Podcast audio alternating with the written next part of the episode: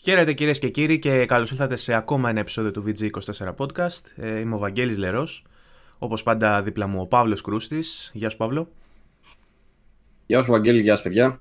Και φυσικά στο κάτω μέρος της οθόνης σας ή στα αυτιά σας, αν μας ακούτε από Spotify και τις λοιπές υπηρεσίες, ο Βασίλης Τατσιόπουλος, ο οποίος σήμερα επιστρέφει με το λεοπαρδαλέ του ζακετάκι. Δεν ξέρω αν έχεις τα μεζεκλίκια μαζί σου, Βασίλη. Γεια σου, γεια σου τι κάνεις; Έχω, έχω και το καπέλο. Έχεις και το καπέλο. Ε, σήμα κατά τεθέν. Ε, το μόνο που λείπει, είπαμε, είναι τα μεζεκλίκια. Ελπίζω σε λίγο να τα φέρεις, να τα έχουμε μαζί μας, γιατί η κουβέντα αναμένεται σήμερα να είναι μεγάλη, να είναι ενδιαφέρουσα, ε, να είναι εκτενής. Ε, Καθώς έχουμε να κάνουμε. Ορίστε. Θα είναι καυτή και επίσης θα ήθελα να δούμε και τα σχόλια που έχουν γίνει σε γκρουπάκι και κανάλι. Έχουν πάρα πολύ ενδιαφέρον.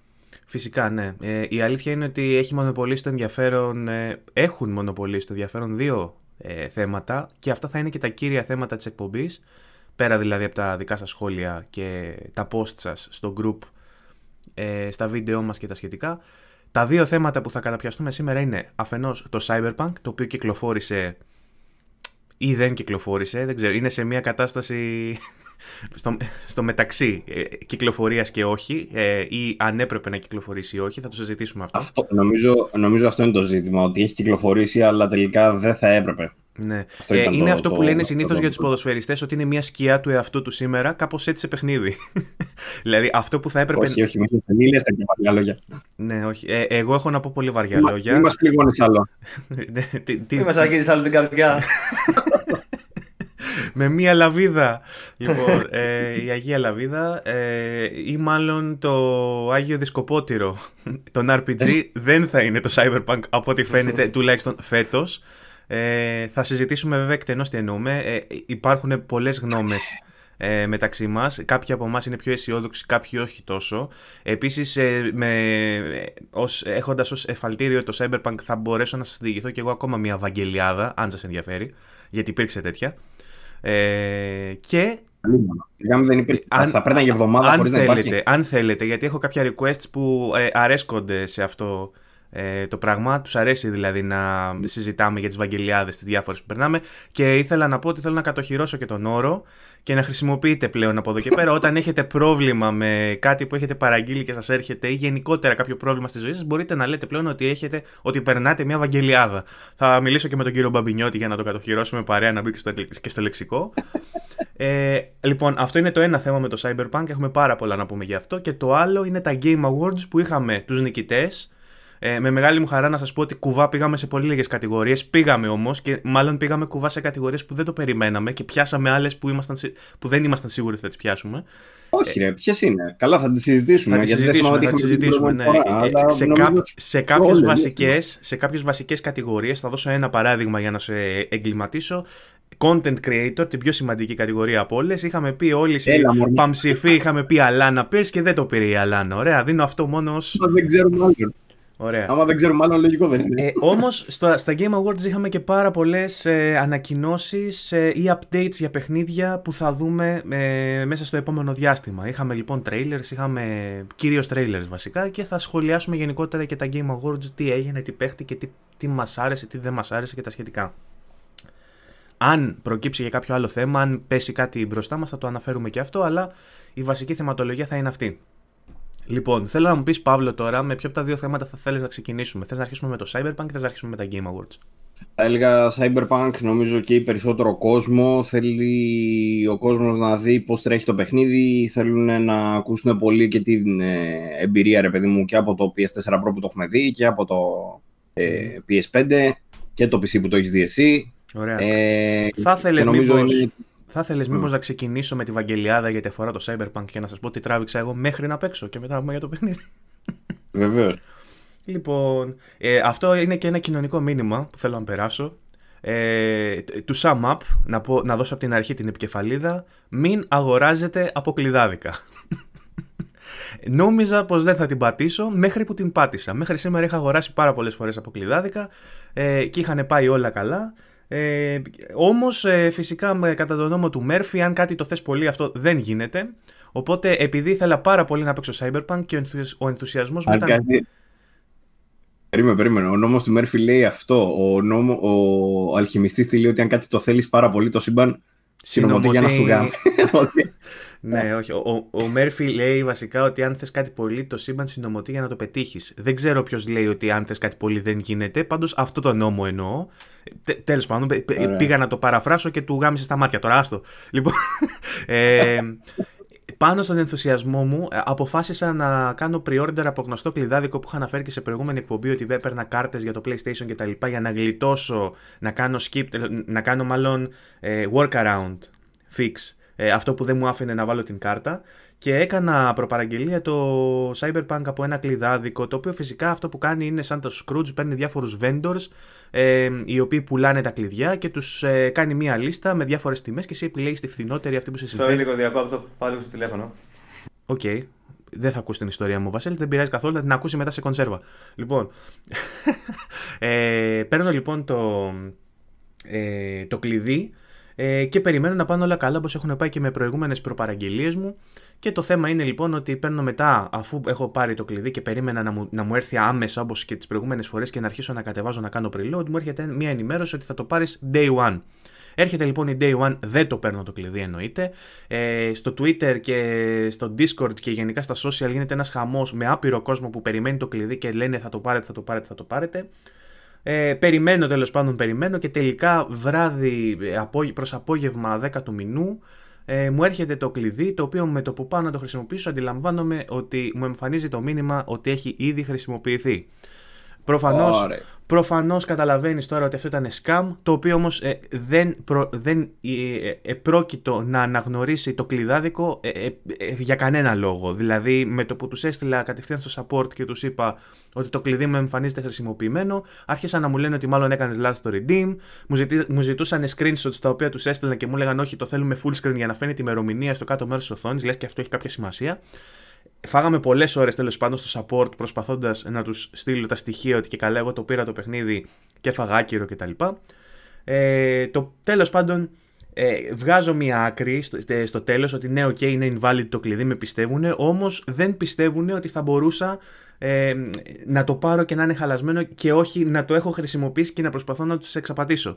Δηλαδή, πήγαμε για μαλλί και βγήκαμε κουρεμένοι. Θεωρούσαν ότι έχω κάνει εγώ μαλακία. Γιατί λέει ότι. Άκου τώρα δικαιολογία. Λέει ότι ενώ εμένα μου έλεγε ότι το κλειδί έχει χρησιμοποιηθεί, είναι λέει λάθος στο, στο site του GOG, που είναι ο, ο GOG, ξέρετε τι είναι, είναι ο launcher ε, με τα παιχνίδια DRM free τέλος πάντων που συνεργάζεται με CD Projekt Red και τα CD Projekt.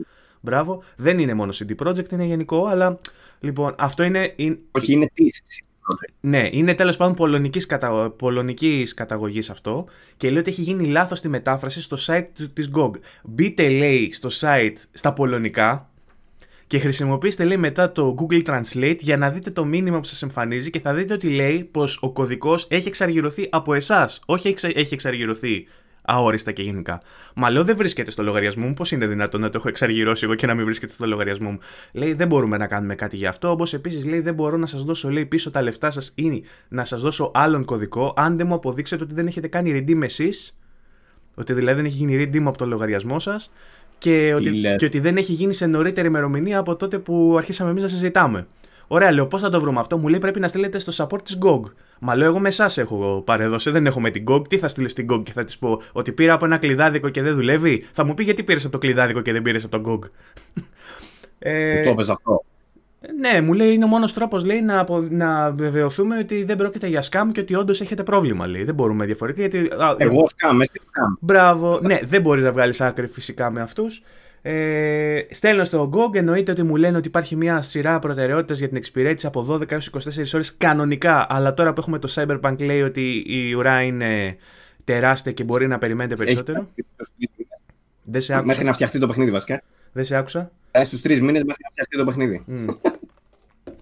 Λοιπόν, έχω φάει. Τώρα τα λέω πολύ χονδρικά γιατί εντάξει δεν ε, θέλω να σταθώ πάλι στο στα, στα λογίδρια που έβγαλα, που είχα από το proficiency να γράψω τόσο μεγάλα κείμενα με, με τέτοια γαμίδια μέσα που τσακωνόμουν, τους είχα στείλει σε Twitter, στο Discord και στο support στο mail ταυτόχρονα. Μίλαγα με τρεις διαφορετικούς ανθρώπους, είχα ανοίξει τρία tickets.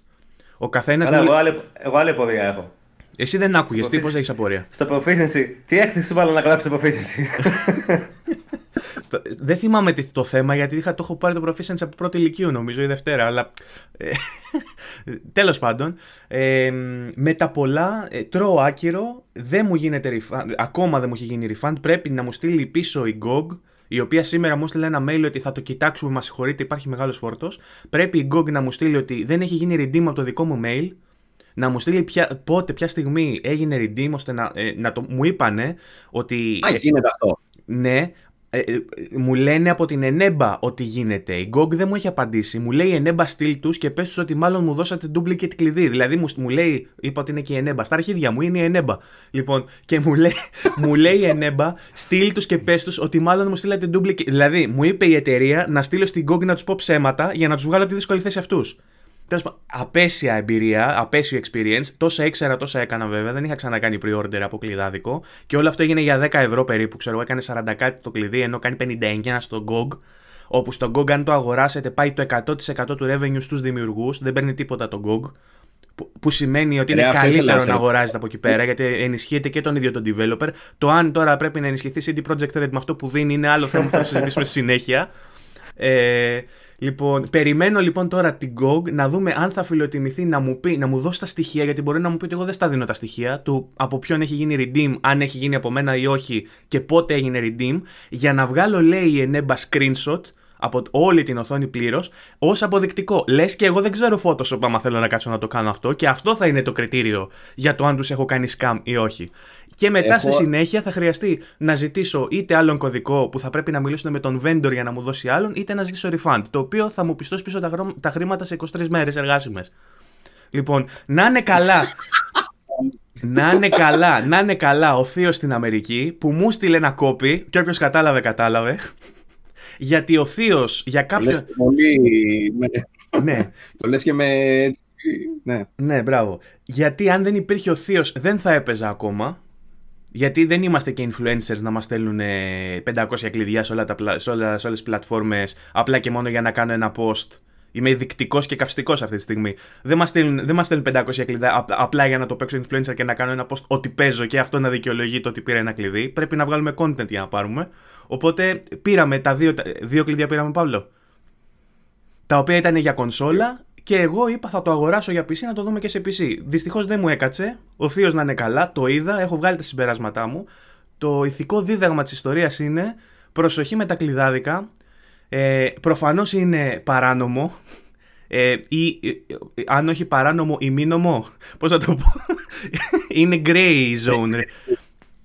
Είναι gray zone γιατί δεν ξέρουμε πού βρίσκουν αυτή τα κλειδιά. Μπράβο, είναι γιατί, λίγο... γιατί υπάρχει περίπτωση το κλειδί αυτό που αγοράζεις εσύ να έχει αγοραστεί από κλεμμένη πιστοτική κάρτα για παράδειγμα και αυτός ο vendor μετά να το έχει βάλει σε ένα τέτοιο site. Οπότε. Ωραία, άμα είναι να, να παρανομήσεις, κατέβασε το τζάμπα τουλάχιστον. Μπράβο, αυτό θέλω να σου πω. Ε, ο Θείος είναι αμφιβόλου ποιότητος, δεν ξέρω πού το βρήκε. Αυτό θέλω να πω. Αλλά η φάση είναι ότι μέχρι να πάρω πίσω άλλον κωδικό ή refund για να το αγοράσω από αλλού, έπρεπε κάπου να το παίξω. Ε, ε, έτσι έλεγα και στην εφηβεία μου. Ε, οπότε βρήκα έναν τρόπο να το παίξω και τώρα περιμένω να βρω μια πιο μόνιμη λύση. Ε, και σας για να το παίζω μόνιμα. Για να το παίζω μόνιμα και σας επιστώ την προσοχή. Ε, προσοχή, ξαναλέω, με τα κλειδάδικα. Καλό θα είναι να στηρίζουμε και τους developers. Ε, και εντωμεταξύ είχα μπει στη διαδικασία να ψάξω να δω πώς θα βγάλουμε affiliate code για το συγκεκριμένο site. Μήπως το βάλουμε στο podcast και χρησιμοποιούμε κάτι. Ε, δεν νομίζω να το κάνουμε, να ξέρετε. Νομίζω ότι θα. θα, καλύτερα να συνεργαστώ, καλύτερα να συνεργαστώ με τον μπουγατσάδικο που παίρνει τις μπουγάτσες και τρώω στο podcast και να σας θέλω να αγοράζετε μπουγάτσες και να τρώω τσάμπα μπουγάτσα κάθε Σάββατο παρά να σας βάλω σε αυτή τη διαδικασία γιατί πο, πολλοί άλλοι ε, συνάδελφοι χρησιμοποιούν ξέρω, affiliation codes για τέτοια site. Δεν, δεν σκοπεύω να το κάνω μετά αυτή την εμπειρία και δεν σκοπεύω να το ξαναχρησιμοποιήσω. Αυτή ήταν μια, μια βαγγελιάδα και ευτυχώς υπάρχει ο Θείος. Διαφορετικά σήμερα θα έκλεγα και θα συζητούσατε οι δυο σας για το Cyberpunk χωρίς να έχω ιδέα. Κλείνω εδώ λοιπόν με αυτό, το, λοιπόν. με αυτό το ωραίο τέτοιο και αφήνω εσένα να μιλήσεις. Όχι, δεν έχω να, τι, να, να σχολιάσω τώρα αυτό που έκανες. Όχι, είπες ε, λοιπόν, γι' αυτό, επειδή είπες λοιπόν, θέλω να δω τι θα μου πεις. Έχω να σου πω πάρα πολλά, ε, τα οποία μπορεί να σε πληγώσουν, αλλά, δεν, αλλά δεν θα το κάνω. Αυτό που θέλω να ρωτήσω εγώ είναι το εξής. Ε, ο λόγος που πήγε στο κλειδάδικο Ενώ δεν το έχεις ξανακάνει. Είναι ότι το εμπιστευόσουν, ξέρω εγώ, από τις κάρτες που είχαμε. Γιατί και εγώ έχω πάρει, ρε παιδί μου, αρκετές φορές η αλήθεια είναι κάρτα Ναι. που έχει πάρει κτλ. Όλα κομπλέ. Απλά τώρα στις... έχω παραγγείλει, ξέρω εγώ, τέσσερις φορές που έχω από εκεί πέρα. Φαντάζομαι άλλες τόσες και εσύ, λέμε τώρα. Ναι. Ε, και τώρα ήταν η φορά που έγινε η μαλακία. Αυτό το έκανες τώρα για τη διαφορά στην τιμή που είπες. Δηλαδή, έχει, πόσο είπες το GOG, 60. Έχει 59, ναι, και το πήρα και ήταν 46 στο κλειδάδικο, συν κάποιες εκπτώσεις από, promotion- από promo codes, ξέρω εγώ που έβαλα. Και μειώθηκε κι άλλο και πήγε 40. Εντάξει, εντάξει. Ε, μόνο ως κακές επιλογές θα τα χαρακτηρίσω εγώ αυτά. εννοείται, εννοείται. Εντάξει, προφανώς το PlayStation δεν έφταιγε πουθενά, αλλά εδώ Όχι, πέρα. μα εννοείται, μα το, δεν, εγώ εξ αρχής Ναι, λέω ναι. ότι. Ε, εξ αρχής το είπα, λέω για να επιστήσω την προσοχή στους φίλους μας που μπορεί να προτιμούν αυτές τις μεθόδους να μην το κάνουν γιατί μπορεί να πάθουν και αυτό. Το ξέρουν οι περισσότεροι. Το λέω γιατί για κάποιον λόγο, επειδή το κοινό μας το έχω καταλάβει και από το ότι παίζουν Souls Games, αλλά και από κάτι άλλα τέτοια, κα- έχω καταλάβει ότι είναι σαδιστές και γουστάρουν να ακούνε τον άλλον ότι πονάει ρε παιδί μου και υποφέρει. Οπότε είπα να το πω για να προστέρψουν του κοινού, καταλαβες. Ωραία. Ε, Τώρα, με το αυτό, που, θέμα είναι με ότι- αυτό που είπα για το Souls εντωμεταξύ, από κάτω έχει μπει ο Σωτήρης ήδη και με βρίζει. Έτσι, γιατί έχουμε π- πολύ κοινό με το Souls που έχει θέμα όταν τα λέω αυτά. Θα συνεχίσω να τα λέω έτσι για να σας τρεγκάρω όμως. Είναι πολύ πιθανό. Ε, απλά ήθελα να, να πω το εξής. Δηλαδή, από τέτοια κλειδάδικα, το, το να βρεις κανέναν άλλο κωδικό, ρε παιδί μου, θέλει λίγο μελέτη. Δεν είναι τόσο απλό. Δηλαδή, αν μπεις σε όλα τα κλειδάδικα και δεις τώρα τιμές για το Forza Horizon το 3 που λέει ο λόγος, ότι έχουν 5 ευρώ και έχουν όλα αυτά τα κλειδάδικα την ίδια τιμή, εντάξει, κατά πάσα πιθανότητα είναι σωστό. Αν Ναι. πας τώρα σε. Ε, γιατί μου στείλανε και κάτι φίλοι, ρε παιδί μου, τώρα από ένα άλλο κλειδάδικο, ε, που είχε, ξέρω εγώ, 10 ευρώ το Mortal Kombat Ultimate, για παράδειγμα, που κανονική του τιμή ήταν, πεν- είναι 50. Έχει, είχε βγει και με προσφορά, ξέρω εγώ, στα 40, κάτι τέτοιο. Ε, σε τέτοια περίπτωση, προφανώς και το κλειδάδικο είναι μούφα. Το Ε, ένεμπα τώρα συγκεκριμένα. Θα σου πω, θα σου πω, θα σου πω. Μισό λεπτό. Θέλω να φτάσω, ρε παιδί μου, στο, στο, στο ότι γενικότερα αυτά δεν μπορούμε να τα εμπιστευόμαστε, αλλά ποιο είναι το θέμα. Αν ακούσετε τώρα άλλους, δείτε σχόλια κτλ. ότι έχουν πάρει κοινό όλα κομπλέ, εντάξει. Μιλάμε όμως και πάλι για συγκεκριμένα προϊόντα. Τώρα, το να προπαραγγείλεις καινούριο παιχνίδι από κλειδάδικο, ε, ούτως ή άλλως είναι νομίζω επίφοβο. Ποια είναι η ιδιαιτερότητα. Ποια είναι η ιδιαιτερότητα στην προκειμένη περίπτωση; Ότι αυτό που έγινε πρακτικά είναι ότι οι vendors που δίναν τα κλειδιά θα είχαν στη διάθεσή τους κάποια κλειδιά ας πούμε, όμως δεν ήθελαν να έχουν απολεσθέν κέρδος, οπότε άφησαν ανοιχτές Σας θυμίζει κάτι αυτό, ότι αφήσαν ανοιχτές τι προπαραγγελίες; Μήπως σας θυμίζει τη Sony, γιατί λέμε τώρα για κλειδάδικα ότι και καλά δεν είναι επαγγελματίες. Μήπως οι άλλοι που είναι επαγγελματίες κάνουν ίδιες μαλακίες όμως; Άφησαν ανοιχτές τις προπαραγγελίες Trailers. άφηναν ανοιχτές τις προπαραγγελίες και έμπαινα εγώ, έμπαιναν άλλοι 100, άλλοι 200 και έκαναν προπαραγγελία κλειδί. Ο vendor προφανώς δεν μπορούσε να παραδώσει, δεν μπορούσε να εκτελέσει την παραγγελία. Οπότε έστειλε τον, άρχισε και έστελνε τον ίδιο κωδικό για πολλούς για να γλιτώσει το clusterfuck και για να έχει ας πούμε λίγο χρόνο μέχρι να κάνει troubleshoot η ενέμπα με την Go και τα λοιπά να βρει και άλλα κλειδιά για να μην ε, απογοητεύσει. Κατάλαβες τι εννοώ, ρε παιδί μου.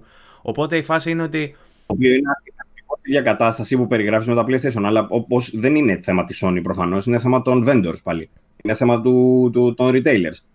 Ναι. Ε, εκείνοι καθορίζουν ότι θα Εντάξει, ανοίξουν ή αν θα κλείσουν ε, τις δε- προπαραγγελίες. Δεν μπορούμε βέβαια να ξέρουμε αν ήταν ξεκάθαρα, ξεκάθαρη η συνεννόηση σε σχέση με το πόσα κομμάτια θα έπαιρναν.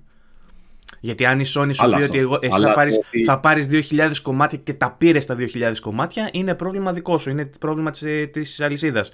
Αλλά αν η Sony σου Όχι, είχε πει ακόμα ότι και θα... να μην τα πάρεις. Όχι, Ακόμα και να μην τα πάρουν εντάξει, όμω. αλλά- Πάλι...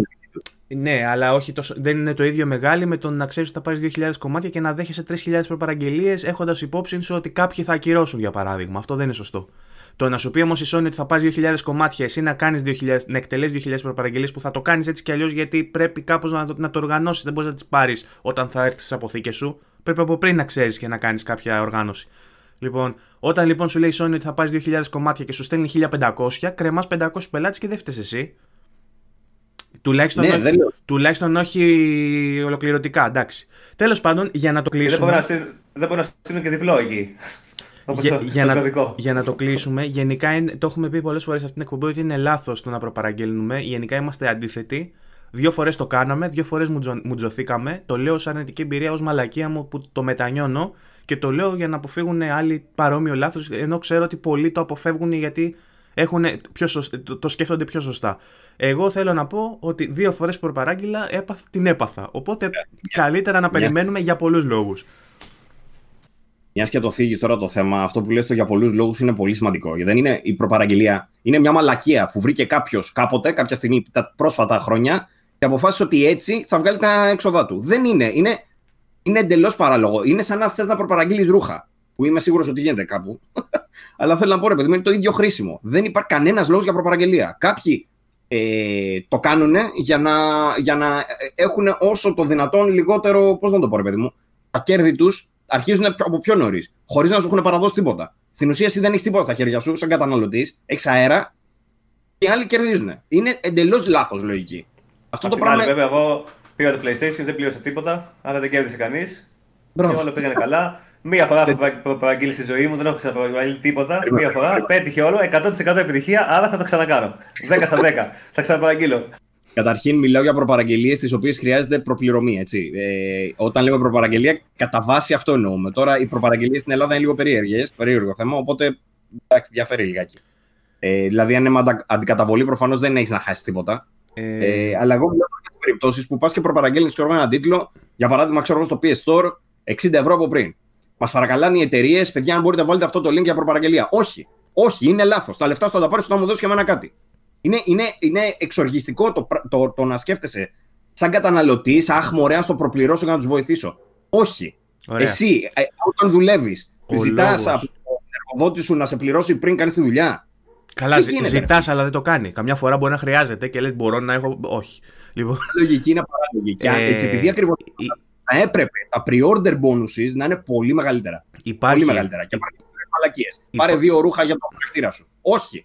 Δώσε μια έκπτωση 100%. Έξαλλος. Παύλο, ηρέμησε. Έξαλλος, έξαλλος. Λοιπόν, υπάρχει ένα νόημα πίσω από αυτό και είναι του, ας πούμε, η λογική του preload ή η λογική ότι θα στο στείλουν νωρίτερα και θα το παραλάβεις, πούμε, στο day of launch. Άκου για να μαθαίνεις.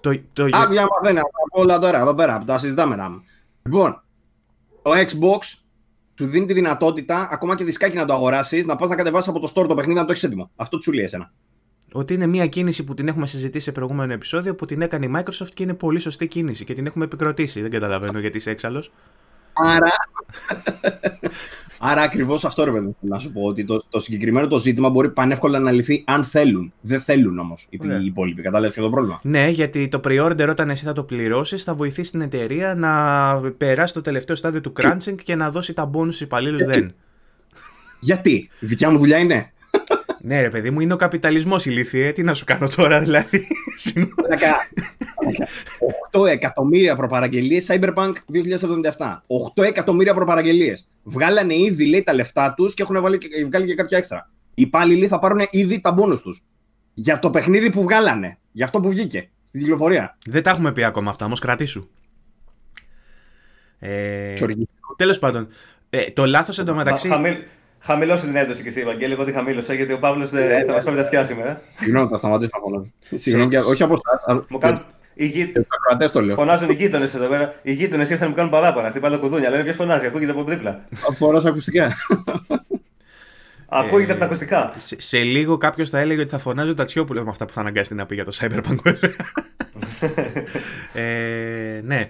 Οπότε, το, το δεύτερο λάθος λοιπόν είναι ότι έκανα pre-order σε κλειδί το οποίο δεν μου επέτρεπε το preload, αλλά δεν το ήξερα. Εγώ πίστευα ότι θα πάρω το κλειδί άμεσα με το που πληρώσω το τέτοιο και θα πάρω το κλειδί. Δεν συνέβη. Εν πάση περιπτώσει, γενικά μια πολύ άσχημη εμπειρία, η οποία ουσιαστικά με ανάγκασε να μπω σε μια διαδικασία ανταλλαγής μηνυμάτων σε 500, 500 διαφορετικά μέτωπα. Μου έφαγε πολύ χρόνο πολύτιμο που θα μπορούσα να ασχοληθώ με το site, Παύλο. Οπότε είναι ένα πλήγμα για όλο το VG24. ε, ναι, δεν μου αρέσει που γελάς. ε, λοιπόν... Ε, αυτό, ναι. Λοιπόν... Ε, Τέλος πάντων, αυτό επιστούμε την προσοχή σας. Ε, γενικά είμαστε ενάντια στα pre-order. Ε, μπορείτε να μάθετε από τα λάθη μας. Γι' αυτό είμαστε εδώ, για να, για να την παθαίνουμε και εσείς να μαθαίνετε. Κάνουμε μαλακίες εμείς, γλιτώνετε εσείς. Μπράβο, ακριβώς. Ε, τώρα, όσον αφορά τις περιπτώσεις Τατσιόπουλου, ο οποίος απλά υπάρχει και του πάνε όλα δεξιά, εντάξει, να πούμε. Είναι, μπορεί να είναι και λίγο καρμικό, ρε παιδί μου, η φάση. Δηλαδή, επειδή εγώ έχω κάνει τόσες μαλακίες στη ζωή μου, να την πληρώνω έτσι. Ενώ ο Τατσιόπουλος, επειδή ζούσε πάντα ενάρετα, του πάνε όλα δεξιά στη ζωή του.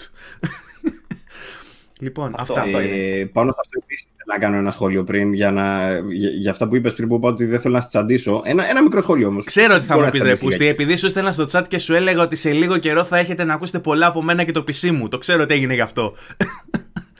δεν θα το πάω στο Cyberpunk, θα το πάω λίγο στο PS5 στο οποίο δεν έφταιγες κιόλας ε, ολοκληρωτικά. Κάποιες φορές, σαν άνθρωποι, ρε παιδί μου, έτσι μας πιάνει μια ένταση ότι πρέπει να κάνουμε κάτι, πρέπει να ασχοληθούμε μια μανία. Ότι πρέπει να πάω να αλλάξω τώρα την προπαραγγελία μου. Ότι πρέπει τώρα να τους πάρω τηλέφωνο. Ότι πρέπει τώρα να. Δεν χρειάζεται. Αυτό θέλω να σου πω. Δηλαδή είναι και λίγο, λίγο θέμα επιλογών. Δεν μετράει full, αλλά λίγο μετράει. Αυτό ήθελα. Θες να πεις δηλαδή ότι ήταν λάθος η επιλογή μου να προπαραγγείλω από τον Κοτσόβολο; Μήπως θες να σου θυμίσω πόσος κόσμο πόσος κόσμος περιμένει ακόμα κονσόλα και δεν έχει πάρει, ενώ εγώ έχω; Ακόμα. Ισχύει, ισχύει. Μου στέλνουν φίλοι ότι έχουν παραγγείλει ακόμα από Κοτσόβολο day one και δεν έχουν παραλάβει. Οπότε μπορεί ε, να ταλαιπωρήθηκα, αλλά ο σκοπός αγιάζει τα μέσα, Παύλο. Όχι πάντα. Εντάξει. Καρτάτε. Αλλά ο, Βαγγέλης, ο Βασίλης, ας πούμε, παρέλαβε, κατάλαβες. Δηλαδή, θέλω να σου πω, μπορεί να, μπορεί να σου σκάει τέτοια περίπτωση. Είναι λίγο random. Οπότε μην το, μην το σπρώχνεις κι εσύ, ρε παιδί μην το στραγγαλίζεις. Ο, ο Βασίλης πρέπει να έχει κολόβισμα τη, θεία, τη θεά τύχη. Δεν ξέρω, κάπως έτσι έχει παίξει φάση. Δεν ξέρω τι κάνει. Ε, βέβαια, εντάξει, θα μπορούσε yeah. και αυτός να μου απαντήσει, επειδή τον βλέπω πολύ ψύχρεμο και πολύ ήσυχο. Θα μπορούσε να μου απαντήσει, ξέρεις τι έχω περάσει εγώ στη ζωή μου, ξέρεις τι πουτσα έχω φάει για να έχω τώρα PlayStation 5 τσάμπα. δηλαδή. Ε, ναι, τέλος πάντων, α το αφήσουμε αυτό τώρα, γιατί νομίζω. Μιλάμε, μιλάμε σχεδόν ένα μισάωρο και ακόμα δεν έχουμε πει τίποτα για Cyberpunk. Έχουμε μιλήσει μόνο για φιλοσοφία. Έχουμε αφήσει υπόνοιες όμως. Ναι, έχουμε αφήσει υπόνοιες. Πάμε να πούμε λοιπόν για το Cyberpunk. Εφόσον εγώ πήρα το κόπι μου, όπως το πήρα, εφόσον εσείς έχετε πάρει από ένα ε, και παίζετε και οι δύο Cyberpunk, παίζετε να πούμε ε, εξ αρχής στον κόσμο, θα πούμε και πιο συγκεκριμένα, παίζετε σε PlayStation 5 την έκδοση του PlayStation 4. Και εγώ παίζω την έκδοση σε PC. Ωραία. Ε, Σας έρχεται το παιχνίδι, θέλω να ξεκινήσετε. Δεν ξέρω, Παύλο, αν θες να ξεκινήσεις εσύ, να μου πεις την εμπειρία σου από την αρχή, τι παίχτηκε, δεν ξέρω πώς το έχεις στο μυαλό σου, πώς θα το οργανώσεις.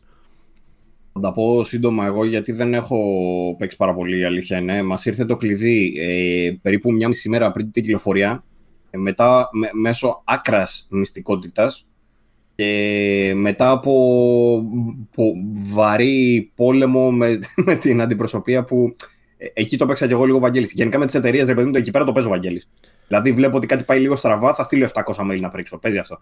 ε, αλλά είναι, είναι, ήταν λίγο. Είχαν χωθεί λιγάκι γιατί ένα παιχνίδι σαν και αυτό, επειδή ακριβώς δεν έχουμε καμία ε, ενημέρωση απευθείας από CD Projekt προφανώς. Ε, υπάρχει ο ενδιάμεσος που είναι η αντιπροσωπεία. Ε, Περιμένεις, ρε παιδί μου, ξέρεις, να, να μάθεις κανένα νέο από εκεί πέρα. Και δι, παραδόξως μάλλον, αυτή τη φορά δεν, δεν είχαμε τίποτα. Κενό που μιλήσαμε τέλος πάντων μερικές μέρες λίγο πριν την κυκλοφορία και λέω τι γίνεται, γιατί έχουμε μείνει τόσο πίσω. Ένα παιχνίδι σαν το Cyberpunk θα το περιμέναμε δύο εβδομάδες πριν. Ε, και μας εξήγησαν ότι ναι, αυτό έγινε για, για ελάχιστα μέσα όπως είχαμε πει και την προηγούμενη φορά στην Ελλάδα. Ε, και όλοι οι υπόλοιποι πήραμε ε, εκεί περίπου μια μισή μέρα πριν την κυκλοφορία. Που το παιχνίδι του μεταξύ είναι και 100 γίγα, οπότε κατά την, ε, κατά την άρση του embargo, review δεν είχε σχεδόν κανείς. Είχαν μόνο ε, ε, κάποια μέσα, ξέρω εγώ, που είχαν πάρει λίγο πριν. Ε, όλοι οι υπόλοιποι, ακόμα εννοείται δεν έχουμε βγάλει, δεν έχουμε προλάβει. Τι να προλάβουμε. Ε, τώρα πάνω σε όλο αυτό, εγώ το έχω παίξει ελάχιστα. Δηλαδή, κάθομαι λίγο τα βράδια να μπας και παίξω τίποτα. Έχω φτάσει περίπου τις 4 ώρες. Είναι ακόμα εισαγωγή. Έχω δει κάποιους βασικούς μηχανισμούς, έχω δει τα γραφικά, έχω δει το πώς πάει λίγο το story, έχω τσεκάρει λίγο τα διαφορετικά τα life paths. Και πάνω σε αυτά δοκίμασα και λίγο, το κατέβαζα και στο PlayStation 4 Pro και δοκίμασα λίγο και αυτή την έκδοση. Ε, βασική διαφορά είναι στις επιδόσεις. Το ένα είναι ε, στο PlayStation 5 τρέχει στα 60 FPS. Παρόλο που δεν είναι ξεκλείδωτο το παιχνίδι, το έχουν κάνει έτσι ώστε στην έκδοση για PlayStation 5 σαν να έχει πάρει ας πούμε, κάποιο ειδικό patch για PlayStation 5 που το κάνει να τρέχει στα 60 FPS. Ε, και στο PlayStation 4 Pro τρέχει στα 30. Όσο το είδα και στις δύο κονσόλες, είναι αρκετά σταθερό στο PlayStation 5, ενώ στο, δηλαδή, στο PlayStation 5 είχα frame drops ίσως κάποιες φορές που κοπάναγα πράγματα με το αυτοκίνητο αριστερά-δεξιά, ξέρω εγώ, στην πόλη μέσα, κάπως έτσι. Αλλά και πάλι ήταν ελάχιστα. Από την άλλη, βέβαια, στο PS4 Pro ε, είναι και πιο χαμηλή η ανάλυση. Το βλέπεις δηλαδή ότι είναι ακόμα πιο θολό και το βλέπεις και ότι είναι και, στα, είναι και στα 30 FPS και πέφτει πολύ πιο συχνά. Δηλαδή, frame drops έχουμε πολύ πιο συχνά στους δρόμους και σε αυτά, ειδικά όταν οδηγάς. Και στις μάχες είχε κάποια frame drops. Ε, τώρα, αυτό που είπα ότι το, το παιχνίδι είναι θολό. Γενικά έχουμε ένα θολό παιχνίδι. Στις κονσόλες σε όλες τις εκδόσεις. Xbox Series X, PlayStation 5 και τις από κάτω. Ε, και για την ακρίβεια το δοκίμασα αφού μόλις είχα κλείσει το Spider-Man το Miles Morales, το οποίο είναι καθαρό 4K, Κρίσταλο εικόνα. Είναι το πιο κρίσταλο παιχνίδι από όλα βασικά. Ακριβώς. Οπότε είδα τη διαφορά πάρα πολύ έντονη ε, όταν έσκασε μετά αυτό. Πάνω σε αυτό τώρα να πω ότι επειδή και οι υπόλοιποι μας έχετε γράψει στα σχόλια ότι και εσείς το βλέπετε πάρα πολύ θολό, πάρα πολύ γκρινιάζετε και λέτε και υπερβολές μάλιστα. Αλλά δεν έχει άδικο η αλήθεια είναι σε, σε πολλά σημεία. Ε, το παιχνίδι μπορεί λίγο να καθαρίσει, έχετε αυτό κατά νου, μπορεί λίγο να καθαρίσει αν πάτε στα μενού και αφαιρέσετε τα post-process effects, δηλαδή motion blur, ε, να βγάλετε το chromatic aberration που έχει, abbreviation μάλλον πώς το λέει, aberration, μαλακή είπα. Ε, πώς λέγεται ρε, chromatic? Aberration νομίζω. Ωραία. Ε, το film grain, αυτά αν τα βγάλετε η εικόνα θα καθαρίσει αρκετά. Παρ' όλα αυτά ε, ε, δεν είναι φτιαγμένο το παιχνίδι για να παίζετε έτσι ρε παιδί. Δηλαδή καλλιτεχνικά ο, ε, η CD Projekt ήθελε προφανώς να τα έχει όλα αυτά πάνω Φαίνεται, ε, και... φαίνεται το simmering και το juddering και αυτά φαίνονται πιο έντονα. Αν... Καλή, μπράβο, μπράβο. Τα εφέ τα καλύπτουν λιγάκι αυτά τα προβληματάκια, αλλά από την άλλη με, με τα εφέ πάνω βλέπεις λίγο σαν βαζελίνη να έχει πάνω πολύ και ο φωκιονό χαροκόπο. Σαν να είναι λίγο λα, λαδωμένη η εικόνα. Το οποίο ναι. επίσης δεν είναι πολύ ωραίο. Οπότε δεν υπάρχει καμία λύση Βέβαια. που να πεις ότι ωραία Βέβαια, όταν παίζεις τη βασική κονσόλα, γιατί εσύ είσαι privileged ακόμα και όταν είσαι σε last gen με το PS4 Pro. Να θυμίσουμε ότι υπάρχει κόσμος που πήρε PS4 το βασικό, το αρχικό μοντέλο. Και φυσικά όταν ανακοινώθηκε το Cyberpunk, περίμενε ότι θα παίξω Cyberpunk σε αυτή την κονσόλα που αγόρασα τώρα. Δεν είναι όλοι στην Elite που είμαστε εμείς, που έχουν και PlayStation 5 και PlayStation 4 Pro και Xbox Series X και PC και έχουν να διαλέξουν. Οπότε για αυτούς, ε, επειδή να θυμίσω κιόλας ότι βγήκε μια είδηση που λέει ότι ε, στο βασικό PlayStation 4, την αρχική κονσόλα, το παιχνίδι παίζει στα 720p και πολλές φορές τα FPS πέφτουν κάτω από 25. Κάτω, από 20. Κάτω από 20. Πάνε. Λοιπόν, ναι, θα σου πω, θα σου πω, θα σου πω. Ε, βίντεο ε, επειδή... Για να σου πω ακριβώς, αναλύσεις και τέτοιο. Έχει Dynamic που φτάνει μέχρι 900. Okay. Dynamic 720 με 900. Κυρίως λέει είναι στα 720 και τα frames πέφτουν μέχρι και 15. Έδειξε δηλαδή σε κάποια φάση που ήταν αντίστοιχη με αυτή που είπα και εγώ με αμάξι, με μάχες και με τέτοια και έπεφτε 15 FPS. Ήταν 15-18 εκεί. Ωραία. Για αυτούς λοιπόν που παίζουν στα 720p, το simmering και το juddering και όλα αυτά που είπα πριν, δηλαδή τα σκαλάκια που βλέπουν στις άκρες των textures κτλ., όσο πιο κάτω πας σε ανάλυση, τόσο πιο έντονα είναι. Και όσο πιο χαμηλότερη ανάλυση πει σε σχέση με τη native της οθόνης σου, τόσο περισσότερο anti-aliasing πρέπει να εφαρμόσεις και motion blur και τέτοιες τεχνικές ώστε να καλύψεις, να θολώσεις αυτές τις μικρές ατέλειες.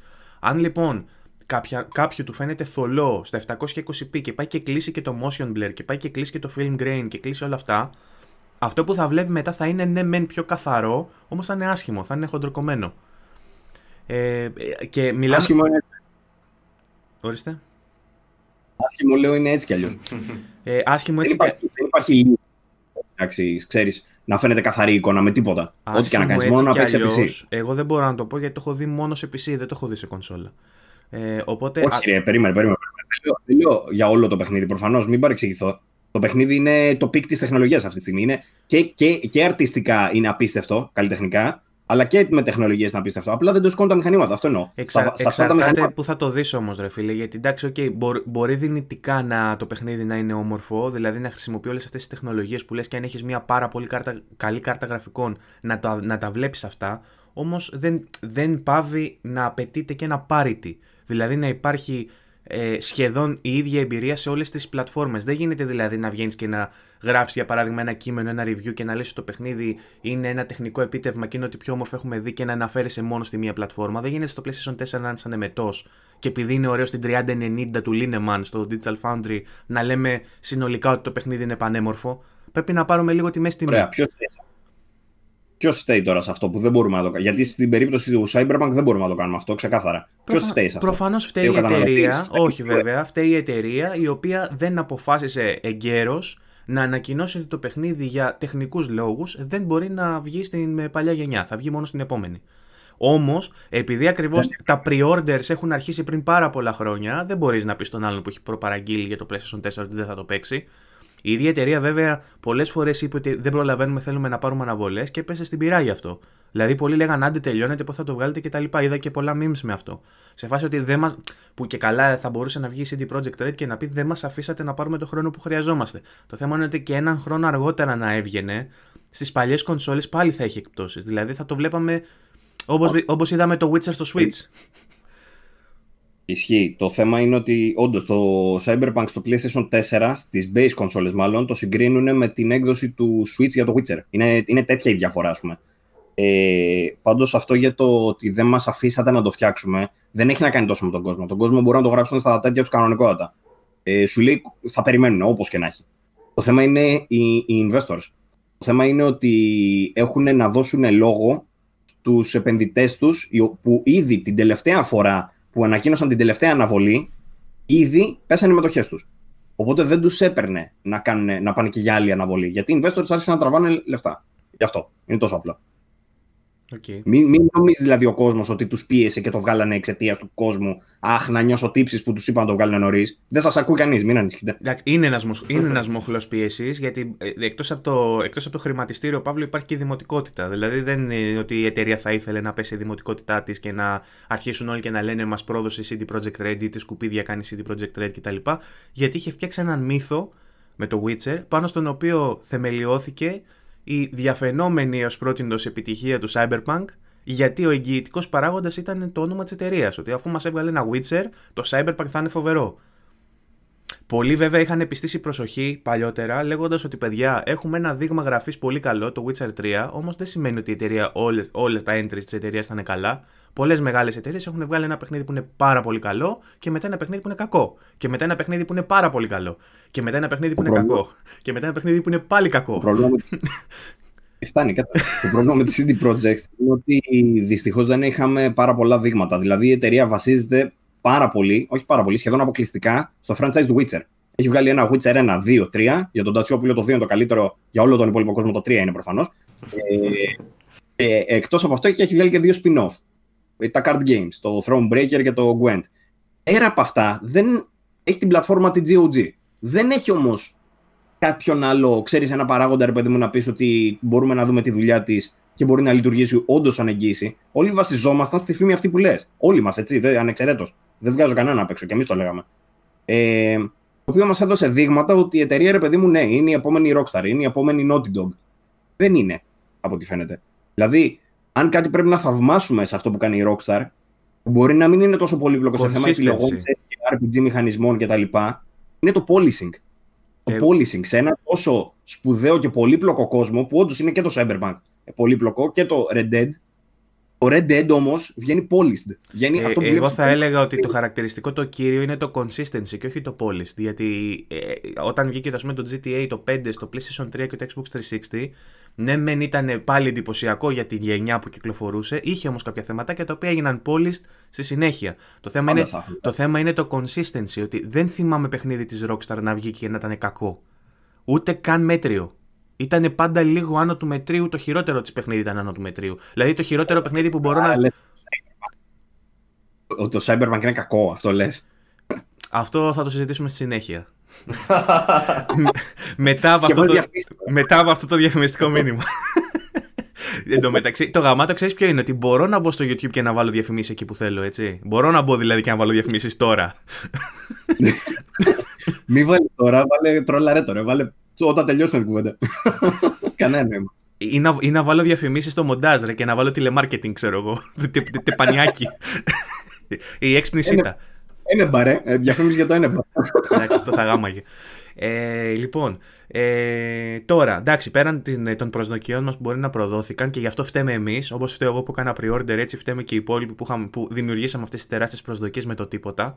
Θα έπρεπε να περιμένουμε να δούμε περισσότερα δείγματα. Βέβαια, από ειδήσεις, από βιντεάκια που είχαν ελικάρει, από πληροφορίες, από τέτοια είχαμε εκφράσει κάποιους συνδυασμού. Όμως, εντάξει, ας το παραδεχτούμε. Οι περισσότεροι εδώ πέρα περιμέναμε ότι είχα πει εγώ, ας πούμε, χαρακτηριστικό ότι και τα μισά να κάνει από αυτά που μας έχουν δείξει, το παιχνίδι θα είναι έπος. Ε... Ναι. Τι; Και εσύ το ίδιο δεν έλεγε Ρεμπίλ, ναι. που και τα μισά να κάνει από αυτά που λέει, πάλι θα βγει mm. τούμπανο. Mm-hmm. Και, και. Θα τα δούμε. Πω, πω, τόσο, τόσο teasing έχω να δω πάρα πολύ καιρό. Από το γυμνάσιο που είχα κοπέλα έχω να φάω τόσο teasing από τον Τατσιόπουλο. θα σας πω. Θα πω. για το ότι επειδή, επειδή την προηγούμενη εβδομάδα αναφέραμε κυρίως το γεγονός ότι δεν είχαν πάρει ακόμα τα μέσα εκδόσεις για κονσόλες. Και φοβόμασταν μην η περίπτωση αυτή ταυτίζεται με το γεγονός ότι οι εκδόσεις για κονσόλες θα είναι μούφα και γι' αυτό το λόγο δεν έχει μοιράσει η εταιρεία. Δυστυχώς, όντως ήταν ακριβώς αυτή η κατάσταση. Δυστυχώς δηλαδή η εκδόση για δύο review. Έχουν βγει δύο review αυτή τη στιγμή σε κονσόλες. Το ένα είναι 35% και το άλλο 68%. Ναι, ακριβώς αυτό ήθελε να αποφύγει η CD Projekt. Οπότε... Ε, κωδικού για κονσόλες. Ναι. Γι' αυτό το λόγο βγήκαν έτσι. Ε, είναι κλασική τακτική, το έχουμε ξαναπεί. Όποτε βλέπετε και δεν υπάρχουν reviews κάπου, κατά πάσα πιθανότητα ισχύει αυτό. Δεν λέω πάντα, αλλά σε ένα τεράστιο στην πλειοψηφία τους ισχύει αυτό το πράγμα ότι κάτι πάει στραβά. Και όντως στη συγκεκριμένη περίπτωση ε, πήγε στραβά. Φαντάζομαι δηλαδή να είχαν μοιράσει κωδικούς για PS4 μόνο. Οπότε θα μπορούσε κανείς να πει ότι όταν είδε τον Παύλο Κρούστη να κάνει αυτό το post ε, στα social media ότι δυστυχώς δεν έχουμε ακόμα κωδικό, θα έπρεπε να κατευθείαν να ψηλιαστεί ότι κάτι πάει λάθος. Μα η αλήθεια είναι ότι και εγώ γι' αυτό το, γι αυτό το ποστάρω, Για να προειδεάσουμε τον κόσμο ότι χαλαρώστε λιγάκι, μπορεί να μην βγει τελικά αυτό που περιμένετε, οπότε ξέρεις. Μην έρθει μετά η έκρηξη, Χριστά μου τη βλέπω, να το περιμένει λιγάκι. Ωραία. Λοιπόν, ε, οπότε, ε, για να το κλείσουμε λίγο αυτό με το performance, ε, είναι σκατά στις κονσόλες. Αν μπορούμε να προτείνουμε κάτι στον κόσμο που δεν το έχει αγοράσει ακόμα και δεν έχει υποπέσει στο ίδιο λάθος με εμάς να κάνει pre-order, ε, μην το πάρετε ακόμα. Αυτό θα μπορούσα να πω εγώ, ας πούμε. Γιατί δεν μπορείτε να το απολαύσετε τώρα, τη στιγμή που μιλάμε στις κονσόλες. Ενδεχομένως περιμένετε για κάποιο fix, για κάποιο patch που θα το φτιάξει λίγο το performance. Και αυτό είναι το ένα κομμάτι του performance. Στη συνέχεια θα μιλήσουμε για το ίδιο το παιχνίδι. Ε, αλλά καθαρά για το κομμάτι της απόδοσης στις κονσόλες, δεν είναι καλή στιγμή να το ξεκινήσει κάποιος το παιχνίδι. Θα του βγει από τη μύτη. Είναι λάθος να το ξεκινήσει αυτή τη στιγμή που μιλάμε. Σε, σε PS5 και Xbox Series X είναι μια χαρά playable, έτσι να το πούμε αυτό. Ε, περίμενε όμως, πρέπει να πούμε και για τα άλλα θέματα. Μπράβο, πρέπει να πούμε και για τα bugs. Γιατί υπάρχουν, ναι, το, το, τεχνικό, το τεχνικό μέρος ε, ε, περιλαμβάνει και το performance και το stability, ας πούμε, και το πώς ε, αποδίδει, ας πούμε, με, σε σχέση με τα κλείσιμα. Αν είναι να πούμε για τα bugs, πιάνει και την PC έκδοση προφανώς όμως. Ναι, ναι, ναι, ναι, ναι, Μα δεν ολοκλήρωσα ναι, αυτό. Βέβαια, δεν βέβαια. ολοκλήρωσα, με διάκοψε. Ήθελα να πω ότι και για PC εντωμεταξύ και στο θέμα του performance στο PC χρειάζεστε ένα powerhouse για να παίξετε σωστά το Cyberpunk. Ε, μίλαγα με τον Στέλιο τον ε, δεύτερο, ο οποίος ε, έχει προπαραγγείλει, έχει παραγγείλει, προπαρα, νομίζω, έχει παραγγείλει την 3080 την RTX, όμως τώρα έχει την 1080. Σε 1080 λοιπόν το παιχνίδι πασχίζει να κρατήσει τα 60 FPS ακόμα και, στο, και στα 1080 1080p στο Ultra. Στο δικό μου το PC με 2080 RTX, ε, με DLSS στο performance, DLSS, έτσι έχουμε πει για το DLSS, τι, τι μπορεί να πετύχει το DLSS, που είναι το Deep Learning Super, super Sampling, AI τεχνική. Ε, σε 1440p με ε, το DLSS στο performance, Παύλο έχεις κολλήσει; Όχι. Όχι, με ακούς με προσοχή, εντάξει, σε είδα πολύ ώρα κολλημένο γι' αυτό. Στα 1440p με DLSS στο performance, στο ultra, το PC μου δεν μπορεί να κρατήσει κλειδωμένα τα 60, πέφτει 50-55, πέφτει συνέχεια. Αν ανοίξω και το ray tracing σε πολύ, στο medium, όχι στο high ούτε στο ultra, στο medium το ray tracing είναι μονίμως στα 50 fps μπορεί να πέσει και στα 40 κάτι. Αυτό εγώ δεν το θεωρώ καλή εμπειρία για κάποιον που έχει δώσει τόσα πολλά λεφτά, που έχει 2080 στον υπολογιστή του. Ο μόνος τρόπος να το απολαύσει το παιχνίδι σε 1440p και πάνω ή σε 4K είναι να έχεις μια 3080, μια 3090, δηλαδή χρειάζεσαι μια πάρα πολύ ακριβή κάρτα. Ορίστε. Να συμφωνήσουμε σε κάτι. Να συμφωνήσουμε σε κάτι. Το παιχνίδι έπρεπε να βγει σε ένα χρόνο από τώρα. Αυτό είναι το, το, το, Περίμενε όμως λίγο. πόρισμα. Περίμενε λίγο όμως. Αν έβγαινε σε ένα χρόνο από τώρα, πώς θα ήταν το παιχνίδι. Θα ήταν όπως είναι τώρα σε γραφικά και τέτοια, ή θα έπρεπε να συμβαδίζει με τα παιχνίδια που θα βγαίνουν ένα χρόνο μετά; Γιατί αν ίσχυε το δεύτερο, η κονσόλα PS4 θα έχει ακόμα μεγαλύτερο πρόβλημα. Ναι, προφανώς σε τέτοια περίπτωση θα έπρεπε να μην βγει. Δηλαδή, και αυτό είναι κάτι ναι. που. Το παιχνίδι. Θα έπρεπε να μην βγει όλε τι προηγούμενε γενιέ. Το παιχνίδι χρειάζεται έναν χρόνο ακόμα για παράδειγμα, και αυτό που λέμε είναι εντελώς πλασματικό γιατί δεν μπορούμε να γνωρίζουμε με, τις, με τι ρυθμούς δουλεύουν. Όμως χρειάζεται ας πούμε έναν χρόνο ακόμα για να βγει στο next gen και στο PC optimized. Για να βγει στις ναι. κονσόλες προηγούμενης γενιάς, ενδεχομένως το πρόβλημα να είναι πολύ πιο πρακτικό, πολύ πιο ε, τεχνικά να είναι bound, ας πούμε, ότι δεν μπορείς να κάνεις κάτι παραπάνω ή χρειάζεται. Ήθελε τόσο... να, να, να, μειωθεί λίγο η έκταση για να, για να βγεις στι κονσόλες ναι, πα, δηλαδή, σο, σοβαρό πάρει δεν θα υπήρχε, ρε παιδί μου. Έχω δει κάτι βιντεάκι πούμε, ναι. που τραβάνε από PS4 που πάει μπροστά από τον τέτοιον και είναι σκέτο το geometry. Δηλαδή δεν έχει καν textures πάνω. Δεν μπορεί να, να ανταπεξέλθει η κονσόλα. Και όσο optimize και να κάνεις, αν η κονσόλα είναι ένας Jaguar με μια 7850 της εποχής τότε, τι να κάνει, δεν μπορεί να το κάνει η κονσόλα, ό,τι και να κάνεις είναι αλήθεια και το, ειδικά οι εκδόσεις PS4 και Xbox, ε, Xbox One S ε, δεν, ε, δεν μπορούν να το βγάλουν. Είναι, είναι, αυτό έπρεπε να το καταλάβουν στο development πριν μερικά χρόνια και να πούνε παιδιά, ξέρετε κάτι, κόψτε τις προπαραγγελίες σε PS4 και Xbox One ή πάρτε το, αλλά να ξέρετε ότι θα παίζει σαν το. Τι να πω. Το μόνο που μπορούν να κάνουν τώρα, σε αυτή τη φάση, είναι να βελτιώσουν λίγο τις επιδόσεις για να γίνει playable το παιχνίδι, αλλά να χειροτερέψουν κι άλλο την ποιότητα της εικόνας. Γίνεται και όλα σε αυτό. Δηλαδή είναι ήδη ψηλό χάλια. Ναι. Για πες, 480 το πάμε, να παίζουμε, ας πούμε. Ωραία. Ε, Α αφήσουμε τώρα το κομμάτι του performance και να πάμε να μιλήσουμε λίγο για το κομμάτι. Θέλετε να μιλήσουμε καταρχάς για το ίδιο το παιχνίδι πρώτα ή να πούμε για τα bugs. Καταρχά να μιλήσουμε για τα bugs πρώτα γιατί είναι πιο σχετικά, ναι. Ωραία. Ε, Θες να ξεκινήσεις εσύ, Βασίλη, που έχεις παίξει πιο πολύ ώρα από όλους μας ναι, έχεις δει τα εγώ... περισσότερα bugs δηλαδή από εμάς; Θα σας πω εγώ τη δικιά μου εμπειρία. Όταν ξεκίνησα ε, για αρκετές ώρες έβλεπα glitches και bugs, αλλά έβλεπα glitches και bugs σε σημείο που είναι απόλυτα συνηθισμένο που το βλέπουμε σχεδόν σε όλα τα παιχνίδια και που δεν είναι κάτι πολύ σοβαρό. Για παράδειγμα, κάπνιζε ένας χαρακτήρας και έφευγε και έμενε το τσιγάρο εκεί στον αέρα, ξέρω εγώ, και μετά πολύ εξαφανιζόταν. Τέτοια πράγματα έβλεπα. Ή κάποιος περνούσε μέσα από μια πόρτα. Ξέρω εγώ, έμπαινε μέσα και δεν άνοιγε την πόρτα, έγινε κατευθείαν από μέσα. Ενώ έμενε να ανοίξω. Τέτοια. Τα οποία εντάξει, έλεγα παιδί εντάξει, okay, σπάει το immersion. Προφανώς, όταν βλέπεις έναν κόσμο έτσι ωραίο ή καλοφτιαγμένο και, και ξαφνικά βλέπεις τον χαρακτήρα ο οποίος είναι και αυτός καλοφτιαγμένος με πολύ ωραίο motion capsule με τα πάντα, ξέρω εγώ, να κάνει τέτοιες κινήσεις ή να μένει ακίνητος έτσι. Και τα έβλεπα και τέτοια. Χαλάει το immersion, αλλά δεν ήταν κάτι τραγικό και ούτε συνέβαινε συνέχεια.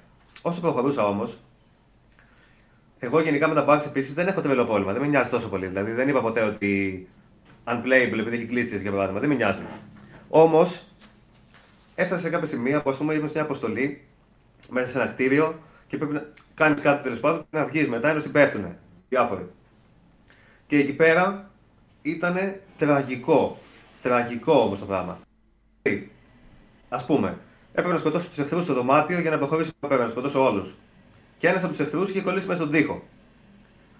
Και εγώ δεν μπορούσα να τον πετύχω. Και περίμενα, πήγαινα κοντά του για να με στοχεύει αυτός και να βγαίνει το χέρι από τον τοίχο και να επιβουλάω το χέρι του. Για να το σκοτώσω. αυτό δεν σου χαλάει απλά το immersion, στο διαλύει τελείως. Στο διαλύει. Στο... Μετά, Σκάει ένα δυνατός εχθρό μαζί με τους άλλους, με τα ποτάκια αυτά, ξέρω εγώ. Σκάει ένα πιο δυνατός και είναι μπροστά μου. Ήταν ακίνητος. Έτσι, καθόταν έτσι. Δεν κουνιότανε. Και τον περιβολάω, μόλις τον περιβολάω εξαφανίζεται. Εντελώς. Λέω τι κατάλαβα, μήπως είναι όντως κάποιο σκύλο αυτού και γίνεται όβατο. Αλλά όχι, εξαφανιζότανε και εμφανιζόταν λίγο πιο πίσω. Και μετά ξαναεμφανιζόταν εκεί που ήταν. Και μετά ξανά πιο πίσω. Και μετά ξανά το ίδιο. Συνέχεια πέρα δόθηκε και εγώ τον περιβολούσα συνέχεια. Μετά εκεί που τον περιβολούσα, ξαφνικά με κινούμαι εγώ. Φεύγει χαρακτήρα στο δικό μου πάει αλλού τελείως. Στο, στο σημείο ξέρω εγώ που να είναι. Και δηλαδή αυτό το πράγμα είναι unplayable. Δεν παίζεται έτσι ξέρω εγώ. Και μετά στην ίδια αποστολή, μόλις τελειώνει, έχει cutscene που είμαι εγώ κάτω, ξέρω εγώ, έχω χτυπήσει ας πούμε και είμαι έτσι και είναι ο άλλος δίπλα, ο άλλος χαρακτήρας και μιλάνε. Ο άλλος χαρακτήρας όμως δεν, δεν ήταν εκεί. Δεν εμφανιζόταν. Απλά ακουγόταν η φωνή του. Και εγώ στην αρχή νόμιζα ότι είναι αλλού. Ε, έχω πάθει στο Spider-Man. Ε, περίμενε. Αυτό το έχω πάθει στο Εγώ νόμιζα ότι είναι αλλού, ρε παιδί μου, ότι είναι από το άλλο δωμάτιο που έχει. Οπότε και μιλάει από εκεί και ακούγεται από μακριά. Αλλά μετά είδα ότι είχε δίπλα μια βαλίτσα, ξέρω εγώ, και αυτός την άνοιγε τη βαλίτσα και μου μίλαγε και μου έλεγε πάρε αυτό και τέτοια. Και έβλεπα τη βαλίτσα να ανοίγει μόνη της, χωρίς να είναι κάποιος, να ανοίγει έτσι, ξέρω εγώ, η βαλίτσα, να βγαίνει το αντικείμενο από μέσα μόνο του και ειδικά μου η χαρακτήρα το έπαιρνε χωρίς να κάνει κινήσεις όμως. Καθόταν ακίνητη και αυτή έτσι και το αντικείμενο ερχόταν κοντά της, το κούναγε έτσι, χωρίς να το χέρι της εκεί πέρα και καθόταν. Και αυτό το πράγμα δηλαδή σου χαλάει τελείως την εμπειρία. Και ειδικά όταν γίνεται σε σημαντικές ναι, στιγμές, αν υπάρχουν φαντάσματα στο Cyberpunk, αυτό δεν σπάει καθόλου το immersion. Υπάρχουν φαντάσματα στο Cyberpunk περίπου, αλλά δεν ήταν αυτή η περίπτωση. Εμένα, ας πούμε, μου χάλασε πάρα πολύ την εμπειρία. Ειδικά μες στη μάχη που μέσα σε μία μάχη με 7 εχθρούς, ξέρω εγώ, δεν γινόταν κανένα Dynasty Warriors, πήγανε όλα στραβά. Όλα. Εξαφανιζόντουσαν εχθροί, πενταγόντουσαν μέσα στου τοίχου, έβγαιναν από εδώ, κλείναν οι πόρτες, δεν άνοιγαν οι πόρτες, ό,τι να είναι τελείως. Και ε, πούμε λιγάκι σε αυτό το σημείο ότι να υπενθυμίσουμε καταρχήν ότι ο Βασίλης παίζει σε PlayStation 5 την έκδοση PlayStation 4 και ότι έχει βγει ένα patch από χτες το βράδυ σήμερα Σάββατο 12 του μηνός βγήκε από τις 11 του μηνός ε, το βράδυ το patch το 1.04 αν δεν κάνω λάθος που είναι για την έκδοση PlayStation, ε, PlayStation και PC είπανε και ότι θα γινόταν διαθέσιμη σύντομα και για Xbox ε, διορθώνει πάρα πολλά bugs, λάθη και ε, game breaking bugs του τύπου που δεν μπορούσε να προχωρήσει μια αποστολή και κάτι τέτοιο. Ε, και έχει και δύο Περίμενε όμως, ε, πρόσεξε. Έχει τα γραφικά. Πρόσεξε. Αυτά που λέω τώρα γίνανε με το patch. Α, μετά. Το βάλει δηλαδή χθες το βράδυ και τα είδες μετά. Ωραία. Ε, το patch επειδή είδα, είδα το changelog ουσιαστικά κάνει, ε, επιδιορθώνει κάποια συγκεκριμένα quest που είχαν τύπου game breaking bugs δηλαδή ότι δεν μπορούσες Ναι, να ναι. κάνεις progress ε, σε κάποια quest Βα- Ε, α, βασικά διορθώνει αυτά, ναι. τα, τα glitches, τα random δεν, καλά. δεν διορθώθηκαν Άμα δείτε πιο κάτω, έχει διορθώνει και άλλα glitches γενικά. ναι, διορθώνει ναι. τα γραφικά, αυτό που είπα πριν, ότι λέει καθαρίζει λέει, λίγο τα textures, αφαιρώντας. Έλα, ρε φίλε. Έλα, ρε φίλε Εφέ. τώρα, εντάξει. Δηλαδή σου λέω τώρα να πας σε ένα σημείο, τέλος πάντων δεν λέω πού και τι, αλλά σε ένα σημείο που είναι από τα πρώτα ε, πολύ ωραία σημεία του παιχνιδιού. Από τα πρώτα σημεία του παιχνιδιού που λες ότι, όπα, αρχίζει τώρα. Και σε αυτό το σημείο που λες, όπα, αρχίζει, να σταγαμάει όλα το με κλήσεις και bugs τελείως. Το σχαράει όλη τη φάση. Ε, αυτό είναι πρόβλημα, εντάξει. Δεν το συζητάμε. Χαλάει την εμπειρία αυτό, ναι. Και επίσης ένα άλλο που έχει σχέση με τα τεχνικά, αλλά όχι τόσο με αυτά, είναι η AI των εχθρών. Που εμένα με έχει ξενερώσει τελείως.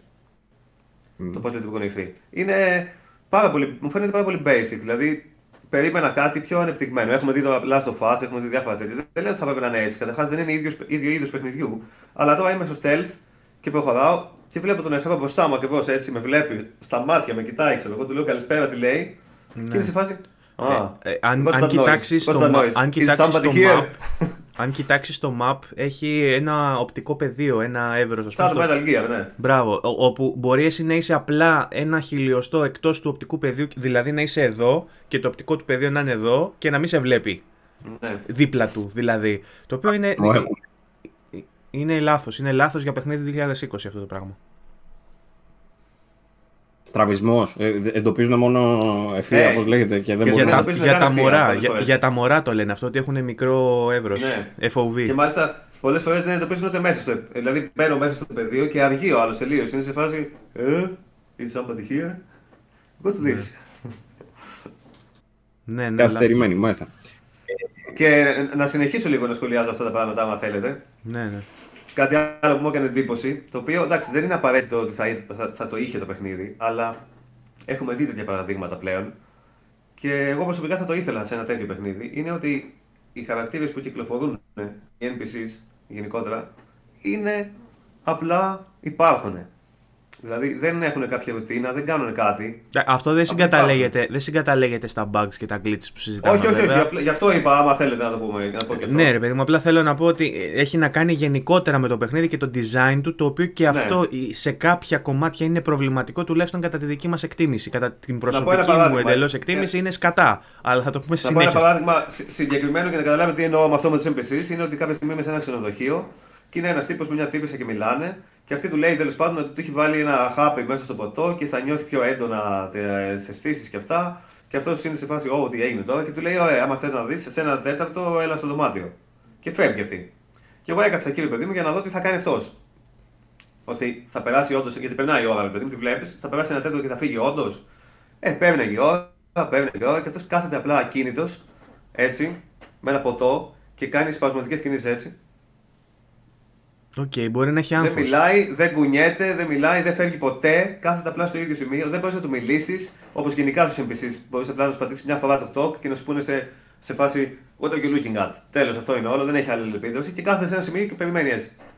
Εμένα αυτό, παρόλο που εντάξει, παιδί μου, δεν είναι απαραίτητο ότι πρέπει να περιμένω κάτι ότι θα είναι καλύτερο. Ε, μου χαλάει λίγο τη φάση. Πώς να σου πω. Έχουμε δει άλλα παιχνίδια. Έχουμε δει, έχουμε δει το Red Dead Redemption 2 για παράδειγμα, πώς ήταν NPCs. Έχουμε δει και άλλα. Θα μπορούσε να γίνει, αν όχι κάτι ιδανικό, κάτι καλύτερο. Είναι αυτό ακριβώς που είπες. Επειδή ακριβώς έχουμε δει το Red Dead, το 2, ε, ναι, μετά είναι δύσκολο να ξαναγυρίσεις πίσω σε αυτό που ήσουν. Ακόμα Ναι. και το Watch Dogs, το Legion, για παράδειγμα. Που είχε, οι NPCs είχαν ρουτίνε. Δεν, θα- δεν χρειάζεται να είναι σε τέτοια έκταση. Αλλά όχι να κάθονται όλοι σε ένα σημείο ο καθένας ακίνητοι έτσι και να Ναι, περιμένουν. το, λέμε, Με- το λέμε αυτό κυρίως γιατί πολλοί το ε, αποδίδουν στον σύνθετο κόσμο ότι και καλά έχει τόσο μεγάλο κόσμο και σύνθετο που δεν μπορεί να κάνει και αυτό αλλά έχουμε παραδείγματα Δεκτό. με άλλα παιχνίδια που είναι εξίσου αν όχι, αν όχι εξίσου ε, παραπλ- είναι παραπλήσια σε, σε, σε σύνθεση στο πόσο δομη, υπερδομημένα είναι ξέρω εγώ και αυτά και το κάνουν μια χαρά γιατί Εδώ πέρα δεν σπάει καν, δεν σπάει καν η ψευδέστηση. Δηλαδή, ότι είναι μια ψευδέστηση ότι υπάρχει ας πούμε, αυτό. Δεν, δεν, δεν κάνουν κάτι για να το σπάσουν αυτό το πράγμα. Είναι ακίνητοι οι NPCs, κάθονται έτσι, περιμένουν, βλέπεις τα μάξια στον δρόμο, προχωράνε, πάνε πάνω από το πεζοδρόμια, χτυπάνε το ένα το άλλο, χτυπάνε πεζούς και δεν γίνεται τίποτα. Δηλαδή είναι τελείως παιδί μου digital ε, κόσμος. Δεν σου δίνει Α, την εντύπωση. Είχα χτες μια εμπειρία. Ε, αυτό θέλω να μου πεις, γιατί δεν καταλάβω ακριβώς πώς λειτουργεί η AI. Ήμουνα σε μπάτσους κοντά. Του βλέπω που πυροβολάνε κάποιο. Είχαν τέλος πάντων μια μάχη με κάποιους άλλους, κάποιους εχθρούς. Ε, και μου βγάζει σηματάκι στο χάρτη. Λέω θα κατέβω να πάω να δω τι είναι. Κατεβαίνω, πάω κοντά στους μπάτσους. Κανείς δεν μου δίνει σημασία. Κανείς. Πάω κοντά, τους βλέπω αριστερά ε, οι, οι κακοποιοί, δεξιά οι μπάτσι. Βγάζω όπλο, αρχίζω να πυροβολάω και εγώ τους κακοποιούς. Αρχίζω να με πυροβολάνε οι κακοποιοί. Οι μπάτσι δεν με πυροβολούσαν. Τελειώνω με τους κακοποιούς, τους σκοτώνω όλους και δεν γίνεται τίποτα μετά. Οι μπάτσι απλά καθόντουσαν. Ναι, αυτό λέω. Και δεν... αυτό. Α, και μετά νομίζω αυτό ότι κατά πήγα κοντά σε κάποιον και πήγα να πάρω ένα αντικείμενο και νομίζω ότι τελικά ήταν σαν να πήγα να κλέψω τον μπάτσο, κάτι τέτοιο. Και έρθει να μην πυροβολέω ο μπάτσος μετά, αλλά πάλι αυτό. Ξέρεις τι γίνεται, θα σου πω εγώ τι γίνεται. Δεν έχει καθόλου το στοιχείο του sandbox. Δεν βασίζεται καθόλου στις ε, καταστάσεις που θα δημιουργηθούν εκείνη τη στιγμή που θα γίνει κάτι. Βασίζεται μόνο ότι υπάρχει το υπόβαθρο του κόσμου για να υπάρχουν μέσα τα quest. Δεν σε αφήνει να παίξεις, να κάνεις τέτοιες μαλακίες. Δηλαδή να πειράξεις τον άλλον, να πει ο μπάτσος, να βοηθήσει τον μπάτσο, να πει μετά ο μπάτσος ότι thank you, ας πούμε. Κατάλαβες. Υπάρχουν απλά κάποιοι χαρακτήρες που είναι απλά εκεί, κάνουν κάποια βασικά πράγματα και εσύ δεν αλληλεπιδράς. Εγώ μέχρι στιγμής τουλάχιστον δεν αισθάνομαι ότι κάνω κάτι στην πόλη. Αισθάνομαι ότι υπάρχει μια πόλη και μέσα σε την πόλη έχουν γράψει κάποια quest. Και εγώ μπορώ να πάω από το ένα σημείο στο άλλο για να πάρω το quest, να κάνω το quest και μετά να πάρω άλλο quest. Ενδιάμεσα στην πόλη δεν αισθάνομαι ότι κάνω κάτι. Αισθάνομαι απλά ότι περπατάω, δηλαδή, πώς να το πω. Έχει βέβαια να πούμε ότι σου δίνει κάποιους λόγους για να εξερευνήσεις την πόλη κτλ. Και, και μάλιστα η εξερεύνηση στην πόλη, όντως, όταν περπατάς, σου δίνει την αίσθηση της εμπίθησης και ότι ναι, τη ναι, βλέπω πολύ. και wow. Είναι και πολλοί λένε με το verticality παίζει πάρα πολύ. Έχει πολλούς ουρανοξύστες, πολλούς δρόμους από πάνω που τους βλέπεις ψηλά κτλ. που μπορείς να πας κιόλας. Σε πολλά κτίρια μπορείς να μπεις. Έχει, έχει τέτοια πραγματάκια. Αλλά από ό,τι φαίνεται πέρα από τα side quests, που είναι κανονικά missions και αυτά, κανονικά quests, και πέρα και από κάποια ε, events που εμφανίζονται στο δρόμο, φαίνεται να μην έχει ε, αυτό που Και πρόσεξε. Και πρόσεξε επίσης, εγώ τουλάχιστον μέχρι στιγμής αυτό που έχω δει, τα side quests και αυτά τα παίρνεις από το τηλέφωνο. Χτυπάει το τηλέφωνο, κάποιος θέλει αυτό, κάνεις αυτό. Δεν είναι ότι περπατά και βλέπεις ξαφνικά κάτι παράξενο, όπως στο Skyrim. Προχωρά και βλέπεις μια περίεργη καλύβα στη μέση του πουθενά με έναν τύπο έξω, ξέρω εγώ, να ψήνει σάβρες και πας και του μιλάς και σου λέει κάτι. Δεν έχω δει τέτοια πράγματα. Έχω δει ότι απλά υπάρχουν επίσης σαν γέμισμα και διάφορες καταστάσεις παράξενες. Δεν, δεν, δεν συμμετέχεις σε αυτά. Δηλαδή θα δίνουν. Ναι. Είναι παιδί μου scripted όλα. Ότι πάρει το quest, κάνει το quest, πάρει το άλλο quest, πάρει το άλλο quest. Δεν προχωρά και σου τυχαίνουν πράγματα στον δρόμο. Δεν συμβαίνουν πράγματα τυχαία. Μέχρι στιγμής τουλάχιστον εγώ αυτό. Αυτό, είναι... αυτό που περιγράφεις τώρα είναι απογοητευτικό για διάφορους λόγους. Κυρίως όμως, κυρίως όμως, είναι για το γεγονός ότι έχουμε δει ένα Witcher στην εταιρεία και όταν το Witcher βγήκε το 2015 είχε νεοτερισμούς. Είχε πράγματα τα οποία δεν τα είχαμε ξαναδεί σε, έναν, σε ένα RPG ανοιχτού κόσμου με τέτοια, ξέρεις, και με συνοχή και με, ε, με, με, με καλό design, ρε παιδί μου. Και το να γυρνάμε, αυτό φαίνεται μόνο, όχι, όχι μόνο πίσω γύρισμα σε σχέση με τα υπόλοιπα του είδους, πίσω γύρισμα και σε σχέση με το Witcher. Να σου πω κάτι, δεν ξέρω αν χρειαζόταν στο Cyberpunk να είναι πρώτον τόσο open world και δεύτερον, να είναι τόσο μεγάλος ο κόσμος. Ενδεχομένως να μην χρειαζόταν. Ενδεχομένως να λειτουργούσε καλύτερα σε μια μικρότερη έκταση με πιο γραμμική δομή. Γιατί και τώρα στην ουσία, μέχρι στιγμής. Έχω παίξει και με 10 ώρες τέλος πάντων και μέχρι τώρα αυτό που αισθάνομαι είναι ότι παίζω ένα γραμμικό main quest και ταυτόχρονα κάποια άλλα side quest τα οποία δίνονται και αυτά με γραμμικό τρόπο. Δηλαδή δεν είναι ότι κυκλοφορώ στον δρόμο και μου συμβαίνουν καταστάσεις και εγώ αντιδρώ στις καταστάσεις και προκύπτουν πράγματα από αυτά. Και αυτό είναι ο λόγος που χρειάζεται να είναι open world ένα παιχνίδι για μένα. Άμα δεν το έχει αυτό, δεν βλέπω για ποιο λόγο πρέπει να είναι open world ακριβώς.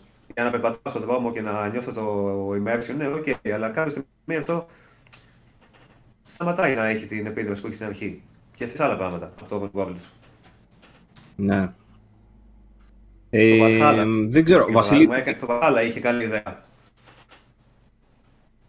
Τι είπες; Συγγνώμη, δεν άκουσα. Ε, ε, έχει, σε βλέπω με διακοπές τώρα. Ναι, δεν ξέρω και εγώ τον βλέπω με διακοπές. Ναι, και εγώ τον ακούω με λίγες διακοπές. Νομίζω ότι κάτι έχουμε λίγο πρόβλημα με τη σύνδεση. Από την αρχή έχουμε λίγο πρόβλημα με τη σύνδεση γενικά και με του Παύλου, από ό,τι καταλαβαίνω. Ε, αλλά mm. τουλάχιστον όσα είπες μέχρι τώρα τα ακούσαμε. Μπορείς τα τελευταία δευτερόλεπτα είχαν κάποιες διακοπές. Ε, Παύλο, θες να πεις και εσύ λίγο την εμπειρία σου; Ε, εγώ θέλω να εστιάσουμε και λίγο στα καλά, γιατί τώρα το έχουμε αναφέρει ως παιχνίδι του 2 και δεν είναι παιχνίδι του 2 για κανένα λόγο. Ε, ο Βασίλη, είπες, έχεις παίξει κανένα δεκάωρο; Ε, κάπου εκεί είναι. Ναι. Ε, εγώ δεν έχω βρει πολύ χρόνο για να ψάξω γύρω-γύρω την πόλη, ρε παιδί μου. Έχω παίξει λίγο με το αμάξι, έχω γυρίσει λίγο μέσα στην πόλη. Έχω επιλέξει τον ε, δρόμο του Street Kid. Ο Βασίλης, από όσο ξέρω, παίζει με Nomad. Ε, να πούμε για όσους δεν ξέρουν ότι το παιχνίδι όταν ξεκινάς σε βάζει να διαλέξεις από τρία life paths. Έτσι τα ονομάζει. Ε, και στην ουσία αλλάζει το πού ξεκινάς. Ε, με, αλλάζει κάποια events και κάποιες επιλογές στους διαλόγους. Ω ε, street kid, ας πούμε, πούμε εγώ, σε κάποιους διαλόγους, μία φορά ξέρω εγώ κάθε ώρα, κάπως έτσι, ε, σε κάποιο διάλογο μπορώ να δώσω μία απάντηση που ίσως αλλάξει κάτι στην ιστορία, κάπως έτσι. Ε, αυτά που έχω δει από διαλόγους έχει, έχει αρκετή ποικιλία, έχει μεγάλη ποικιλία. Δηλαδή, ε, σε γράψιμο και τα λοιπά, νομίζω ότι είναι το σημείο που συμφωνούμε όλοι ότι είναι, okay, είναι τούμπανο. Είναι όπως το περιμέναμε και όπως το θέλαμε να είναι. Ε, σενάριο εγώ ακόμα δεν το έχω δει να παίρνει τα πάνω του. Εσύ είπες ότι το έχεις δει να παίρνει τα πάνω του. Ούτως ή άλλως όμως έχουμε πολλές ώρες ακόμα. Να αναφέρουμε επίσης το άλλο που είδαμε ότι λένε ότι το main story είναι περίπου 20 ώρες και στο main story μαζί με κάποια sides μπορεί να πάρει γύρω στο 40 ώρο και για completionist μπορεί να πάει γύρω στα 80-90 ώρες. Όχι, πάντως ε, 175 που έλεγε ο δημιουργός, ότι έχω παίξει 175. Όχι, όχι. Όχι, ναι. Ε, σίγουρα όχι αυτό και σίγουρα όχι και όσο ήταν το Witcher, έτσι. Γιατί και το Witcher στο κατοστάωρο μπορεί και να μην τα έχεις κάνει όλα. Ναι. Εκτός αν ε, εννοεί ότι 175 ώρες για να παίξεις και τους τρεις χαρακτήρες, ας πούμε, και τα τρία life paths. Μα έχει νόημα όμως, γιατί τα τρία life paths στην ουσία αλλάζουν το που ξεκινάς. Δηλαδή, στο ένα ξεκινάς στην έρημο, στο άλλο ξεκινάς μέσα στην πόλη, στο άλλο ξεκινάς στου ουρανοξύστε.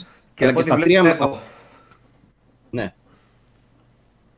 Και από ό,τι βλέπουμε μέχρι στιγμής, ε, το αν είσαι Nomad, ας πούμε, για παράδειγμα, σου δίνει ξεχωριστές επιλογές, αλλά αυτές τις ξεχωριστές επιλογές, μέχρι τώρα τουλάχιστον, ε, μένουν σε fluff. Δηλαδή ότι είμαι Nomad, άρα ξέρω πώς λειτουργεί αυτό και θα κάνω ένα σχόλιο γι' αυτό. Όχι όμως ότι θα ανοίξει κάποια καινούργια. Ε, κάποιο σημαντικό πράγμα. Ως, ως ε, Street Kid έκανα μια επιλογή χτες που είναι σε μια αποστολή που την είχε δείξει βασικά και σε βίντεο. Πάω να κάνω μια, στην ουσία μια συναλλαγή, ρε παιδί μου, για να παίξουμε λίγο με παζάρι. Και είχε μια επιλογή από κάτω που του πετάω αυτού κάτι άσχετο. Επειδή ως street kid και καλά ήξερα τα, τα κατατόπια εκεί πέρα, τον ρώτησα για κάτι που είχε. Του λέω αυτό που το βρήκες, το βρήκες εκεί, ας πούμε. Το οποίο δεν θα το είχε ε, επιλογή αλλού, σε άλλο life path. Αυτό, αυτόματα εκείνη την ώρα που του το λέω αυτό, ο άλλος άρχισε να με βλέπει λίγο πιο φιλικά. Πάλι ήταν ε, σκαφιάρης, αλλά άρχισε να με βλέπει αυτό ακριβώς μετά μας έδωσε τη δυνατότητα στην ίδια αποστολή να γίνουμε σύμμαχοι για να παλέψουμε ενάντια σε κάποιους άλλους. Παρόλα αυτά. Αλλιώς δεν νομίζω. Ε, σημειώνεται από πολλά reviews Έχω την εντύπωση ότι, αυτό που λέει ο Παύλος. Sorry, λίγο. Έχω την εντύπωση όμως ότι αυτό που λέει ο Παύλος είναι στο πλαίσιο του αρχικού στάδιου που είναι ε, unique για το Street Kid. Ναι, ε, ε, έχω την εντύπωση βέβαια ότι δεν ε, αξιοποιείται σε μεγάλο βαθμό αυτό και έχει σημειωθεί και σε πολλά reviews που διάβασα από ξένους ότι δηλαδή ε, ενώ υπάρχουν αυτά δεν έχουν το ίδιο δεν έχουν τόσο μεγάλο αντίκτυπο ε, σε, σε, όλη τη διάρκεια του playthrough ότι υπάρχουν μόνο συγκεκριμένα σημεία με μεγάλη βαρύτητα στις ε, αποφάσεις αυτές που έχουν το ιδιαίτερο χαρακτηριστικό που αποδίδεται στο life path που έχεις διαλέξει. Δηλαδή, ίσως είναι ε, τόσο unique που μιλάμε για 5-6 περιπτώσεις για παράδειγμα. Λέω ένα τυχαίο αριθμό. Και ότι δεν αλλάζει τόσο ριζικά η εμπειρία σου παρά μόνο οι διάλογοι, έτσι. Γιατί αν υπάρχει μια επιλογή, σου αλλάζει κάπως τον διάλογο. Αλλά δεν σημαίνει ότι ένα quest το οποίο θα σε έβαζε να περάσει από μια συγκεκριμένη διαδικασία διαφοροποιεί τη διαδικασία το ότι θα πάρεις αυτό το path. Απλά τον διάλογο και την αλληλεπίδραση που θα έχεις με κάποιον NPC. Σίγουρα έχει αρκετούς διαλόγους που είναι σε τέτοια φάση, όντως. Δηλαδή, απλά κάποιες φορές, ρε παιδί μου, μπορείς να μιλήσεις ως street kid ή να γίνεις λίγο πιο επιθετικός ή λίγο πιο χαλαρός. Δεν αλλάζει όντως πολλά πράγματα εκεί πέρα. Δεν, δεν νομίζω δηλαδή να αλλάζει. Τώρα για να τα τσεκάρουμε βέβαια όλα αυτά, θα πρέπει να δούμε όχι μόνο ε, διαφορές στο ίδιο το πλήθος. Θα πρέπει να παίξουμε πολλές φορές βασικά για να το κάνουμε αυτό. Αυτό και με τους άλλους χαρακτήρες. Αλλά το πρόβλημα είναι ότι δεν ξέρω αν θα αντέξουμε να παίξουμε πολλές φορές γιατί υπάρχουν performance issues, υπάρχουν bugs και glitches, υπάρχουν πολλά θέματα στο quality of life του παιχνιδιού. Ε, για παράδειγμα, εγώ θέλω να μιλήσουμε και για κάτι άλλο τώρα και επιστρέφουμε στο προηγούμενο θέμα γιατί σίγουρα έχουμε και άλλα να πούμε. Ε, με βασάνισε πάρα πολύ το UI του παιχνιδιού. Οι ειδικότερε κονσόλες πιστεύω για εσάς Ενδεχομένως τα γράμματα να είναι. Γιατί όταν κάποιος παίζει στο PC, μπορεί να έχει το monitor μπροστά του εδώ και να βλέπει καθαρά. Νομίζω ότι τα γράμματα είναι πολύ μικρά. Έχουν πολύ κακό color scheme, δηλαδή είναι κίτρινο θολό πάνω σε ε, πορτοκαλοκόκκινο φόντο ας πούμε, οπότε δεν φαίνονται καθαρά. Υπάρχουν και αυτά τα glitch effect. Είναι όμορφο. Είναι, είναι, είναι cyberpunk style. Αλλά δεν είναι λειτουργικό. Ναι, είναι, cyber, είναι ταιριαστό, είναι αρμόζον γιατί είναι cyberpunk style, όμως η επιλογή που έχει γίνει στα χρώματα, τα εφέ που έχουν μπει από πάνω, το μέγεθος της γραμματοσυράς, η πολυπλοκότητα των μενού, το κάνει πολύ δύσκολο στο αυτό το quality of life που περιγράφουμε, δηλαδή το πόσο εύκολα και το πόσο ε, ξεκούραστο είναι στην εμπειρία όταν παίζεις. Δηλαδή τα μενού καταρχάς είναι τα μενού καταρχάς είναι τόσο σύνθετα που είναι καλό για ένα RPG να υπάρχει βαθύ σύστημα, αλλά υπάρχει ένα μεγάλο κομμάτι ας πούμε, που πρέπει να συζητήσουμε για το πόσο ευανάγνωστο και το πόσο λειτουργικό είναι το μενού για παράδειγμα. Προσωπικά εγώ λέω ότι μου ήταν βάσανο, δεν το άντεχα.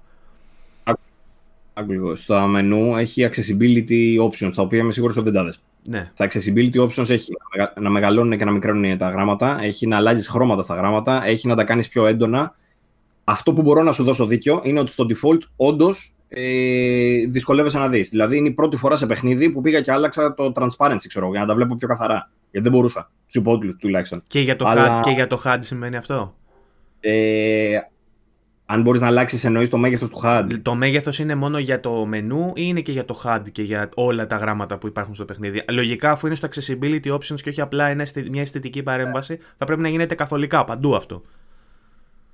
Δεν το θυμάμαι τώρα ακριβώς, αλλά έχει πάρα πολλές επιλογές αυτό το, το, γεγο, το, γεγονός ότι, το γεγονός ότι έχω περάσει σχεδόν τη μισή ώρα που έχω παίξει, όχι μισή ώρα, τη μισή ώρα της, από το συνολικό τέτοιο που έχω παίξει, την έχω αφιερώσει στα μενού αφενός για να κάνω optimize τις ρυθμίσεις μου για να παίξει όσο καλύτερα γίνεται το παιχνίδι. Αφετέρου για να καταλάβω λίγο πώς λειτουργεί το upgrade system και όλα τα υπομενού. Έχω περάσει τόσες ώρες μέσα στα μενού και πάλι δεν έπεσα ποτέ πάνω στα accessibility options.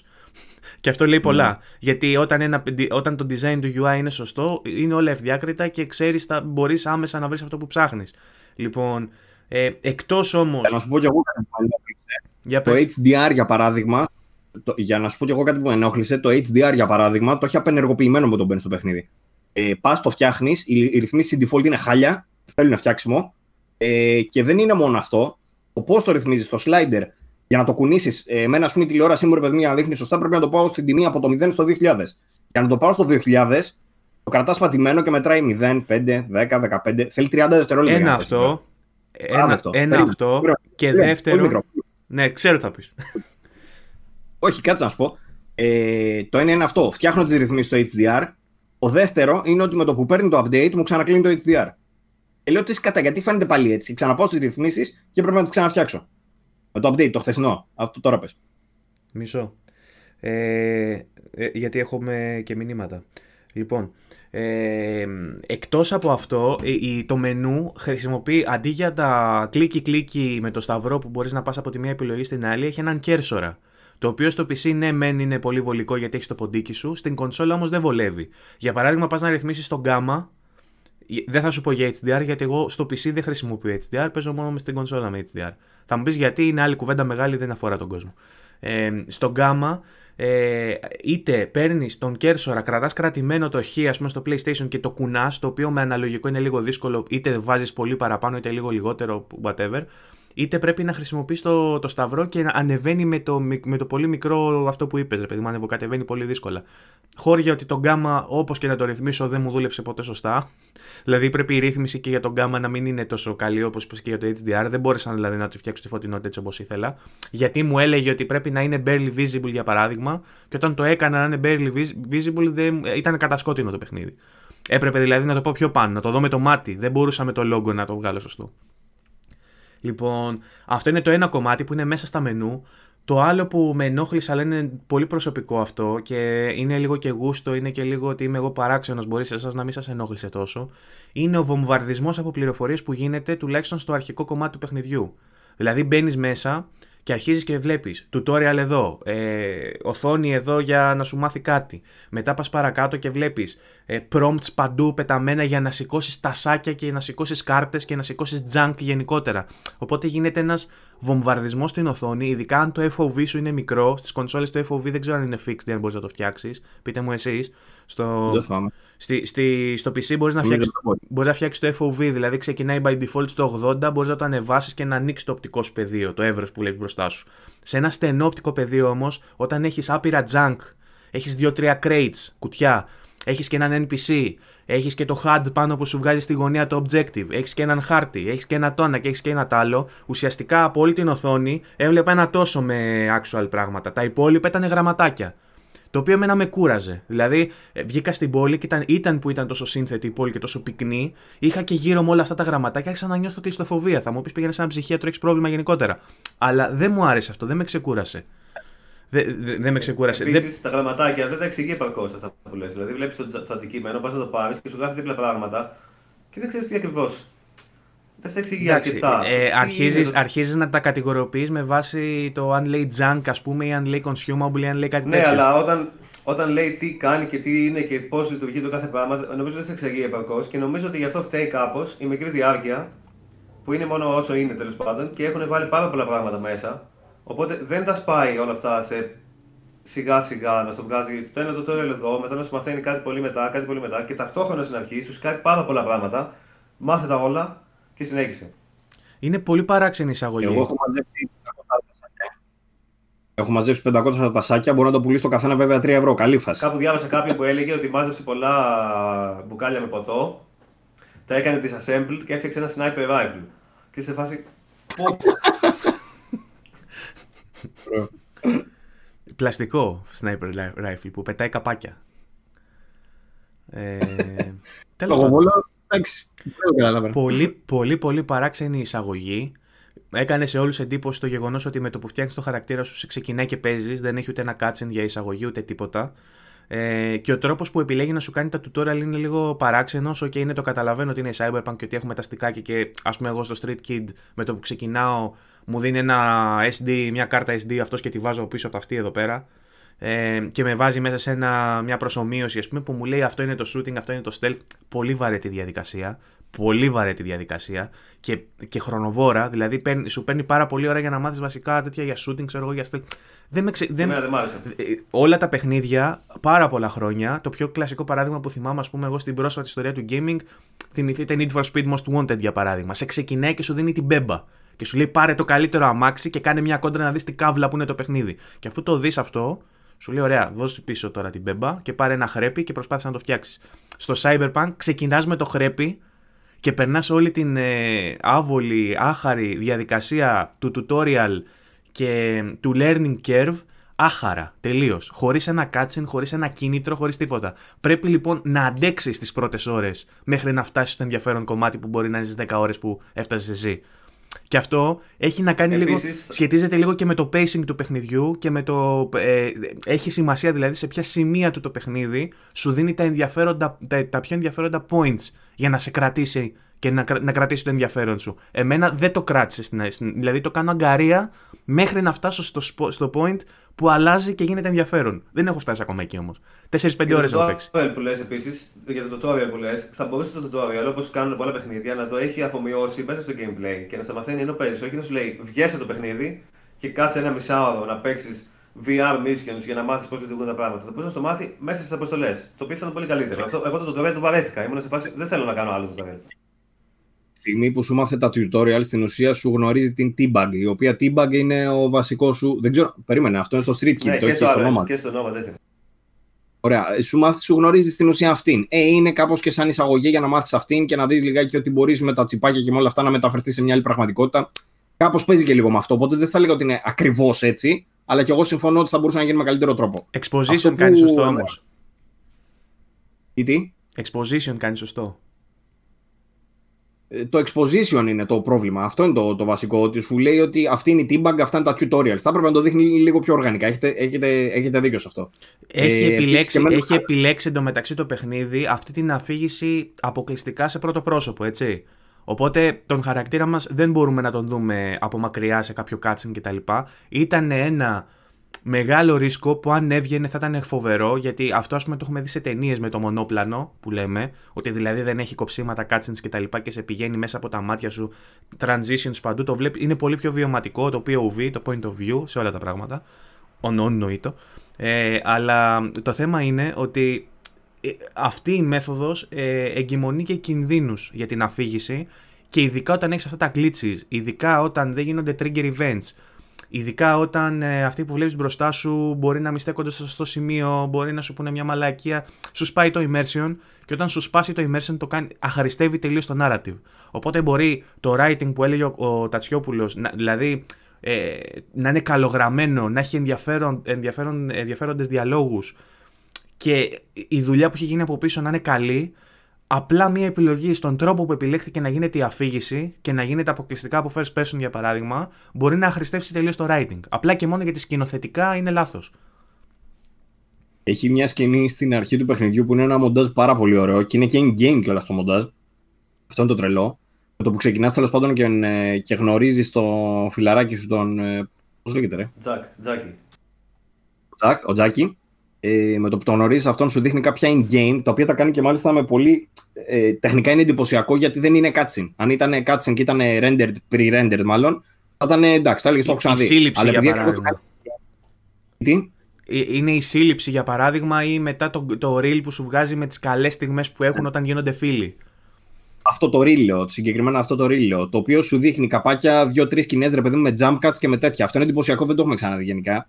Ε, ίσως παίζουν ρόλο και SSD σε κάτι τέτοιο. Δεν ξέρω πώς παίζεις στι παλιές κονσόλες αυτό το πράγμα, γιατί σου αλλάζει στην ουσία το περιβάλλον και το χαρακτήρα που βλέπεις μπροστά σου μέσα σε 3-4 δευτερόλεπτα συνέχεια.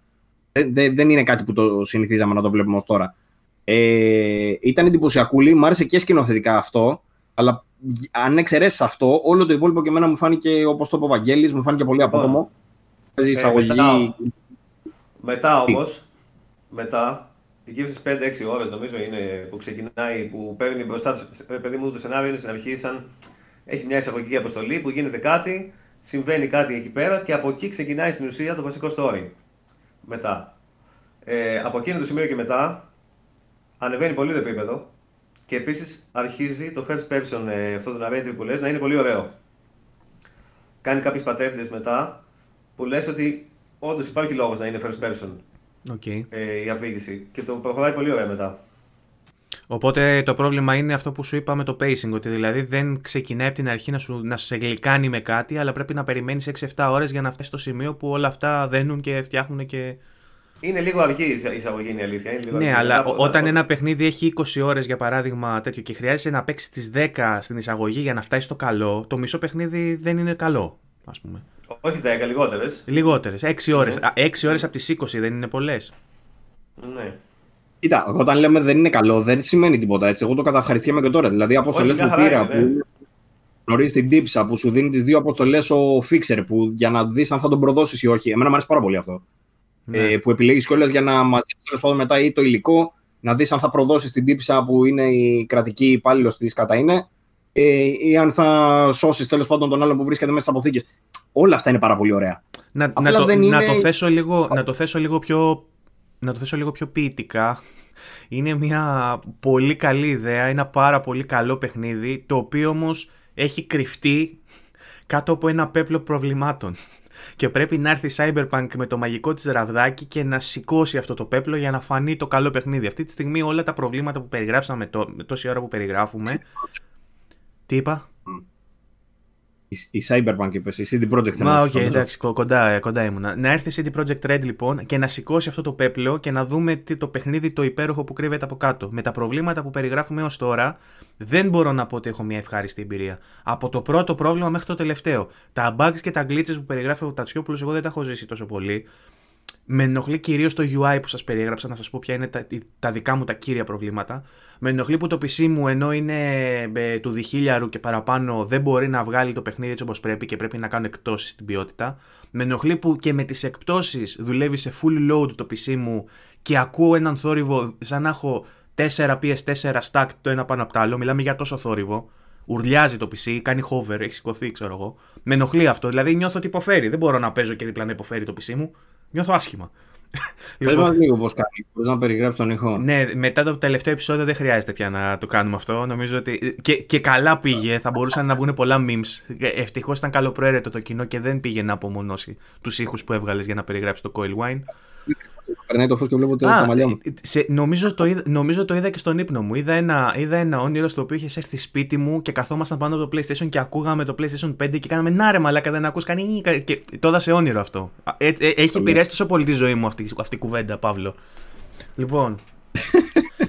Ε, ε, ναι, τέλος πάντων, ε, όλα αυτά τα quality of life issues, το γεγονός ότι ε, το performance μου δεν είναι ικανοποιητικό, το γεγονός ότι πρέπει να κάνω reload, ξέρω εγώ, τα checkpoints για να ξεκολλήσει μια μαλακία. Ε, όλα αυτά με έχουν φτάσει στο σημείο να λέω ότι δεν θέλω να το παίζω το παιχνίδι. Ε, και ούκο λίγες φορές το έχω βάλει να ξεκινήσω να παίζω και το έχω κλείσει το μισάωρο γιατί πάει σε πιάνει μια ιδέα. Έστε με τέτοια φάση, πιάνει μια ιδέα και τα άφησα και έβαλα να παίξω FIFA. Για να, για να κλείνω το Cyberpunk και να παίξω FIFA, πάνω να πω ότι δεν περνάω καλά. Προσωπικά λοιπόν δεν περνάω καλά, ενώ βλέπω ότι το παιχνίδι έχει προοπτικές και βλέπω ότι είναι ένα παιχνίδι που σε έναν χρόνο από τώρα με τα updates μπορεί να είναι φοβερό, να είναι όχι παιχνίδι του 10 που περιμέναμε, μπορεί να είναι ένα παιχνίδι του 8 και του 8,5 και, και δομικά, δηλαδή και να ήταν τέλειο ε, στον τεχνικό τομέα και χωρίς bugs και glitches, πάλι μπορεί να το θεωρούσα ένα παιχνίδι του 8 ή του 8,5. Με αυτά που κάνει δομικά. Ε, το θέμα είναι ότι στην συγκεκριμένη χρονική στιγμή που μιλάμε, στο launch, δεν είναι για τέτοιον βαθμό ούτε καν σε PC. Και ούτε καν σε ένα PC καλό που έχει λύσει τα performance issues. Πόσο μάλλον σε κονσόλες, σε ανθρώπους που παίζουν στη βασική κονσόλα PlayStation 4 Xbox One, που παίζουν στα 720p με 15 FPS. Δεν είναι κατάσταση αυτή. Λοιπόν, οπότε... Πάμε λίγο, πάμε λίγο να πούμε τα καλά. Πάμε λίγο να πούμε τα καλά, γιατί θα φάμε κράξιμο και με τα δίκτυα τους. Μου έχει κρασάρει τρεις φορές να πω ότι μου έχει κρασάρει τρεις φορές μέχρι στιγμής. Εμένα μου έχει κρασάρει μία. Στις 4 ώρες, στις 3,5 ώρες μου έχει κρασάρει μία. Εσύ έχεις παίξει 10, σου έχει κρασάρει 4. Εντάξει, άρα υπολογίζεται περίπου κάθε, μία, κάθε δύο ώρες, ξέρω εγώ, ένα κράσ. Λοιπόν, ε, περίμενε πρώτα και τα καλά που λες. Ε, να πούμε και τα άλλα πράγματα. Α, ότι εκτός από το. Εμένα προσωπικά το writing μου αρέσει πολύ. Όπως το έχουν κάνει. Επίσης μου αρέσει πολύ όπως έχουν στήσει τους διαλόγους που δεν είναι να πας στο χαρακτήρα πάτα χ να ξεκινήσει ο διάλογος και μπαίνεις στο παράθυρο του διαλόγου για όσο διαρκεί ο διάλογος και κάνεις επιλογές. Είναι πιο οργανικό. Δηλαδή υπάρχει ο χαρακτήρας, πας κάτω κοντά του, φεύγεις και σταματάει. Ξέρω εγώ, και, και, πιο και μάλιστα έχει και χρονικό περιθώριο να απαντήσεις και αν δεν απαντήσεις ναι. έχει σημασία κιόλας. Οπότε πρέπει να είσαι εκεί. Mm. Γιατί για παράδειγμα μπορεί να σου μιλήσει άλλη, ε, να σου πει: Ε, τι κάνεις όμορφο, ξέρω εγώ και να έχει να τι απαντήσεις για σου κούκλα και να μην απαντήσει και να σου πει: Πω, πω εντάξει, είσαι ύπνος, ξέρω και να φύγει. Που λέει ο λόγος. Δίνω ένα ναι. παράδειγμα πολύ επιφανειακό, πολύ ρηχό. Όπως ε, το έχουν φτιάξει και γενικά ο διάλογος μου αρέσει πάρα πολύ και οι απαντήσεις που σου δίνει και το voice acting είναι τρομερό της τύπης τουλάχιστον που έχω παίξει εγώ. Που παίζει την πρωταγωνίστρια. Είναι τρομερή πραγματικά. Εγώ παίζω με άντρα. Είχα... Είμαι ο μόνος που παίζω με άντρα και μπορώ να πω ότι και με τον άντρα είναι πολύ καλό το acting. Ε, και ε, κάποιοι από τους ε, NPCs δεν ξέρω τι έχετε συναντήσει εσείς. Εγώ παίζω σαν street kid για παράδειγμα. Έχω συναντήσει την τύπησα στο, ε, στο μαγαζί με τον ε, πώς το λένε, με, τον, με αυτόν τον γιατρό που έχει που σου βάζει τα προσθετικά ας πούμε. Και η τύπησα που είναι στο ταμείο έπαθα πλάκα με το πόσο καθαρό είναι το πρόσωπο, πόσο τέλεια facial animation έχει, πόσο, ζωντανό διάλογο, πόσο ζωντανός γίνεται ο διάλογος. Πρόσωπα, πρόσωπα είναι σοκ. Ε, δηλαδή έχει σε κάποιες φάσεις που είναι, πήγα σε μια άλλη στην Τζάκη τέλος πάντων, η οποία είναι μια που πάλι σου έκανε μια άλλη επέμβαση ε, και είναι, δηλαδή ε, υπάρχουν και screenshots βέβαια από την Τζάκη στέκεται σε κάποια φάση μπροστά σου και οι shaders που έχουν χρησιμοποιήσει στα μάτια, στα, στα πρόσωπα, στο το πώς είναι βαμμένοι, το, το πώς είναι ντυμένοι, τα μαλλιά της πώς κουνιούνται, γιατί έχει ένα τσουλούφι και κουνιέται. Όλα είναι απίστευτα αυτά. Παύλο, θέλω, θέλω να σου πω, Παύλο, ε, με συγχωρείς μια παρένθεση. Θέλω να σου πω ότι αυτή τη στιγμή το πλάνο σου είναι χειρότερο από ανταπόκριση στη λωρίδα της Γάζας. Δηλαδή πρέπει κάτι να κάνεις. Έχω δει, έχω δει πολύ, πολύ καλύτερα πράγματα σε πολύ χειρότερες καταστάσεις βρες τρόπο να φτιάξεις τη σύνδεσή σου και βρες τρόπο να μην πέφτει ο ήλιος πάνω στην κάμερά σου. ε, Βασίλη, συνέχισε εσύ όσο ο Παύλος προσπαθεί να λύσει το πρόβλημα. Ναι, επίσης δεν είναι μόνο το, το voice acting και τα face animations που είναι πολύ, πολύ ωραία και έχουν ενδιαφέρον, είναι και το, τα σώματα. Για παράδειγμα, παρατήρησα κάποια στιγμή που ήμουν σε μια φάση μέσα σε ένα μαγαζί και είχαμε κάτσει όλοι και καλά σε κάτι καναπέδες και ήταν έντονος διάλογος. Δηλαδή με, σημαντικός και αγχωτικός για παράδειγμα, και ήταν ο άλλος αυτός που είναι μαζί σου, φίλος σου, και κούνε και το πόδι του με αγχώδη τρόπο, ας πούμε. Νευρικά. Το έκανε κάτι κινήσεις έτσι, ξέρω εγώ. Και γενικά έχουν αποδώσει πάρα πολύ το τι αισθάνεται τον κάθε χαρακτήρας μέσα στο πώς κινείται το σώμα του. Και γενικά εμένα μου αρέσει πάρα πολύ το writing μέχρι στιγμή, δηλαδή το, πώς, το τι, τι συμβαίνει μέσα στους διαλόγους και το πώς θα αποδίδει. Μου αρέσει πάρα πολύ αυτό που έχουν κάνει. Γενικά θέλω να, μπορώ να πω ότι το narrative εμένα μου αρέσει πολύ κιόλας το σενάριο. Ε, είναι ψηλοκλασικό, ταυτότητα και τέτοια, cyberpunk, ε, τι είμαστε και ποιοι είμαστε και πώς αλλάζει η έννοια ταυτότητας άμα... Έκανες ένα σχόλιο στο chat που είπες ότι ναι, μεν είναι καλό το gameplay για το είδος του, είναι, είναι μια χαρά, ας πούμε, για first person shooter, ας πούμε, και με, με τον τρόπο που εφαρμόζει και μελέ, μίλη, πώς λέγεται, και ε, όπλα και τα πάντα. Ε, είναι decent, είναι καλό, είναι της προκοπής. Δεν, δεν είναι ούτε η επιτομή του gameplay, ούτε κακό, ας πούμε, είναι καλό, είναι μια χαρά. Ε, όμως σε όλα τα segments που έχει αυξημένο gameplay μου είπες μου είπες εμένα ότι είχε στην, ε, συνεχώς τη σκέψη άντε να τελειώνουμε με το πιστολίδι, ας πούμε, να γυρίσουμε στο narrative να συζητήσω. Οπότε ναι, και, ε, συμφωνώ ναι. μαζί σου εντωμεταξύ στις λίγες ώρες που έχω παίξει ότι όσες φορές έχει φάση stealth, ε, eliminate the enemies, ξέρω εγώ, ξεκανέ τους κτλ. Είμαι σε φάση, πφ, έλα εντάξει πάμε τώρα γιατί θέλω να δω τι θα γίνει με τον Jack μετά και τι θα γίνει με... Δηλαδή έχει αυτό με το με το κομμάτι της εξιστόρησης που υπερτερεί του gameplay. Δηλαδή προτιμάς να έχεις σε συναναστροφή με, με τον κόσμο παρά να πολεμάς. Αισθάνομαι εγώ για αυτό που λες ότι μέχρι στιγμής έστω το, το, το gameplay όσον αφορά τη μάχη και το stealth και αυτά δεν είναι στο ίδιο επίπεδο με το αφηγηματικό κομμάτι. Με την έννοια ότι η μάχη είναι καλή, όντως. Δηλαδή διασκεδάζεις να παίζεις πιστολίδια και τέτοια. Αλλά δεν είναι και κάτι που με σόκαρε και λέω πώς το φτιάξανε τόσο καλά και γουστάρω να παίζω μάχες με τις ώρες. Προτιμώ δηλαδή να δω το άλλο κομμάτι της ιστορίας γιατί η μάχη και το stealth για μένα μέχρι στιγμής είναι απλά καλή. Και το stealth. Να, να συμπληρώσω λίγο σε αυτό ότι οι μάχες εξαρτώνται πάρα πολύ από το skill set. Δηλαδή, σου έχει, να, ε, έχει κάτι που κάνει πάρα πολύ καλά είναι ότι σου δίνει άπειρες επιλογές. Άπειρες. Μπορείς να προσεγγίσεις το στόχο και αυτό που θες.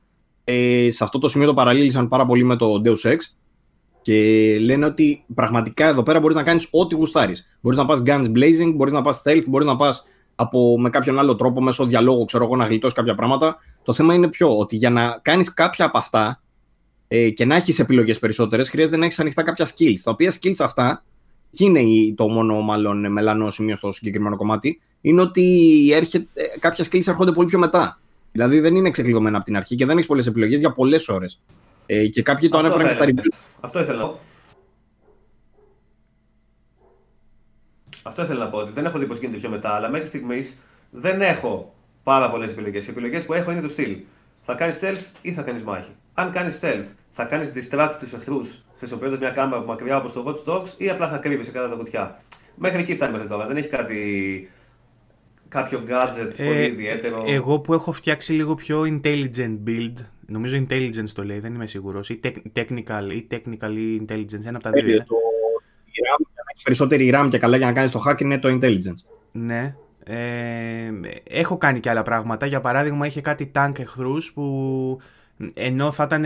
Κατάλαβα βέβαια ότι έχασα ένα μεγάλο κομμάτι του gameplay. Θα μπορούσα δηλαδή να κάτσω να τον πολεμώ αυτόν για 10 λεπτά για παράδειγμα. Γιατί ήταν tank, ήταν μεγάλος και μπήκα μέσω του Vision αυτή τη μαλακία πατάς το L1 κρατημένο και σου βγάζει σαν το Watch Dogs τι, μπορείς, τι αλληλεπίδραση μπορείς να έχεις με το περιβάλλον και είδα ότι μπορούσα να του κάνω hijack τα μάτια και να μην βλέπει.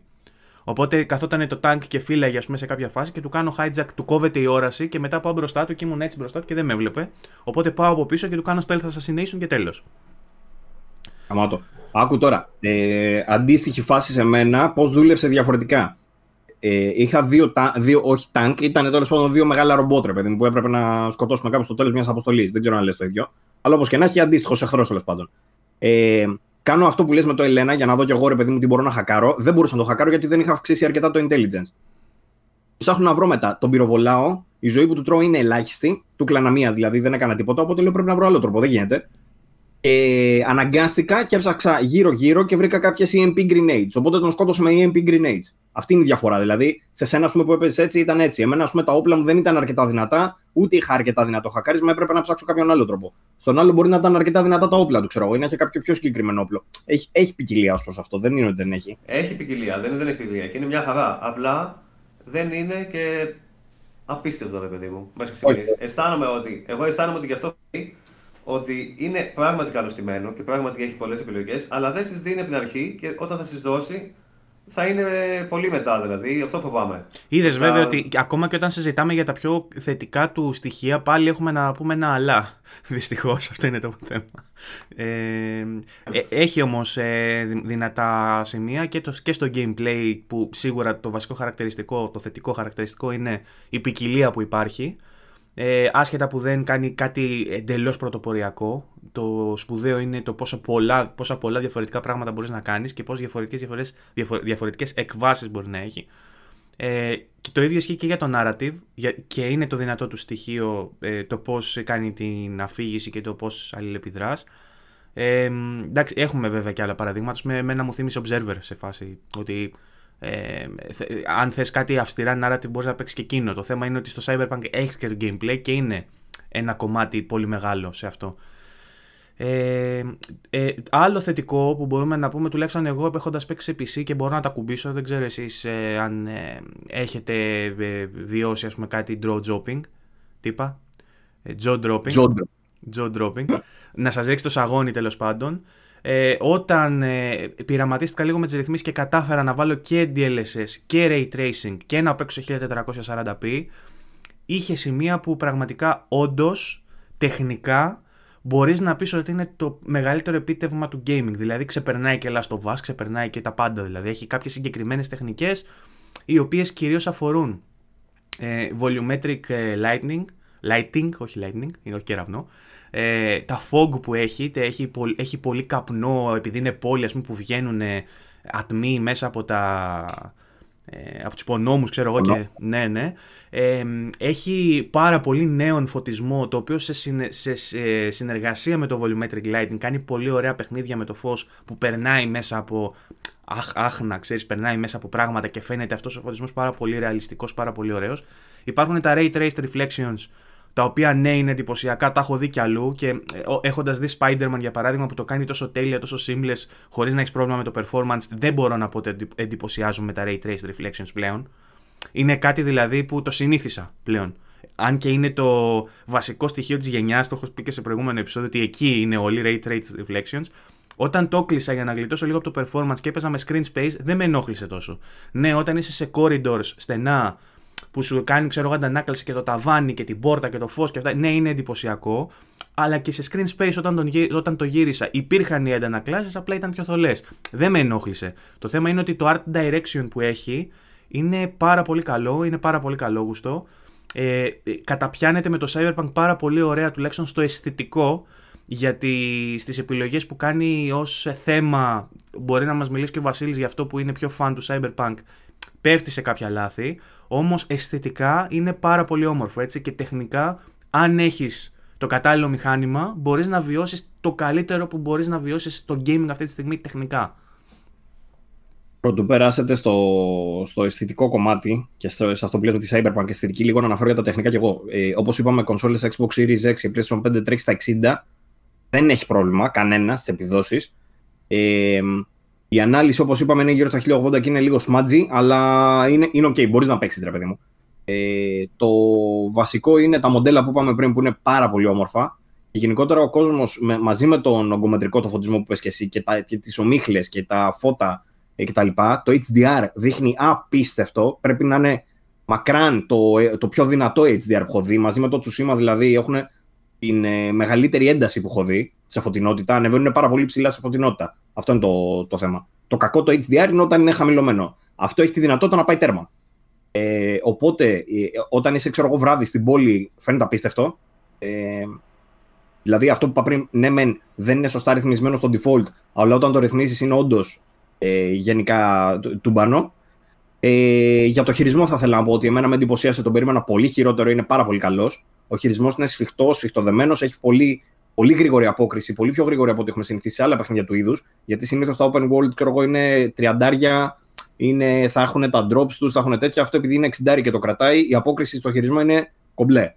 Ε, το ίδιο ισχύει και για τις μάχες, που θυμίζει λίγο κάτι ανάμεσα σε Call of Duty και Borderlands που έγραψα. Γιατί το Borderlands το έγραψα κυρίως γιατί οι εχθροί έχουν μπάρα από πάνω, δεν πεθαίνουν με την μία, ρε παιδί μου, είναι τύπου RPGoid ε, στοιχεία.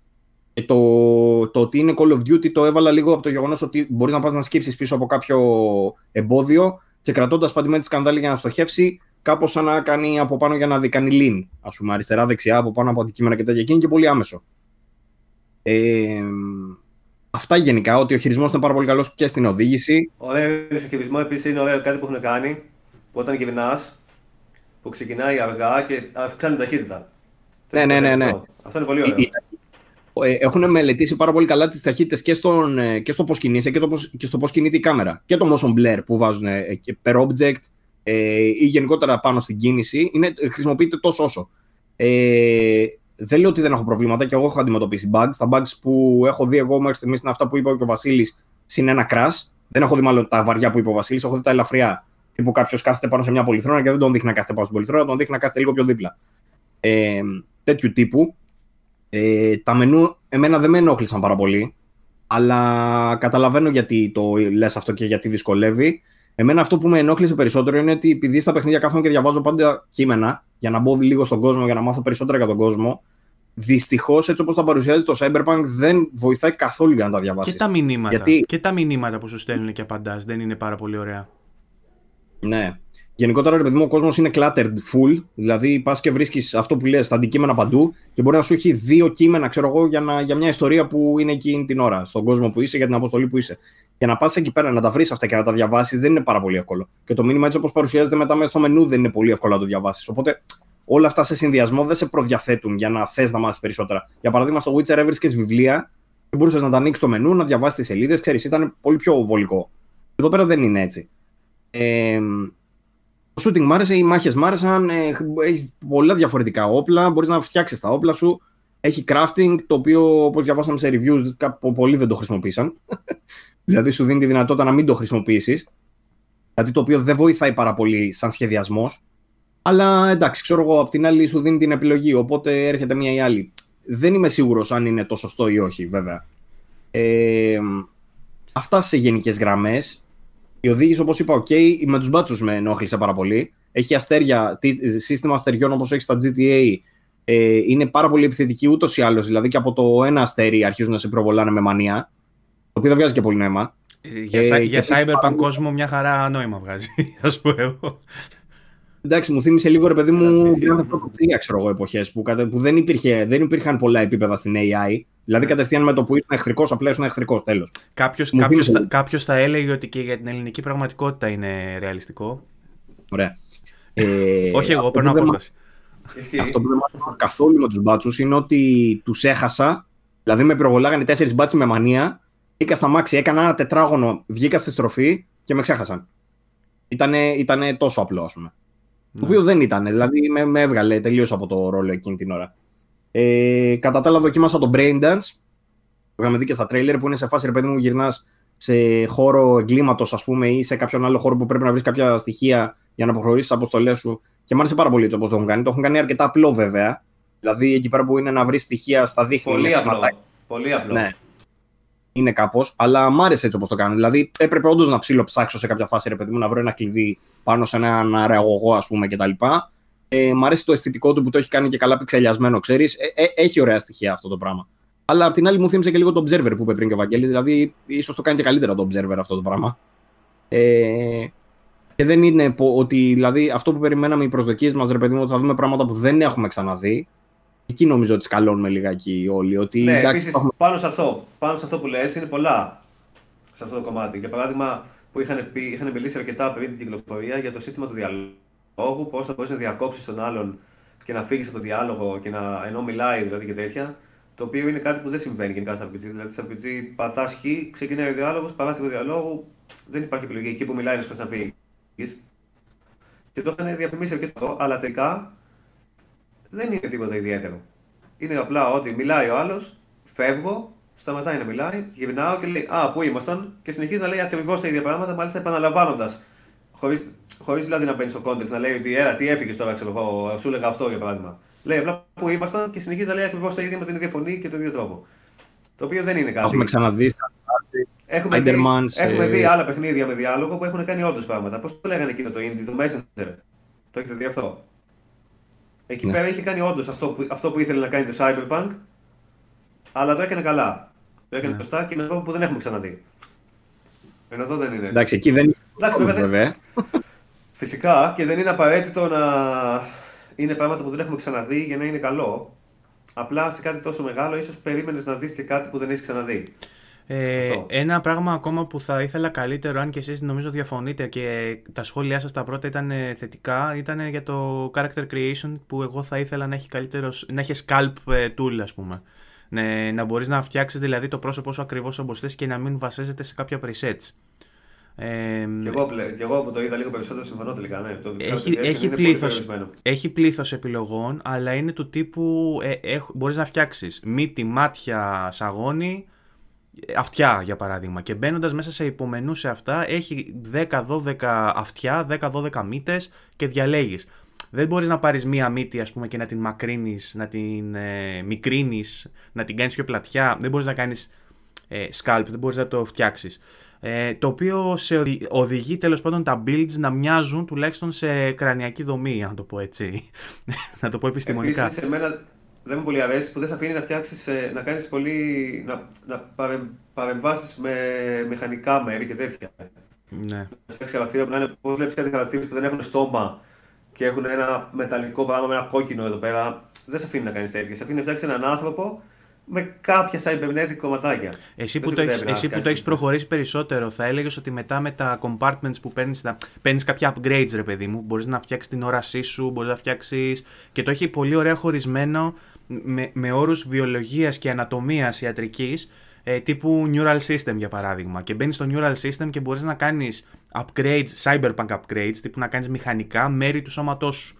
Μπορείς για παράδειγμα να αλλάξεις τον νοτιαίο σου μυελό και να τον κάνεις μηχανικό και αυτό να έχει ε, να επηρεάζει για παράδειγμα την ομοιόστασή σου να σου φτιάχνει την υγεία και μαλακίες ή μπορείς να το κάνεις στο μάτι και να έχεις ε, κι άλλα στην όραση κι άλλες ε, αισθητικά ε, αλλάζει κάπως ε, τον Δεν έχω ιδέα. Ε, εγώ ό,τι έχω βάλει δεν, έχει αλλάξει. Και εγώ μέχρι τώρα δεν έχω δει κάποια αλλαγή. Ωραία. Δεν ξέρω βέβαια. Η πρώτη εγχείρηση που της έκανε της αλλάξεις το χέρι. Ναι, Μπορείς να αλλάξεις το χέρι σου. Άλλο αυτό. Εγώ λέω μέχρι στιγμής. Αυτά που έχω δει σε upgrades δεν έχω παρατηρήσει. Δεν ξέρω. Δεν το έχω δει και πολύ το σύστημα, είναι αλήθεια ακόμα. Αλλά δεν έχω, δεν έχω δει και πολλές φορές το χαρακτήρα μου επίσης. έχω δει ναι, δύο φορέ. Ξέρεις γιατί το λέω, γιατί για παράδειγμα έχει τα όπλα που βγαίνουν τα μαχαίρια από, από τα χέρια. Τα μαχαίρια από τα χέρια. Ε, και όταν πατάς, ξέρω εγώ, να κάνεις equip το όπλο, ανοίγουν τα χέρια και βγαίνουν οι λεπίδες. Οπότε θεωρώ ότι κάποια παρέμβαση αισθητική θα έχει, απλά ενδεχομένως θα είναι μόνο στα χέρια. Γιατί όπως έχουμε διαβάσει σε πολλά κείμενα, είδα συγκεκριμένα στο Κοτάκου νομίζω άρθρο που έλεγε ότι ασχοληθείτε με το creation του χαρακτήρα σας γιατί μετά δεν μπορείτε να αλλάξετε τίποτα. Είδα άρθρο που το έλεγε αυτό. Οπότε αισθητικές παρεμβάσεις δεν μπορείς να κάνεις, αλλά λογικά στα χέρια σου θα μπαίνουν πάνω πράγματα. Είναι λίγο παράξενο, παράξενο για Cyberpunk τέτοιο setting και μάλιστα που έχουν διαφημίσει τόσο πολύ ότι φτιάχνεις ό,τι θέλεις σε χαρακτήρα και όπως θέλεις. Τα πάντα είναι λίγο παράξενο. Το, θα πιο, το πιο controversial από αυτά είναι σε σχέση με το μόριο του χαρακτήρα το οποίο έχει τρεις ε, ρυθμίσεις. Να πούμε γιατί σίγουρα πολλοί, έχει, πολλοί έκαναν, έκαναν λόγο για το πώς μπορείς να φτιάξεις το, το παίο σου η... το vagina. Σε ενόχλησε, Βαγγελάκη, που μπορείς να μεγαλώσεις το παίο σου. Αυτό σε ενόχλησε. Είχε, είχε big. Ναι. Είχε, δηλαδή μπόρεσα, μπόρεσα και διάλεξα το μέγεθός μου, δεν είχα πρόβλημα. Λοιπόν, έχει και ένα εκπληκτικό bug, νομίζω το πώ θα ρωτασιόπλο, αν θυμάμαι εγώ, Εγώ, εγώ, το, εγώ το πώ τώρα. Που...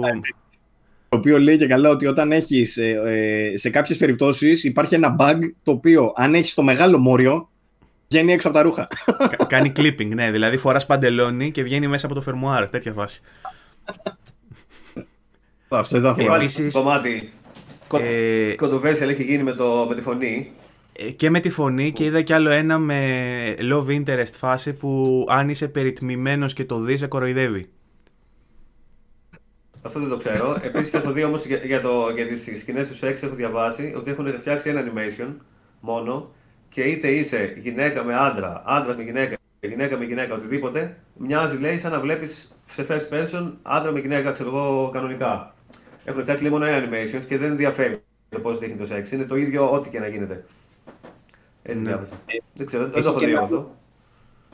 Έχει και ένα άλλο προβληματικό σημείο που συζητάγαμε, το οποίο έχει να κάνει με το φύλλο. Ναι, αυτό είναι πολύ περίεργο αυτό που ε, έχουν κάνει. στην ουσία σε βάζει να διαλέξεις, μπορείς να διαλέξεις οτιδήποτε, ρε παιδί μου, το οποίο είναι και για το inclusivity και τα λοιπά, το έχουν δουλέψει, φαίνεται. Στο αισθητικό, ε, αισθητικό κομμάτι, έστω. Στο αισθητικό κομμάτι, έστω, γιατί, στο αισθητικό κομμάτι τουλάχιστον, γιατί στο, στο context δεν φαίνεται να έχει κάποιο, κάποια επίδραση ή κάτι τέτοιο. Αυτό ισχύει. Ε, και σου λέει, ρε παιδί μου, ότι μπορείς να διαλέξεις τα πάντα αισθητικά, αλλά όσον αφορά τη φωνή, σε πά, πας και βάζεις voice 1, voice 2. Το voice 1 στην ουσία είναι βαριά φωνή αντρική και το 2 είναι η γυναικεία, ας πούμε, η, το, η, η θηλυκή και λίγο πιο λεπτή. Και σου λέει για κάποιο λόγο τώρα ότι όταν βάζεις την αντρική τη φωνή θα σε φωνάζουν χ, και όταν βάζεις τη γυναικεία θα σε φωνάζουν σ. Το οποίο έρχεται σε αντίθεση με τις υπόλοιπες επιλογές που έχει, γιατί το χαρακτήρα μπορείς να φτιάξεις κανονικά. Μπορεί να είναι εντελώς γυναίκα, ας πούμε, και να βάζεις ότι θέλω αντρική φωνή, αλλά το άρθρο θα πρέπει να παραμείνει χ. επειδή είναι η φωνή. Πόσο δύσκολο θα ήταν να διαλέγεις pronoun, ας πούμε. Ναι, αυτό δεν καταλαβαίνω κι εγώ. Γιατί θα ήταν πάρα πολύ απλό. Να υπάρχει μια επιλογή ξεχωριστή, ό,τι και να έχεις βάλει στα υπόλοιπα, να διαλέγεις ένα από τα δύο. Δύο έχουν βάλει, OK, okay, εντάξει, όσα θες. Δύο βάλατε, διάλεξε τουλάχιστον ένα από τα δύο. Yeah, και, και, και, θα μπορούσαν να βάλουν και it. Τι άλλο βάλανε; Μπορούσε, they. το να μην έχει πολλά άρθρα το καταλαβαίνω γιατί θα αναγκαζόντουσαν να κάνουν τριπλή δουλειά μετά στα voiceovers. Γιατί για ε, όλα τα voiceovers επίσης... που περιλαμβάνουν τα άρθρα κάνουν επανεγγραφή. Αυτό το καταλαβαίνω. Επίσης, αλλά δεν καταλαβαίνω γιατί. Ένας ένας, ένας ένας. Ένας ένας. Ναι, αρκεί να, ακούσει, να ακουστεί ο Παύλος σε μένα, γι' αυτό πετάγαμε από πάνω του. Επίσης καταλαβαίνω το άλλο που λένε ότι έχει μόνο δύο voice actors. OK, okay, αυτό. Λογικό. Είναι στο συγκεκριμένο. Ναι, αλλά δεν θα, μπορούσαν να το, είναι... δεν θα μπορούσαν να το παίξουν με pitch. Δηλαδή να είναι δύο τα voice, ναι. οι δύο voice actors και να πειράζει το pitch. Δηλαδή να μπορείς να το κάνεις πιο βαρύ. Σωστό αυτό, δηλαδή σωστό, το κάνω σωστό. εγώ στο PC μου με το Winamp. Δεν μπορούν να το κάνουν αυτοί με ένα EQ. Ο Παύλος ξέρει, είναι και. Αυτό γιατί να το κάνεις; Δηλα... Για να διαφοροποιήσει. Να έχει πολλές φωνές. Για, παράδει... για παράδειγμα, θες να φτιάξεις ρε παιδί μου μία τρανς γυναίκα. Μπορείς να βάλεις ρε παιδί μου το... την αντρική φωνή ή τη θηλυκή και να πειράξεις το pitch ώστε να είναι είτε πιο αντροπρεπής. Όχι αντροπρεπής, πώς θα το πω. Masculine ή feminine. Δηλαδή να πάρεις μία βάση και να την πειράξεις, ας πούμε, να τη φέρεις στα μέτρα σου. Γιατί για παράδειγμα, για μένα η φωνή του αρσενικού είναι πολύ μάτσο. Ας πούμε, θα ήθελα να είναι λίγο πιο γλυκιά, σαν τη δική μου, τη γάργαρη. Τη λεπτή γεια σου, Βαγγέλη. Ε, Σπαζοκλαμπάνια είμαι. Πράγματι, πράγματι έχουν βάλει πολλές επιλογές. Αλλά ε, σε, σε κάποια πράγματα μένει, μένει λίγο πίσω και θα μπορούσε να είναι πιο πλήρες αυτό το πράγμα. Δηλαδή, γιατί σε περιορίζει σε κάποια πράγματα. Τις φωνές. Συγγνώμη, παρένθεση. Τις φωνές τις έχουν φτιάξει στο Watch Dogs, στο Watch Dogs Legion κατά αυτόν τον τρόπο. Δηλαδή έχουν πάρει, ξέρω εγώ, 10 φωνές και για να τις διαφοροποιήσουν και να τις κάνουν 500, έχουν πειράξει pitch και με φεδάκια τις αλλάζουν. Και ακούγονται όλοι οι χαρακτήρες, ας πούμε, διαφορετικά. Εδώ το κάνει το Dragon's Dogma της Capcom, ρε. Δεν μπορεί να το κάνει η CD Projekt Red και η Ubisoft. Τέλος πάντων, λεπτομέρεια αυτή τώρα. Καθόμαστε και ασχολούμαστε με τη φωνή και το pitch. Τέλος πάντων. Ε, έχει, να, ε, έχει, θα μπορούσαν, θα μπορούσαν. Έχει σημαντικές προεκτάσεις στο inclusivity και ε, είναι σημαντικό γιατί είναι RPG. Ε, και ναι. όταν παίζεις RPG, για μένα καταλητικό παράγοντας ενός καλού RPG είναι να μπορείς να κάνεις καλό role playing. Και για να κάνεις καλό role playing πρέπει να έχεις ένα πολύ καλό character creation ε, και να έχει προεκτάσεις στο παιχνίδι αυτό. Δηλαδή το γεγονό. Μισό λεπτό όμως, να πούμε και το άλλο, ε. Ναι. Να πούμε, γι' αυτό που λες τώρα, να πούμε και το άλλο. Ότι στο Cyberpunk δεν κάνεις roleplay, ας πούμε, εσένα σε Cyberpunk setting. Κάνεις roleplay τον V και την V. Ναι. Όμω δηλαδή. όμως είναι πολύ αόριστο ποιος είναι ο V. Δεν είναι σαν τον ναι. Geralt, ας πούμε, που έχει ένα συγκεκριμένο background και πρέπει να το ακολουθήσεις. Και πάλι όμως. Δεν είναι αρκετά αόριστο ώστε να πεις ότι κάνεις εντελώς roleplay. Έχει κάποια χαρακτηριστικά που είναι ε, μόνο, μόνο, το, μόνο το life path είναι προκα, προκαθορισμένο, ρε φίλε όμως. Δηλαδή Όχι, εγώ μέχρι στιγμής μέχρι στιγμής αυτά που μου δίνεις σαν επιλογές δεν είναι αρκετά εκτενείς οι επιλογές του διαλόγους ώστε να μπορώ να παίξω, ας πούμε, σαν εντελώς αρχίδι για παράδειγμα ή εντελώς ε, ο καλός άνθρωπος. Δεν είναι αρκετά. Είναι πιο επιλογές. Είναι ένας χαρακτήρας που απλά σου δίνει την επιλογή να τον παίξεις λίγο διαφορετικά. Δεν είναι σαν τα RPG τα κλασικά τα παλιά που σου δίνουν επιλογές να κάνεις κυριολεκτικά πολλές απαντήσεις τελείως διαφορετικές μεταξύ τους. Ούτε όμως είναι άσπρο μαύρος, σε φάση καλός, κακός, μέτριος. Είναι ένας χαρακτήρας συγκεκριμένος, απλά το διαμορφώνεις εσύ σε ένα μεγάλο βαθμό. Μάλιστα. Εγώ αυτό νιώθω τουλάχιστον παίζοντάς το. Ε, και ναι, είναι και αυτό. Είναι και. Ε, κάποιος... Τι; Εμένα δεν με χαλάει αυτό. Όχι, όχι δεν, είπα, δεν το λέγω κακό. Δεν λέω κακό, απλά λέω πώς είναι. Τέλος πάντων, ε, ε, επίσης θα ήθελα να έχει μεγαλύτερη συμμετοχή ο χαρακτήρας μέσω τουλάχιστον cutscenes. Δεν σου λέω να γίνεται third person, αλλά τουλάχιστον στα cutscenes να το βλέπω γιατί όταν έχω κάτσει και έχω ασχοληθεί τόσο πολύ να φτιάξω τη μούρη μου, το μόριό μου και όλα αυτά, θέλω να τα βλέπω κιόλας. Δεν γίνεται δηλαδή. Α, το άλλο το είδατε. Μόνο τα χέρια μου. Πάνω σε αυτό που λες. Το είδατε το άλλο που λένε ότι στις κονσόλες. Όχι, ή παντού, δεν θυμάμαι σίγουρα, ίσως παντού, ότι δεν φαίνεται η αντανάκλαση του χαρακτήρα σου μέσα σε γυαλιά και τέτοια. Ότι βλέπεις τα γυαλιά του άλλου χαρακτήρα και φαίνονται κανονικά οι υπόλοιποι χαρακτήρες στα γυαλιά μέσα, αλλά εσύ δεν φαίνεσαι. Μπορεί, να, σε, ότι... μπορεί να είσαι φάντασμα. Plot twist. Αυτό, ναι. Και λέει ότι γενικά μάλλον είχαν κάποιο πρόβλημα με το να δείχνουν το χαρακτήρα και γι' αυτό οι καθρέφτες δεν είναι ανοιχτοί μόνιμα. Και για να δεις τον χαρακτήρα σου πρέπει να πάρεις καθρέφτη και να πατήσεις το κουμπί και να ανοίξεις ο καθρέφτης. Και γενικά δεν, δεν πρέπει να πατά και βλέπεις τον τζάμι τον εαυτό σου και δεν παίζεις αυτό πουθενά.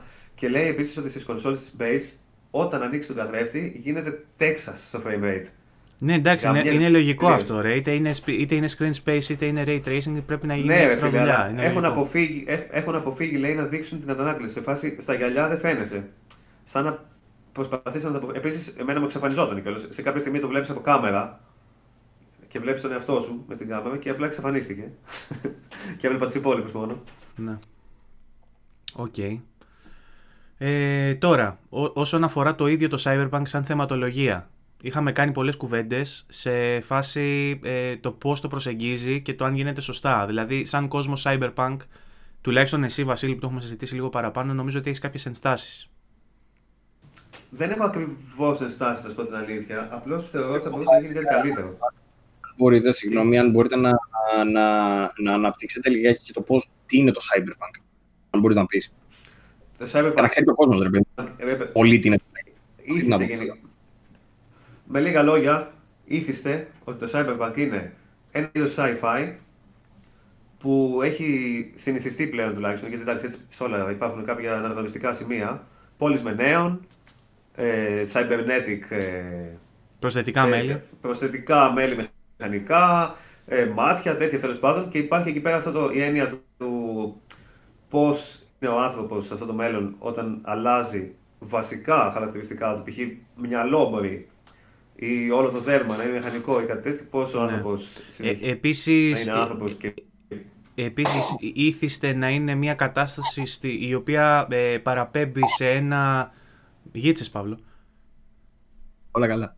Ε, ήθιστε να παραπέμπει σε ένα σύμπαν ας πούμε, σε μια πραγματικότητα όπου είναι πολύ κοντά στο παρόν, σε αυτό που βιώνουμε εμείς, όμως με μια τεχνολογία η οποία έχει λάβει αλματώδη εξέλιξη ας πούμε και ξαφνικά βλέπεις μια κοινωνία η οποία έχει προβλήματα ενός αστικού setting δικού μας οικείου και το πώς επηρεάζεται αυτό με την ε, ραγδαία εξέλιξη της τεχνολογίας.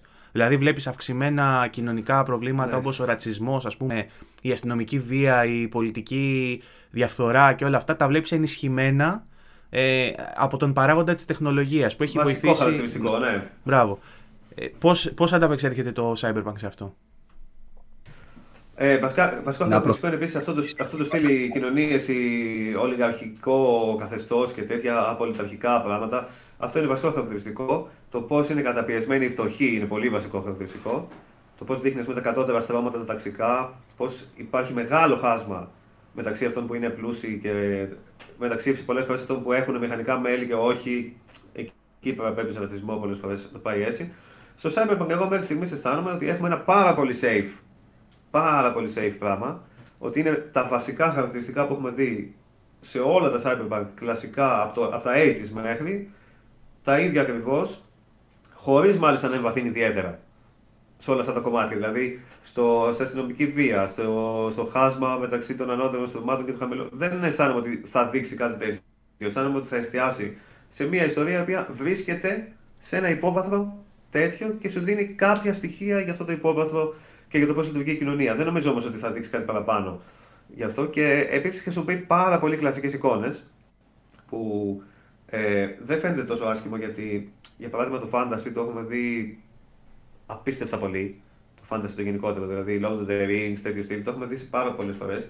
Οπότε το έχουμε συνηθίσει πάρα πολύ πλέον και κουράζει πιο εύκολα όταν βλέπεις τα ίδια και τα ίδια στο fantasy. Ενώ το cyberpunk δεν βλέπουμε και τόσο συχνά ας πούμε, παιχνίδια σε αυτό το setting όσο βλέπουμε fantasy. Οπότε μπορεί, μπορεί να μην είναι πρωτότυπο για παράδειγμα, όμως επειδή έχεις καιρό να δεις κάτι αντίστοιχο και αυτό το, το υλοποιεί έτσι πιο όμορφα, ας πούμε, με art style πιο ενδιαφέρον, με τεχνικά μέσα πιο ε, ανεπτυγμένα από τα προ, προηγούμενα παραδείγματα που έχουμε, όπως είναι το Deus Ex για παράδειγμα, ε, ή το Observer, που το Observer με το Redux, ε, το καινούργιο βέβαια έχει εξελιχθεί πάρα πολύ, είναι πάρα πολύ όμορφο. Ε, οπότε θεωρείς ότι έχει ένα safe zone ας πούμε, το οποίο δεν το εξαντλεί. Κάτι είπες βέβαια και για την, είπες κάτι για την αστυνομία, ας πούμε, ότι σε ενοχλεί ότι είναι πολύ φίλοι μας. ναι, δηλαδή αυτό, με αυτή την προέκταση το λέω, ότι δεν ε, εμβαθύνει καθόλου σε αυτά τα πράγματα και την αστυνομία μέχρι στιγμής τουλάχιστον την έχει απλά ότι είναι κάτι τύποι που είναι στον δρόμο και μπορείς και να τους βοηθήσεις και όλα καλά, ξέρω εγώ. Δεν, δεν δίνει αυτή την προέκταση στο Cyberpunk τόσο έντονα του πώς λειτουργεί η κοινωνία, το κράτος, η αστυνομία, η καταστολή. Δεν το δίνει αυτό το πράγμα ιδιαίτερα. Τους δείχνει απλά ότι είναι οι τύποι που κρατάνε την τάξη από τις κακές συμμορίες και του βοηθάμε μαλάκι κιόλας. Στο, στο ελάχιστο που έχω παίξει εγώ επίσης μου φαίνεται ότι πέραν κάποιων ζητιάνων που βλέπεις να κοίτονται κάτω ξέρω, και να ζητάνε λεφτά που, που επαιτούν ε, δεν βλέπω τόσο την κοινωνική ανισότητα αποτυπωμένη στο, στις, λέω, ναι, στις, στις ρουτίνες των NPCs. Δηλαδή δεν υπάρχει ούτε μια... Ε, δεν βλέπεις κάποιο κίνημα ας πούμε, δεν βλέπεις κάποια συσπήρωση της κατώτερης ε, λαϊκής ε, τάξης ας πούμε. Ε, Εντάξει, να... μπορεί να έχει κάτι μετά, δεν ξέρω. Ναι, ναι. Ε, αυτό, αυτό ήθελα Το παιχνίδι είναι τεράστιο. Έχει καταρχήν ολόκληρες λέει συμμορίες που βρίσκονται έξω από την πόλη στις ερήμους. Εκεί πέρα λέει είναι πολύ διαφορετικά τα πράγματα, ακόμα και μέσα από την πόλη. Επίσης ακόμα και σε σχέση και με. Δεν έχει όμως factions, λέει. Όπως έχουν τα RPG γενικά. Δεν μπορείς να μπεις σε faction και να. Δεν έχει, λέει. Ναι, και αυτό είναι. Θεωρείς... Δεν υπάρχουν καθόλου Δεν έχει να πάρεις μέρος. Να πάρεις μέρος. Έτσι έχω διαβάσει τουλάχιστον, δεν το έχω δει γι' αυτό. OK. Okay θεωρείς ότι είναι, ε, πώς το λένε, επιλογή συνειδητή για να υπάρχει μια, αυτή, η γκρίζα ζώνη που συνηθίζεται, ένα gray, ένα gray area; Δεν ξέρω, δεν ξέρω, δεν έχω ιδέα. Θα το δούμε αυτό πώς θα είναι. Πώς για, θα για να μην πάρει θέση το παιχνίδι, να μην σου πει ξέρω εγώ ότι α, η Bats είναι κακή για παράδειγμα και το Rebellion, ε, η αντίσταση ξέρω εγώ είναι η σωστή επιλογή, δεν θέλει να πάρει θέση έτσι. Θέλει να το αφήσει λίγο γκρι. Ε, δεν έχω δει ακόμα κάτι γενικότερα να παίρνει θέση, οπότε ακόμα και με τα factions δεν ξέρω πώς θα είναι. Θα το ναι. δούμε όταν δω και κάποιο faction. Άμα έχει τέλο πάντων. Δηλαδή το, το γεγονός ότι σε αφήνει να επιλέξεις ε, να γίνεις κόρπο, corporate ε, στο life path, σου δίνει ας πούμε μια ε, επιλογή να είσαι εντός του συστήματος, να υπηρετείς το σύστημα για παράδειγμα. Αλλά ε, από ό,τι γνωρίζω, από όσο έχω δει και από όσο διαφαίνεται, κάπου υπάρχει ένα σημείο καμπής που, που σε υποχρεώνει σαν να αποστασιοποιηθείς λίγο από το life path σου. Το θέμα είναι έτσι όπως τελειώνει το παιχνίδι, αν στο τέλος μπορείς να κάνεις ολο, ολική μεταστροφή σε ένα άλλο life path και να επιλέξεις ας πούμε να απαρνηθείς τις αξίες των κόρπος για να, γίνει, να, να πας μαζί με τους nomads ας πούμε και να πολεμήσεις μαζί με τους nomads και αν το εργαλειοποιεί αυτό, αν το κάνει μέρος της υπόθεσης ή αν είναι απλά μια επιλογή που αλλάζει διαλόγους με τους NPCs. Αυτό έχει σημασία. Αυτό θέλω και εγώ, θέλω και εγώ να το δω αυτό, ναι. Ναι, δυστυχώς αυτό δεν μπορούμε να το ξέρουμε και μπορεί και στα, στο playthrough που θα παίξω εγώ και εσύ να μην το δούμε και στο playthrough του τρίτου να το δείξει, έτσι. Γιατί διάβασα reviews που λέει ότι ξέρω ναι, με, ένα, με ένα συγκεκριμένο life path, με ένα save game το οποίο έχει, σε ένα κομβικό σημείο σου, σου σε βάζει να διαλέξεις, από εκείνο το κομβικό σημείο και μετά μπορεί να σου δώσει έξι διαφορετικά τέλη με το ίδιο life path. Το διάβασα σε review αυτό. Ναι. Okay. Έχει πολλά διαφορετικά. Ε, νομίζω. Που... Νο, μισό λεπτό γιατί ο Παύλος στην αρχή, πριν, πριν από κάνα τέταρτο, είχε πει ότι κάτι θέλει να προσθέσει. Δεν ξέρω αν το θυμάσαι ακόμα, Παύλο, και θες να το προσθέσεις, γιατί δεν σε άκουγε. Έχει με την αισθητική. Ενώ αυτό που ήθελα για το Cyberpunk να πούμε είναι ότι βασίζεται σε ένα tabletop παιχνίδι επιτραπέζιο που ξεκίνησε, που ε, δημιούργησε βασικά, ο, δεν θυμάμαι το όνομα του ένας, ο δημιουργός του τέλος πάντων το 1988. Ε, και έχουμε δει ταινίες όπως το Blade Runner ας πούμε, το παλιό, το οποίο ήταν από, τα, από τις πρώτες ταινίες που απεικόνισαν ας πούμε σε έναν κόσμο πέρα του tabletop του παιχνιδιού ε, πώς είναι το Cyberpunk το είδος. Από τότε έχουν κυκλοφορήσει άπειρα παιχνίδια ε, έχουμε δει διάφορα άλλα ε, μέσα να το χρησιμοποιούν από κόμικ, σειρές, ταινίες κτλ. Και το Cyberpunk το 2077 είναι ένα από τα λίγα, ας πούμε, που υποτίθεται ότι καταπιάνεται με, την, με το core αυτού του κινήματος, αυτής της αισθητικής. Γιατί στην ουσία θέλει να, να το πιάσει κάπως σαν στη βάση του ε, για να εξηγήσει το τι είναι το Cyberpunk. Το οποίο όμως, ε, όπως είπε και ο Βασίλης, μάλλον είναι κάτι που δεν το βλέπουμε στην, ε, στην πλήρη μορφή του. Αυτό είναι μάλλον το πρόβλημα. Ε, Παρ' όλα αυτά δίνει μια πολύ καλή εικόνα σε όλους για το πώς είναι ένα cyberpunk περιβάλλον. Αλλά δυστοπίες, άλλου τύπου, δυστόπια δηλαδή περιβάλλοντα, έχουμε δει σίγουρα και σε πάρα πολλά άλλα πράγματα που μπορεί και να μην είναι cyberpunk. Ή και να είναι, ή να έχουν στοιχεία. Μπορεί να είναι, μπορεί να είναι steampunk για παράδειγμα. Μπορεί να είναι. Ε, παράδειγμα, ξέρω εγώ, η City 17 είναι μια ωραία δυστοπία και αυτό τώρα δεν το λέω σε σχέση με το Cyberpunk, το λέω σε σχέση με την, ε, ε, ε για την, την καταστολή ξέρω εγώ, που ανέφερες πριν, ε, την αστυνομική δύναμη κτλ. Ότι όταν έσκαγες στο City 17 του Half-Life 2, μιλάμε για παιχνίδι τώρα 20 χρόνια πριν, ε, ένιωθες ότι όντως ρε παιδί μου εκεί πέρα κάτι συμβαίνει με το κράτος και κάτι ξέρεις, αυτό που λες με, το, με, την, με την εξουσία, ρε παιδί μου, αυτό που, που συνέβαινε στο περιβάλλον. Το έπαιρνες πολύ πιο έντονα αυτό το, την αίσθηση. Τώρα στο Cyberpunk δεν είμαι σίγουρος ότι έχει δουλευτεί τόσο αυτό το πράγμα. Και μιλάμε για το Cyberpunk, ξέρω εγώ, που είναι 20 χρόνια μετά παιχνίδι. Είναι το παιχνίδι που περιμέναμε πώς και πώς για να δούμε τέτοια αισθητική. Δεν είμαι σίγουρος ότι τα καταφέρνει κι εγώ ακόμα. Φυσικά θα πρέπει να το δούμε όλο μέχρι τέλους για να καταλάβουμε ακριβώς τι παίζει. Εκεί ήθελα να σας σταματήσω πριν, ότι καλό είναι να μην τα πούμε αυτά γιατί ακόμα δεν είναι safe να τα πούμε. Δεν έχουμε παίξει το ναι, παιχνίδι. Μέχρι, μέχρι, τώρα, μέχρι τώρα. Μέχρι τώρα. Ε, αυτό κατά βάση. Ε... Να, πω, να πω και εγώ κάτι ακόμα γι' αυτό. Ναι. Ότι όσον αφορά το αισθητικό κομμάτι αυστηρά του Cyberpunk, ενώ όχι γραφικά και τέτοια, το πώς αποδίδει το Cyberpunk setting αισθητικά και μόνο, παρόλο που είναι πάρα πολύ cool, πάρα πολύ όμορφο, πάρα πολύ ωραία αισθητική αποτύπωση αυτού του πράγματος. Επίσης έχει καταπληκτική μουσική. Καλά, η μουσική είναι απίστευτη. Παρ' όλα αυτά, το ότι είναι πολύ safe δημιουργεί το θέμα ότι ας πούμε, βλέπεις συνέχεια πράγματα που έχεις ξαναδεί. Το τσιπάκι εδώ πίσω, το καλώδιο που συνδέεται στον υπολογιστή, το digital αυτό. Ενώ, OK, okay, θα μου πεις βασίζεται σε ένα συγκεκριμένο έργο. Ναι, OK. Okay. Όμως, για παράδειγμα, το Witcher δεν έπασχε και το ίδιο πρόβλημα. Η αποτύπωση του fantasy στο Witcher ήταν πολύ unique Είχε στοιχεία από τη χώρα από εκεί μέσα, από, την, από θρύλους, από τέτοια και είδαμε ένα, ένα διαφορετικό fantasy, διαφορετικά τέρατα, διαφορετική ατμόσφαιρα. Πατούσε βέβαια και σε ένα well-established novel, έτσι, σε ένα πολύ ναι, επιτυχημένο ναι, okay, μυθιστόρημα. Okay. Και το άλλο πατάει σε ένα πολύ επιτυχημένο tabletop, αλλά θα μπορούσαν ενδεχομένως ή να κάνουν κάποιες παρεμβάσεις ή να βασιστούν αλλού. Ναι. Ε, ναι, το λέω αυτό γιατί σε ένα table το πρέπει μου έχεις ένα lore το οποίο όμως μπορεί απλά να υπάρχει ε, ενδεικτικά, σαν. Ε, δεν ξέρω πώς να το. Μα και όταν παίζεις. Και όταν παίζεις table, πολλές φορές το λέει το ίδιο το βιβλίο με τις οδηγίες. Ναι, αλλά σου το context. Τα βασικά στοιχεία και το, φτιάξει εσύ τα υπόλοιπα. Το context όμως είναι λίγο σαν ε, με εγκυκλοπαίδεια. Πώς να το πω, ρε παιδί μου. Είναι σαν entry στο Wikipedia το context που πρέπει να πατήσει ο άλλος πάνω για να γράψει. Ενώ όταν έχεις ένα μυθιστόρημα, έχεις αναφορές μέσα σε βιβλία για το ακριβώς πώς είναι αυτό το πράγμα, ξέρω εγώ και το. Ναι. Κατάλαβες. Ε, αυτό ε, ε, Τώρα θα μπορούσε να, να πάρει περισσότερες ελευθερίες ενδεχομένως.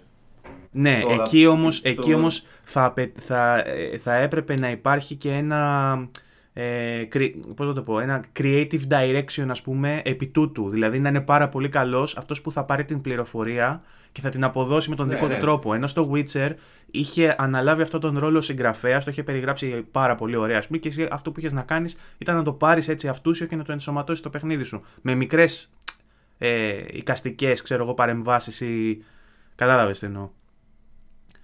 Mm, ναι. Τέλος πάντων, αυτό. Ε, λοιπόν ένα Cyberpunk γιατί έχει πάει μπράβο. ήδη τέσσερις, δεν έχουμε πάλι Μπράβο, μπράβο. Αυτό, Αυτό που θέλω να πω Συγγνώμη, για να κλείσουμε λιγάκι, ε, θέλω να μου πείτε λιγάκι την εικόνα που έχετε στο σύνολο εσείς ως τώρα. Εγώ αυτό που μπορώ να πω είναι ότι ναι, νιώθω μια ελαφριά απογοήτευση, δεν μπορώ να μην τη νιώθω, η οποία όμως δεν προέρχεται από τα bugs και από τα υπόλοιπα, τα οποία θα φτιαχτούν, το ξέρουμε ότι θα φτιαχτούν, ε, η εταιρεία το έχει δείξει ότι θα δουλέψει όπως και στο Witcher μέχρι να λήξει αυτό το θέμα και να διορθωθεί.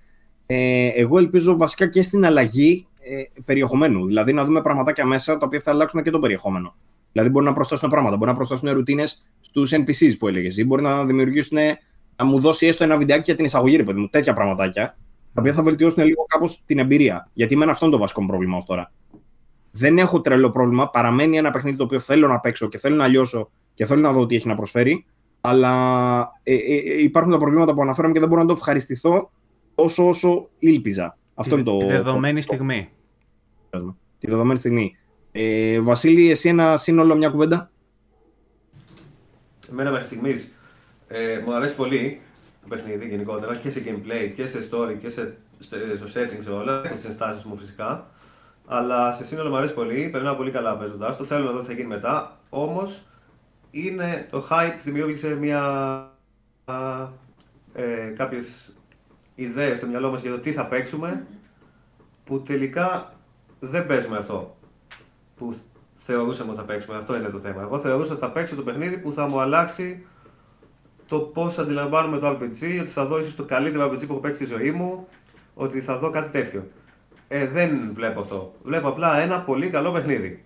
Αυτό. Okay. Εγώ πάντως θεωρώ ότι δεν είναι μόνο ότι δεν ε, ικανοποίησε τις προσδοκίες μας. Θεωρώ ότι και, για, και στο πλαίσιο ενός ε, υπάρχοντος ε, RPG, δηλαδή με, με βάση τα standards που έχουμε απογοήτευσε. Όχι μόνο με τις φιλοδοξίες που είχε χτίσει.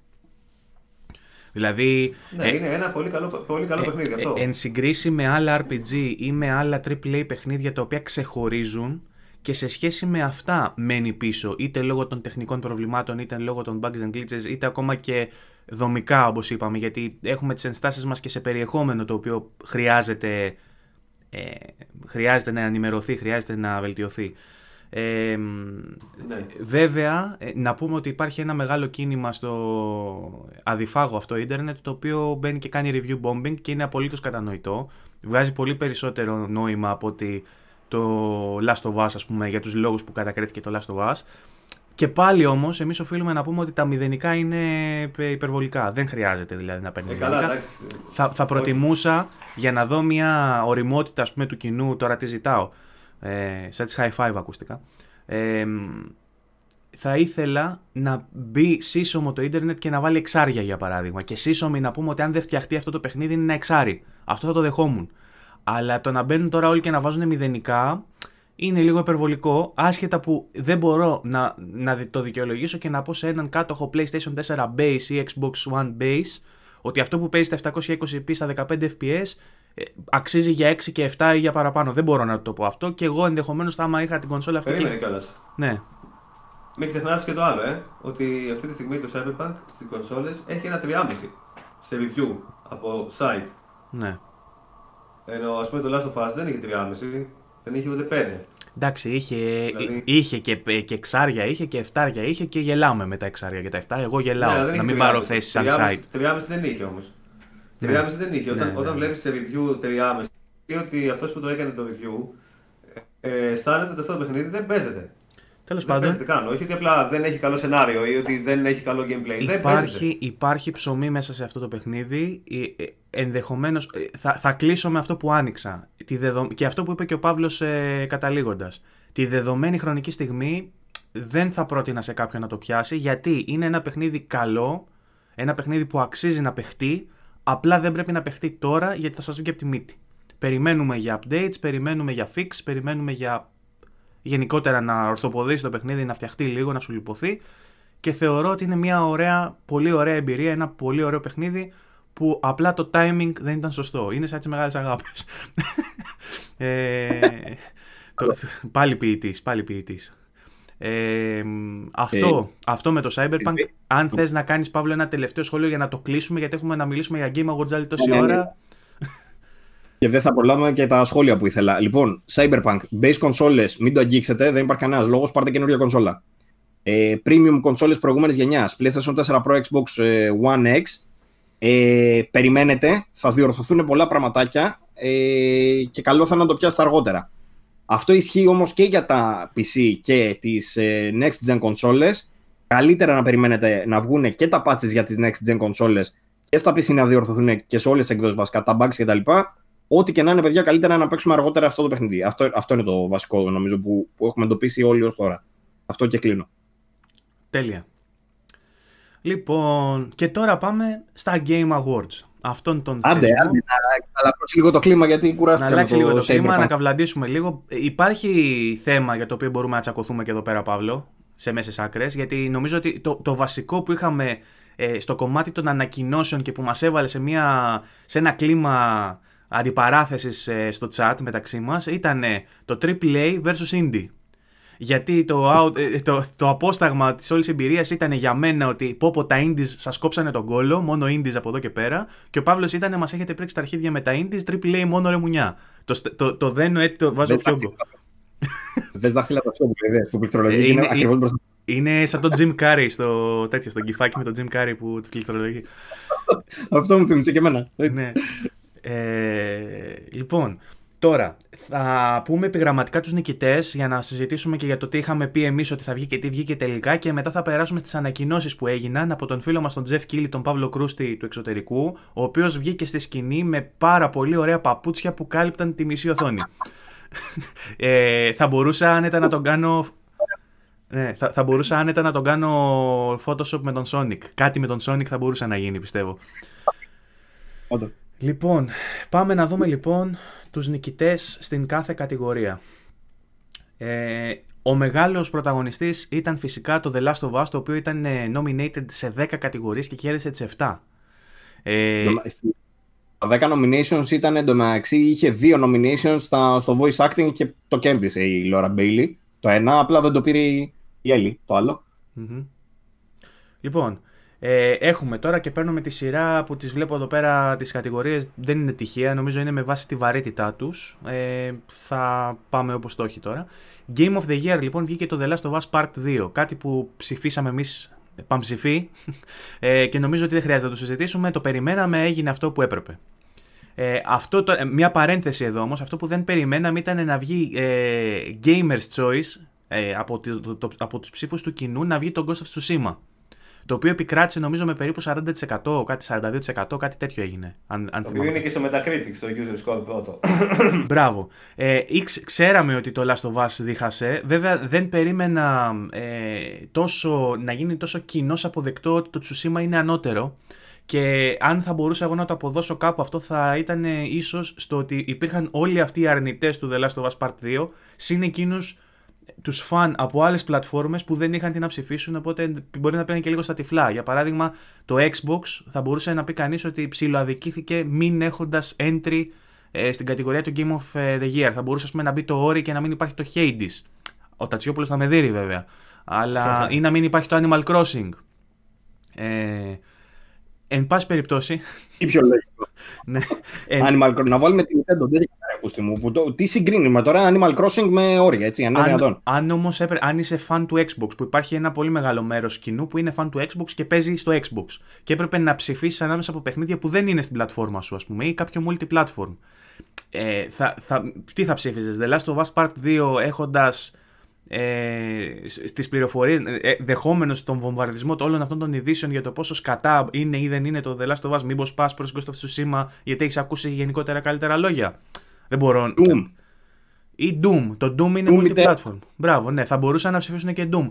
Δεν ξέρω για ποιο λόγο ψηφίστηκε τόσο, ε, τόσο πολύ το Ghost of Tsushima. Είναι ένα καλό παιχνίδι. Δεν θεωρώ ότι ήταν το καλύτερο της χρονιάς. Ο κόσμος όμως αποφάσισε, ο κόσμος είναι κριτής. Με πολλά πράγματα δεν συμφωνώ. Για παράδειγμα, δεν συμφωνώ στο Big Brother που βγαίνει η Ανna Μαρία πρώτη. Τι να κάνουμε τώρα; Δεν τη θεωρώ. Με τόσο χρόνο. Α, ναι, συγγνώμη, κάνουμε podcast για gaming. Λοιπόν. ε, επόμενη κατηγορία λοιπόν βραβείου. Ε, best Game Direction. Direction. Direction. One Direction. Λοιπόν, Best Game Direction λοιπόν είχαμε νικητή τον Dragman, ε, το The Last of Us Part 2 δηλαδή, και βγήκε και ο Άρχοντας ε, να κάνει τις δηλώσεις του, ήταν δεκτικός, ήταν εκαστικός, ήταν ε, θετικός βέβαια, σε σχέση με τα tweets του ήταν μια χαρά, αλλά βγήκε και είχε λίγο υφάκι Παύλο, δεν είχε; Είχε ρε φίλε, αλλά να σου πω κάτι, δεν είχε δικαίω. Δηλαδή του έχουν πρίξει τις μπάλες τόσο καιρό οι haters που τους λέει haters και έχει δίκιο. Ε, με το θα σε σκοτώσουμε και θα σας απειλές τους developers και τέτοια. Άσε με να πούμε. Και του δώσε βραβείο τώρα ο Νόλαν και ο Κιάνου Ρίβ. Εσύ δεν θα έβγαινες με τις μπάλες να και να πεις πάρτε τα. Νο, νομίζω, νομίζω ανοίγοντας λέει εντάξει, λέει, μου δίνει βραβείο, λέει ο, ο Νόλαν, λέει εντάξει, το έζησα και αυτό. Κάπως έτσι άνοιξε στο τελευταίο. δεν είναι. Εντάξει, βέβαια, το, το, Nolan, το Nolan εσύ τον βλέπεις και κατουριέσαι. Εγώ είμαι σε φάση. Α, OK, okay, ήρθε ένας σκηνοθέτης. Εντάξει. Ναι, ναι, έχει φτιάξει μόνο τις μεγαλύτερες ταινίες των τελευταίων ετών. Δεν είναι τίποτα, εντάξει. Δεν δε θεωρώ ότι είναι οι μεγαλύτερες ταινίες των τελευταίων ετών. Εσύ το θεωρείς. Καλώς είναι. Καλώς είναι. Καλώς είναι. Καλώς. Ήθελα να ανοίξει η κουβέντα και ο Τατσιόπουλος τώρα γιατί εκείνο που θα γίνει με αλλά μπορούμε να το κάνουμε σε άλλη εκπομπή για να τσακωθούμε για το Ωραία. Επόμενη κατηγορία. Best Narrative. The Last of Us Part 2. Νομίζω και εδώ είχαμε ψηφίσει και εμείς αυτό, έτσι. Ε, ναι. Ωραία. Best Art Direction τώρα, Ghost of Tsushima. Εδώ πέρα εγώ είχα ψηφίσει Ori ε, και εσείς νομίζω είχατε ψηφίσει The Last of Us. Δεν ξέρω τι είχατε ψηφίσει στο... Είχατε ψηφίσει Tsushima. Ωραία, οπότε εσείς πέσατε μέσα, εγώ έπεσα έξω. Ε, best Score and Music Final Fantasy 7. Ε, εδώ πέρα εντάξει, ό,τι, είχαμε πει ότι ό,τι και, να, ό,τι και να διαλέγαμε ήταν φοβερό. Εντάξει, okay, έτυχε, γούσταρε ο κόσμος περισσότερο, είχε και ωραίους ε, ε, συνθέτες μέσα, όντως δηλαδή. Απλά είχε στον αντίποδα, στον ανταγωνισμό υπήρχε πάλι The Last of Us με Σανταολάλα.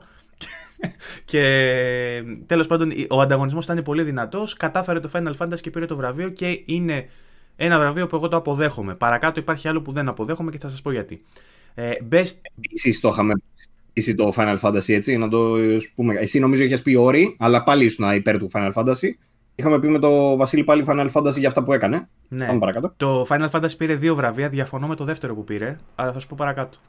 Λοιπόν. Και αυτό για προχωρά. Best Audio Design, The Last of Us Part 2. Και εδώ νομίζω συμφωνούμε. Ε, best Performance, Laura Bailey, σαν Abby στο The Last of Us Part 2. Και εδώ πέρα ήταν έκπληξη, νομίζω μεγάλη, έτσι. Γιατί μιλάμε για την ηθοποιό που έδωσε. Εγώ τη αυτή είχα πει. Ε, ο Τατσιόπουλος έπεσε μέσα.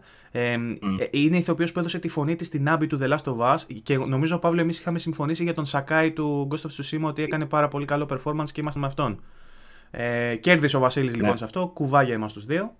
Ε, Games for Impact είχαμε πάει λίγο στα τυφλά και δεν συμφωνούσαμε απόλυτα για το γιατί πρέπει να βγει, αλλά είπαμε ότι αν είναι να βγει κάποιο, μάλλον αυτό θα βγει. Είχαμε πει το Tell Me Why της Don't όπως και έγινε. Ε, πήρε το βραβείο για το Games for Impact. Ε, μετά έχουμε το Player's Choice, το αναλύσαμε ήδη για το Ghost of Tsushima.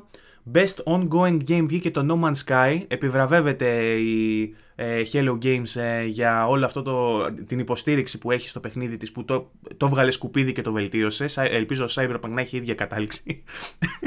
ε, Τέλος πάντων, ε, Best Indie δικαιωθήκαμε όλοι και νομίζω ήταν αναμενόμενο το Hades το οποίο σάρωσε στα βραβεία έτσι κι αλλιώς.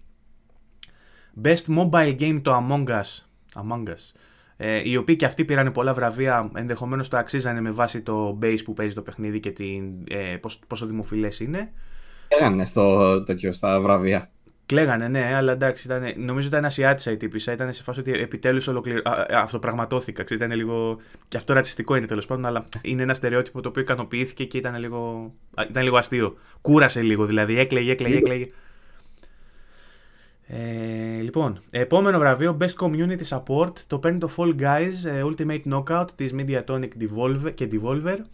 Ε, δεν ξέρω γιατί, δεν καταλαβαίνω αυτές τις κατηγορίες, αλλά νομίζω πέσαμε μέσα σε αυτό. Ε, αυτή την εντύπωση έχω. Ε, innovation, in innovation in Accessibility και εδώ πέσαμε μέσα με το The Last of Us. Είχαμε πει γιατί. Συγγνώμη. Ε, είχαμε πει ότι όλα αυτά που βάζει για τους ανθρώπους με ειδικές ανάγκες, τέλος πάντων όλα αυτά τα βοηθητικά εργαλεία Παύλο, δεν σ' άκουσα. Ξεκάθαρα λέω. Ναι, ναι, ξεκάθαρος νικητής, συμφωνούμε. Best VR AR και εδώ νομίζω συμφωνήσαμε για το Half-Life Alyx, το πήρε δίκαια. Ήταν, είναι πολύ δυνατό σαν VR παιχνίδι. Ε, Αυτό είχαμε πει κιόλας μάλιστα ότι θα πρέπει να είναι και contender στα Game of the Year το Half-Life Alyx, αλλά δεν το βάλανε. Επιλέξαν Animal Crossing. Δεν πειράζει, κρατήστε το παιδιά. Best Action βγήκε το Hades και εδώ πέρα μου, ε, μου έκανε λίγο έκπληξη που βγήκε το Hades σαν Best Action. Νομίζω είχαμε καλύτερα παιχνίδια action. Ήταν, ήταν το Doom νομίζω μέσα στα υποψήφια.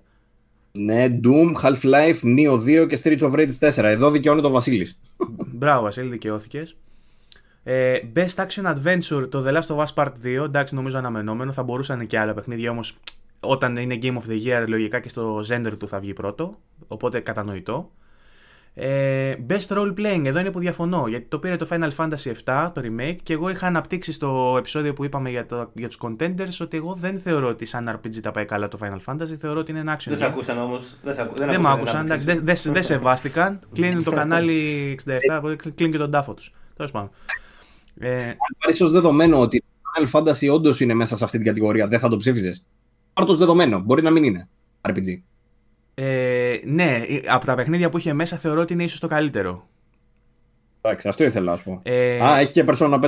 Είναι το, είναι, το, είναι το Persona που για μένα είναι το καλύτερο παιχνίδι ever. Έπρεπε να μπει Game of the Year. Αλλά επειδή είναι remake, το, να μου πεις remake είναι και το Final Fantasy, αλλά τι remake. Ενώ το. Δεν είναι remake βασικά το Persona, είναι σαν ε, expansion, ξέρω εγώ, σαν ε, complete edition με 30 ώρες παραπάνω.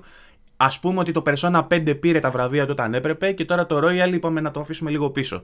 Υπό αυτήν την έννοια είναι το πιο δυνατό παιχνίδι. Σαν role playing παιχνίδι όμως δεν το θεωρώ ότι είναι role playing παιχνίδι. Θεωρώ ότι είναι πάρα πολύ καλό action παιχνίδι.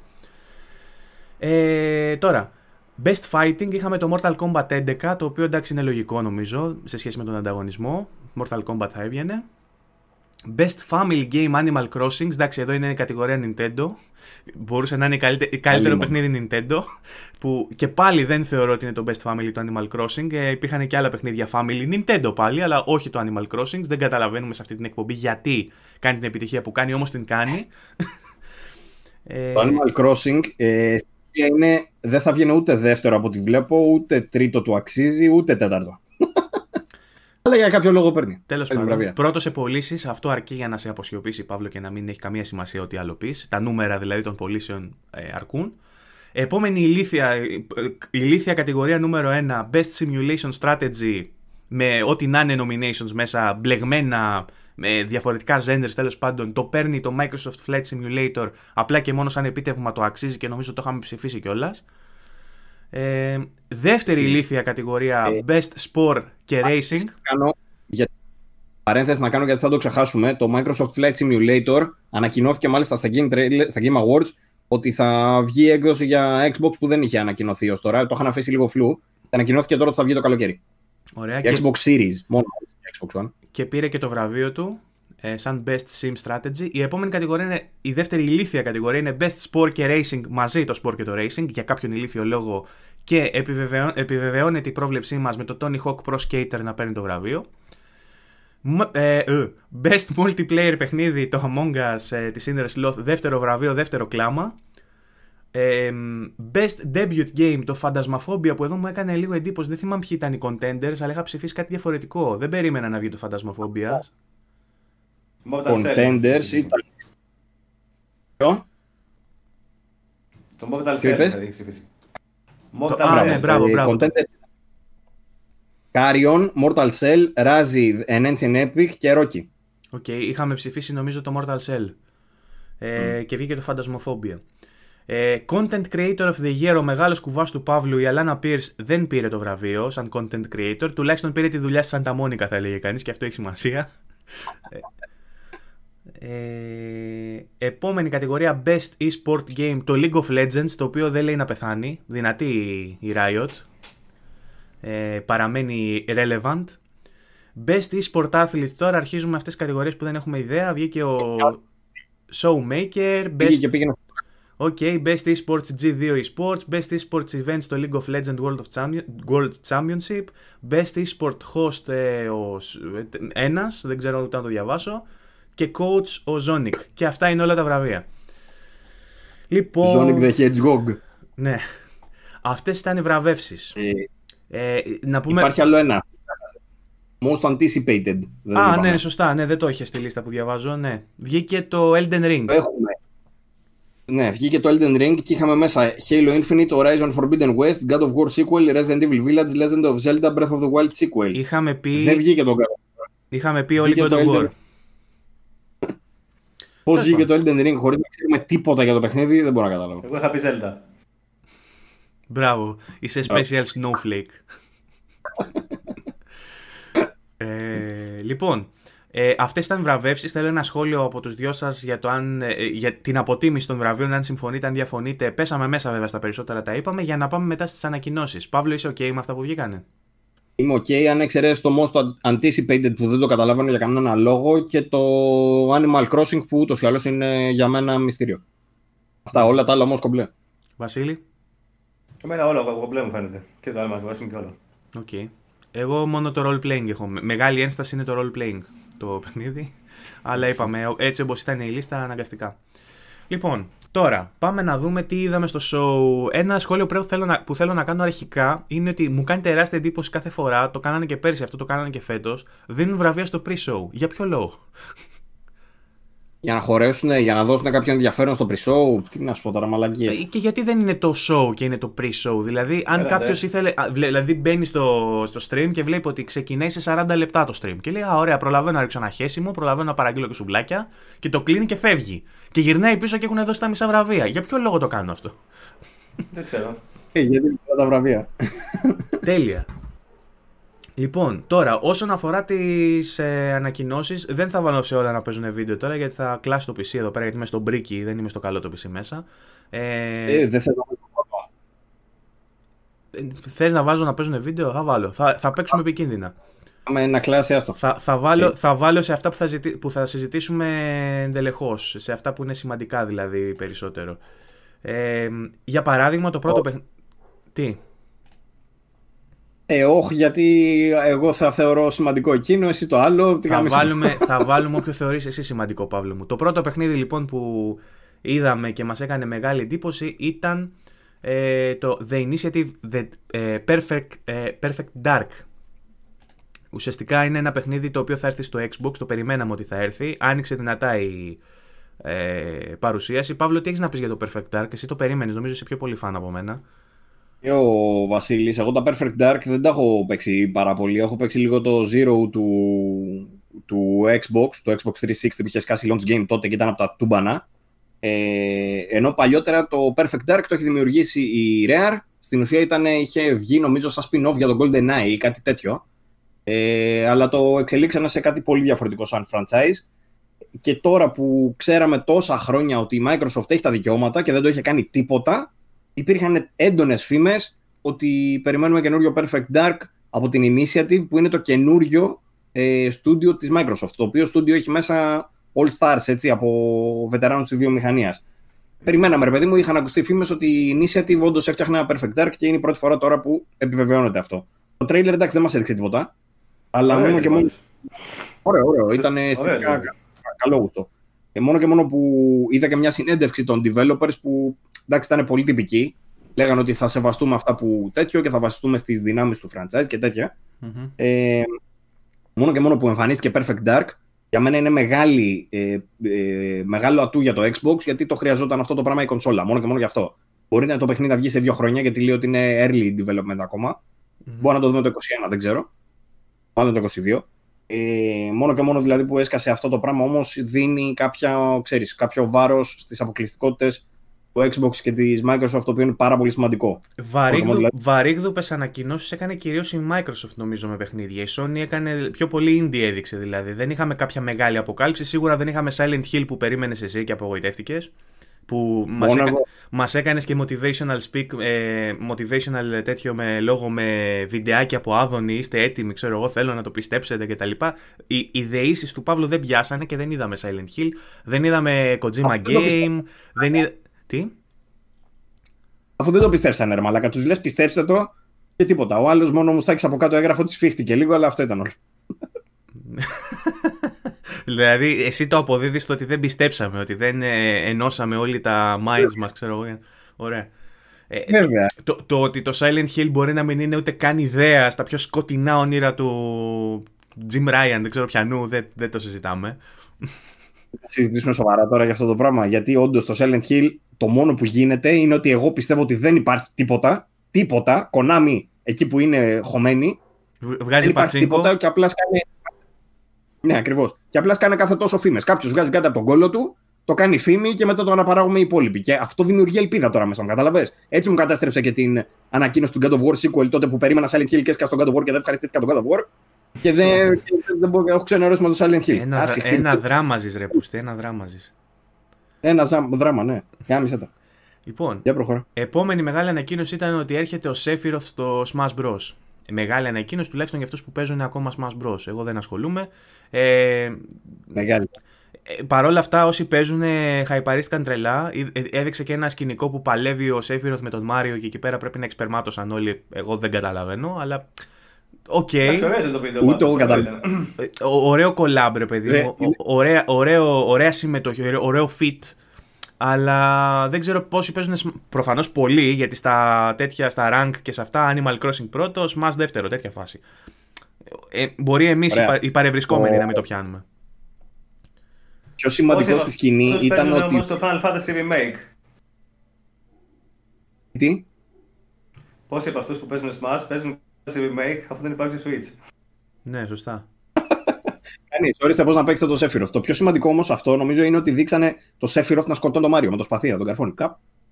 Δεν, τον, δεν τον σκότωσε όμως. Του, του, είχε, του είχε περάσει μέσα από την τιράντα μόνο. Τέλος Ωραία, του έστειλε την τιράντα. Πόσες φορές το έχουμε δει αυτό; OK. Okay. Άκουσα έναν ήχο. Τι ήταν αυτό; Δεν έχω ιδέα. Μάλιστα. Ε, επόμενη ανακοίνωση, μετά τον κράτος, ο οποίος ξεφτυλίστηκε μπαίνοντας στο Fortnite, ε, σημείωσε συντάκτη αυτό. Ξέρω ότι πολλοί γούσταραν που μπήκε ο κράτος στο Fortnite και τον έβλεπαν να κάνει floss dance ε, και να ξεφτυλίζει, να ξεφτυλίζει το κράτος τέλος πάντων. Ο επόμενος χαρακτήρας που θα ξεφτυλιστεί, ε, συγγνώμη, που θα μπει στο Fortnite ε, είναι ο Master Chief από το Halo. Δεν ξέρω πώς εντυπωσιαστήκατε με αυτό και κατά πόσο ε, ενθουσιαστήκατε. Μπήκε κάπου κι αυτός. Αφού, αφού δεν μπαίνει στο δικό, του, στο δικό του παιχνίδι, δεν μπήκε κάπου τουλάχιστον. Είχαμε εντωμεταξύ επίσημη τοποθέτηση της Microsoft η οποία μιλάει για κυκλοφορία του Halo Reach το 2021 το χειμώνα. Σωστά; Σωστά, μάλλον. Για να το λέω, σωστά θα είναι. Έτσι νομίζω, ναι. Okay. Ε, αυτό ε, θα έρθει λέει στο Fortnite πριν έρθει το Xbox Series X. Ε, και είναι ήδη διαθέσιμο. Ήταν διαθέσιμο στο Master Chief από την ημέρα που έγινε η ανακοίνωση και η παρουσίαση. Μετά, η BioWare μας έδειξε Dragon Age 4 ή τουλάχιστον μια, μας έδωσε μια τζούρα από Dragon Age 4. Είδαμε το αρχίδι, ε, τον Sola στον ε, χαρακτήρα από το Inquisition ε, σε ένα μικρό glimpse από το παιχνίδι και νομίζω είδαμε και τον άλλον, πώς λέγεται και ο άλλος. Θυμάστε πώς λέγεται ο άλλος. Ο... Δεν θυμάμαι. Ε, ε, Βάρικ, κάπως έτσι. Ε, Τέλος πάντων, είδαμε δύο χαρακτήρες και έναν καινούριο και απλά ήταν κάποια πλανάκια μικρά. Ε, δεν είδαμε πάλι gameplay δηλαδή, απλά ξέρουμε ότι το Dragon Age έρχεται και για να μας... Υπάρχει όντως, είναι πραγματικό. Σωστά. Ε, το CGI ήταν καταπληκτικό, βέβαια καταπληκτικό ήταν και το CGI στα trailers για το Inquisition. Βέβαια, γιατί όταν βγήκε το Inquisition ήταν εντυπωσιακό και ήταν, ε, οφείλω να σα ενημερώσω το πρώτο review που έγραψα για το VG24, το Dragon Age Inquisition και είχε πάρει νομίζω ή 8 ή 9 του είχα βάλει. Είχα βάλει μεγάλο βαθμό, ξεκίνησα με τα μπούνια. Ε, ανυπομονώ για όλα τα παιχνίδια της BioWare και για το Mass Effect που ανακοινώθηκε παρακάτω και θα συζητήσουμε σε λίγο και για το Dragon Age ε, παρόλο που ξέρουμε ότι υπάρχει ένα μοτίβο, ότι πάλι θα υπάρχει μια προδοσία, ένα δικαστήριο, όλα αυτά τα γνωστά τα μοτίβα της BioWare. Ε, εντυπωσιακό σαν, ε, σαν CGI τουλάχιστον. Θα δούμε πώς θα είναι και σε gameplay όταν δεήσει η EA και δείξει κάτι παραπάνω. Αλλά το hype τουλάχιστον για αυτό το ε, παιχνίδι προσωπικά είναι μεγάλο και δεν το συμπεριέλαβα στα παιχνίδια που σου είπα ότι με εντυπωσίασαν γιατί ήταν ουσιαστικά απλά ένα glimpse, δεν ήταν κάτι χειροπιαστό. Παύλο, συμφωνείς υποθέτω για τον Dragon Age, δεν χρειάζεται να ε... Μεγάλο παιχνίδι, δεν έχουμε δει όμως τίποτα. Αυτό είναι το βασικό το κόνσεπτ. Εντάξει, πάλι καλά που δείχνουν και teasers για να σου δείξει ότι είναι ζωντανό, ρε παιδί μου. Οπότε, OK, okay, ξέρω. Επίσης, είχαμε ένα teaser αμέσως μετά με το Mass Effect ε, που ουσιαστικά σήκωσε μια μπλουζίτσα από το πάτωμα μια χαρακτήρας ε, και την ξεχιόνισε, την ξεχωμάτισε, δεν ξέρω τι την έκανε και φάνηκε το N7 αυτό του, ε, Σημαντική χαρακτήρα, μάλιστα. Ναι, την οποία δεν αναγνώρισα γιατί εγώ το, η μόνη, το μόνο δείγμα που έχω από Mass Effect ε, πλήρες είναι από το Andromeda. Δεν είχα παίξει την βασική σειρά. Περιμένω να γίνει το remake το οποίο μας έχουν τάξει για να το παίξω καλά. Γιατί τώρα. Remaster, remaster whatever. Και νομίζω ένα, ένα καλό remaster. Η EA βέβαια με φοβίζει λίγο σαν EA. Η EA και η Ubisoft σε remake δεν έχουν δώσει καλά δείγματα. Παρένθεση, η Ubisoft έδωσε αναβολή στο Prince of Persia το remake και θα, αργήσουμε να το δούμε. Αυτό το εκπληκτικό remake. Έρχεται Μάρτιο πλέον. Ναι, έφαγε μια μικρή αναβολή. Περιμένουμε να δούμε για το remake του Mass Effect της τριλογίας τι θα γίνει. Όμως είδαμε στο, στα Awards ένα μικρό teaser για το Mass Effect και συγκεκριμένα υπήρχε ο υπότιτλος ε, μισό λεπτό να δω πώς το έλεγε. Mass Effect will continue. Αυτό που βάζουν συνήθως στις ταινίες της Marvel στο τέλος, ξέρω εγώ, θα του ξαναδούμε τον χαρακτήρα. Το οποίο σημαίνει όλο αυτό με το Mass Effect, γι' αυτό και όλος ο κόσμος γούσταρε πολύ, ότι θα δούμε συνέχεια της τριλογίας. Του Canon, όχι του Andromeda. Ναι, θα δούμε ναι, ναι, συνέχεια της βασικής ιστορίας. Ούτε κάτι νέο. Θα είναι σε φάση ο Shepard λογικά, θα έχει κάποιο ρόλο, κάτι τέτοιο. Εξαιρετικά. Εσύ, δεν νομίζω να αναφέρουν Σέπαρντ για να ξαναζήσουμε τριλογία Σέπαρντ, αλλά η Λιάρα που μας την έδειξε εδώ πέρα. Ρε, εσύ, ήθελα να σε ρωτήσω, είναι σίγουρα η ναι, Λιάρα; Ναι. Μήπως είναι κάποια άλλη φιλή απλά; Μήπως είναι η κόρη τη. Μόνο αυτή έχει φαγίδες από αυτούς. Μήπως είναι η κόρη της. Έχεις δίκιο και εμένα αυτό, αλλά δεν τη θυμάμαι και καλά τώρα τη Λιάρα. Τέλος πάντων, το καλό. Λογικά, εγώ το... πιστεύω ότι θα έχει γίνει η καταστροφή στο τέλος με του Reapers και θα ψάχνουν του Shepard, κάτι τέτοιο θα είναι. Θα έχει χαθεί ο Shepard και θα το ψάχνουν. Εγώ γουστάρω Shepard, μακάρι να ξανασκάσει, αλλά τι, τι στο διάλογο, πώς θα το τραβήξουμε; Μην, μην μου κάνετε spoil τώρα όμως, γιατί δεν έχω παίξει, μην γαμιέστε. Δεν θα είναι λογικά ο πρωταγωνιστή, φαντάζομαι θα είναι. Δηλαδή, στην, στη, στην περίπτωση. Στη, στην περίπτωση που πατάει τσουγκράνα και πεθαίνει ο πρωταγωνιστής, δεν θέλω να το μάθω. Φατσιόπουλε. Είναι τώρα μιλάμε για επική τριλογία, όχι μαλακές. Αλλά ο Σέπαρντ είναι φάση νίο. Δηλαδή, τι θα τον ξαναφέρεις να ξανακάνει, ξέρω εγώ. Τα έχει κάνει όλα. Ε, λογικά θα είναι σε φάση θρύλος που έχει εξαφανιστεί και θα τον ψάχνουν. Κάτι τέτοιο φαντάζομαι εγώ. Περάνω, θα πάνε να τον βρουν τη φάρμα του που κάθεται πλέον και αρμέ για γελάδες και τέτοια. Λοιπόν, το επόμενο παιχνίδι νομίζω ότι είναι στα αγαπημένα του Παύλου από αυτά που έδειξαν. Νομίζω ότι τσουτσούριασε λίγο. Το Mass Effect είναι. Α, το Mass Effect είναι το, αυτό που σε ενθουσίασε περισσότερο από όλα. Και, και, και, το, και μ' άρεσε που το παρουσιάσαν και στο τέλος του show κιόλας ήταν η τελευταία ανακοίνωση και έσκασε που δεν το περιμέναμε. Ήταν πολύ καλό. Πολύ καλό. Αρχή και τέλος δηλαδή του show ήταν okay, γαμάτα. Οπότε, οπότε για σένα η πιο σημαντική ανακοίνωση ήταν αυτή και όχι ότι ο Glenn Schofield του Dead Space θα βγάλει καινούριο παιχνίδι πνευματικό διάδοχο και θα λέγεται κάλιστο, δεκάλιστο protocol. Για ε, το πρωτόκολλο της Καλιστού το πρωτόκολλο της Καλιστούς έρχεται από την εταιρεία Striking ε, Distance. Λένε, ρε; Striking Distance, την οποία την έχει φτιάξει ο δημιουργός ε, των Dead Space. Στην ουσία ήταν πρόεδρος και ένας από τους creative directors ε, της Visceral, η οποία Visceral είναι η εταιρεία που δημιούργησε τα Dead Space και το Dante's Inferno ανάμεσα σε άλλα το Battlefield Hardline και κάτι άλλο. Ε, ο Σκόφιλντ όμως ήταν ο, ο βασικός ο δημιουργός ρε παιδί μου του Dead Space και λέει με την ίδια ομάδα πλέον φτιάχνουν το καλύστο protocol. Το καλύστο protocol στην ουσία είναι το Dead Space 4, μόνο που δεν το λένε Dead Space 4. Δηλαδή, από ό,τι είδαμε δεν έχει καμία διαφορά. Θα είναι πάλι στο διάστημα, θα είναι πάλι ε, με τέρατα. Έχει, ακόμα και ο πρωταγωνιστής έχει πάλι πίσω στο σβέρκο εδώ πέρα, άμα δείτε. Έχει και καλά το, αυτό που είναι για την υγεία, ρε, που φαίνεται Φωτεινό, η υγεία. Ναι, ναι, ναι. Οπότε είναι, είναι ολόγιο. Στην ουσία είναι το Dead Space 4. Μην το, δεν έχουμε καμία αμφιβολία γι' αυτό. Κάτι πρωτότυπο όμως που μάθαμε, το οποίο βγάζει, δεν βγάζει πολύ νόημα, είναι ότι το παιχνίδι λέει είναι στο σύμπαν του PUBG. Του... Oh, δεν ξέρω κι εγώ πώς γίνεται αυτό και γιατί το κάνουν έτσι. Παρ' όλα αυτά θα, ε, έχουμε ένα action adventure single player story, ε, story driven παιχνίδι ε, που είναι στα πρότυπα τελείως του Dead Space. Οπότε αυτό που θα περιμένουμε σαν εμπειρία είναι στο Dead Space. Θα αργήσει βέβαια, το παιχνίδι έβγαλε ημερομηνία 2022. Ε, το τρέιλερ είναι φοβερό. Τα τερατάκια δεν φαίνονται σαν τους Necromorphs ακριβώς. Μοιάζει σαν να έχεις μπλέξει λίγο τους Necromorphs με τα ζόμπι από το The Last of Us. Με, τους, ε, με, το, με τα τέρατα τέλος πάντων του ιού από το The Last of Us. Ε, αλλά πιστεύω πάρα πολύ σε αυτό το παιχνίδι και νομίζω ότι το Dead Space σίγουρα είναι ένα παιχνίδι που έπρεπε να επιστρέψει. Από τη στιγμή που η EA έπρεπε. καλύτερα να το κάνουν οι αρχικοί δημιουργοί.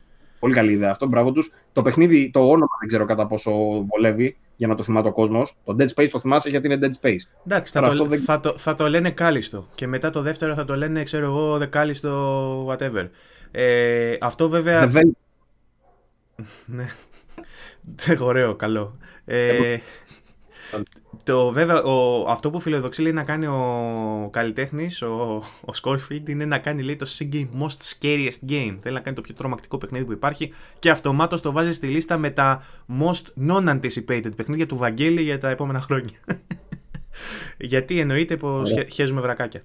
Λοιπόν, Επόμενη μεγάλη ανακοίνωση, μεγάλη μόνο στο κομμάτι των παρουσιών ε, εντός της και όχι στο hype που δημιούργησε τουλάχιστον στους παρευρισκόμενους, είναι το ARK 2 με πρωταγωνιστή το Vin Diesel. Παύλο, μίλα μας γι' αυτό. Ναι, αυτό ακούγεται. ακούγεται Λες και είμαστε σε κάποια ταινία και προσπαθούμε να κάνουμε spoof για κάποια ανακοίνωση κάποιου παιχνιδιού. Και φαντάζεται ένας πρωταγωνιστής, ξέρεις που είναι την Καζουμπάφου, που μαλάκα, φαντάζομαι να βγαίνει ένα ARK 2 με πρωταγωνιστή το Vin Diesel. Είναι τέτοιο τύπο ιδέα. Είναι τέτοιο επίπεδο. Εν τω μεταξύ, ε, το, Ark, το, Ark, το Ark το πρώτο είναι ένα κλασικό MMO, ξέρω εγώ. Άμα το δεις, είναι σαν εμετό με κάτι δεινόσαυρους, με κάτι tiles από κάτω, με τα special moves, ξέρω Είναι ο ορισμός του, του MMO, ξέρω εγώ, αυτού που δεν παίζω. Αυτό το trailer όμως μου θύμισε Horizon. Θα μπορούσε δηλαδή να πεταχτεί από τα πλάγια η πρωταγωνίστρα του Horizon και να μας πει αυτό είναι trailer για το Horizon 2 και έχεις συμπροταγωνιστεί το Vin Diesel. Κάτι τέτοιο περιμένα αρχικά. Ε, είναι στην ουσία θα έχει single player story στο οποίο έχουν βάλει πρωταγωνιστή τον Vin Diesel. Έχει όντως πάρα πολλά κοινά στοιχεία από ό,τι φαίνεται με το Horizon. Αλλά ούτως ή άλλως στο σύμπαν του Ark, δηλαδή παίρνεις δεινόσαυρους μαζί με ανθρώπους, ξέρω εγώ, με τεχνολογία. Είναι το ίδιο concept με το Horizon. Οπότε αναμενόμενο να έχουν κοινά στοιχεία. Ε, αυτό που είδαμε φυσικά, ενώ ήταν ένα εντάξει, ωραίο τρέιλεράκι, ρε παιδί με δράση και με τέτοια. Φαίνεται ότι τεχνικά δεν είναι προφανώς σαν το Horizon, δεν φτάνει τέτοιο πράγμα. Το καταλαβαίνεις από τα facial animations, το καταλαβαίνεις από τα εφέ, παρόλο που ήταν cinematic, δεν ήταν in-game. Ε, αυτά τα πραγματάκια φαίνονται ότι η εταιρεία είναι, δεν είναι ε, στο μέγεθος της των... γκερίλα Εκ των πραγμάτων όμως, ένα MMO δεν θα μπορούσε να είναι τέτοιο επίπεδο ξέρω εγώ, σε γραφικά. Προφανώς και μιλάμε για ένα cinematic όπως βγαίνουν για όλα τα. και για το LOL, ξέρω εγώ, και για άλλα παιχνίδια που δεν έχουν καμία σχέση με τα trailers που βγαίνουν. Βγαίνει ένα cinematic που σου ρίχνει τα ζαγόνια. Το θέμα είναι πώς θα είναι το παιχνίδι actually, πόσο τι συμμετοχή θα έχει ο Vin Diesel, ή αν θα είναι, ξέρω εγώ, απλά στο trailer. Γιατί πώς θα μπορούσε να. OK. Okay. Ε, ε, ξέρω άτομα που παίζουν Ark 2 ε... Έχουν πει ότι θα πρωταγωνιστεί ο Vin Diesel και ότι όντως θα έχει single player story το 2, το Ark το 2. Οπότε, τι να σου πω τώρα, δεν ξέρω τι επίπεδο θα είναι. OK. Okay. Αυτά για το Ark. Ε, επόμενη ανακοίνωση. Έχουμε ένα πάρα πολύ ωραίο παιχνίδι το οποίο μπέρδεψα χθες στην κουβέντα που είχαμε που είπα ότι από τα top ε, anticipated για μένα είναι το Open Roads ε, είναι ένα από αυτά που περιμένω, όμως εγώ εννοούσα ένα άλλο παιχνίδι που είχε μέσα το Road. Βγήκανε δύο παιχνίδια ανακοινώσεις που είχαν μέσα στο όνομά του το Road. Το ένα λέγεται Road 96 και το άλλο λέγεται Open Roads. Θα ξεκινήσουμε τώρα με το Open Roads που είναι από το στούντιο πίσω από το Gone Home και το Tacoma, το Αναπούρνα, που είναι από τα αγαπημένα μας στούντιο και συνήθως έχει τη συνταγή της επιτυχίας. Ό,τι βγάζει Αναπούρνα είναι καλό συνήθως. Είναι κάτι αντίστοιχο με την Devolver η Αναπούρνα είναι publisher και δεν, είναι, δεν έχει βγάλει τα άλλα που είπες, τα άλλα τα έχει βγάλει η Fulbright. Ναι, συγγνώμη. Είναι, είναι, ο publisher, είναι, ο publisher και των δύο που είπα τέλος πάντων. Δεν είναι ο developer, είναι ο publisher. Απλά θέλω να πήγα να πω ότι ε, η Αναπούρνα και η Devolver είναι δύο publishers που συνήθως έχουν τη συνταγή της επιτυχίας. Ό,τι χρηματοδοτούν και ό,τι βγαίνει από αυτούς συνήθως είναι καλό. Και έχουν και ένα, μια ε, συνοχή στο ύφος γενικά.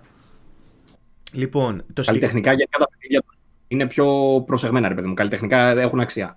Λοιπόν, το πρώτο παιχνίδι λοιπόν ε, που μιλάμε τώρα της, ε, που, γίνεται publish από την Αναπούρνα είναι το Open Roads το οποίο φαίνεται να έχει επιρροές έτσι από το Firewatch ίσως, ε, από το DRS, από... είναι τέτοια φάση ας πούμε. Είπαμε ότι είναι από τους δημιουργούς του Gone Home, οπότε καταλαβαίνετε ποια είναι η φάση του. Εγώ αυτό το συγκεκριμένο, αν και θα το παίξω και είναι, είναι παιχνίδι Βαγγέλης, έτσι, το, έτσι τα χαρακτηρίζω εγώ αυτά τα παιχνίδια, τα indie δηλαδή με ισχυρό narrative, ε, ισχυρή αφήγηση έχει λίγο generic ε, θέμα. Δηλαδή είναι μια κοπέλα η οποία ε, βρίσκει το ημερολόγιο της μάνας της που έχει πεθάνει, ξέρω εγώ, και γυρίζει με την αδερφή της, με τη θεία της, δεν καταλαβαίνω ποια είναι αυτή. Ε, γυρίζει πίσω σε γνώριμα μέρη, ας πούμε, από τα νιάτα της με το ημερολόγιο της μάνας της για να αποκαλύψει μια ιστορία. Το βρίσκω λίγο generic. Έχω ξανα... Ε, δηλαδή νιώθω ότι έχω παίξει άλλα indie παιχνίδια με ίδιο. Ένσταση όμως. Ναι, για πες. Ένσταση εδώ πέρα ότι και τα άλλα δύο παιχνίδια της εταιρεία Fulbright και το Gone Home και το Tacoma στα χαρτιά, άμα το διαβάσεις την ιστορία τους, είναι τέρμα generic. Ναι, τελείως generic όσο δεν πάει. Αλλά το σενάριο και των δύο δεν ήταν καθόλου generic, ειδικά το Tacoma. Mm-hmm. Α, συγγνώμη, τώρα που διαβάζω την περιγραφή, η, η ιστορία είναι η μάνα και η κόρη έχουν το ημερολόγιο της γιαγιάς και πάνε να βρούνε το, ε, τι συνέβη ξέρω εγώ στο παρελθόν ε, έχοντας ε, ως ε, στοιχεία το ημερολόγιο της γιαγιάς που μιλάει για κάποιον μυστηριώδη άντρα, όχι τον παππού ε, ένα δαχτυλίδι που κλάπηκε και μια περιουσία που χάθηκε, κάτι τέτοιο. Θα μπορούσε να είναι ε, spin-off του Κωνσταντίνου και Ελένης, ξέρω εγώ, τέτοια φάση.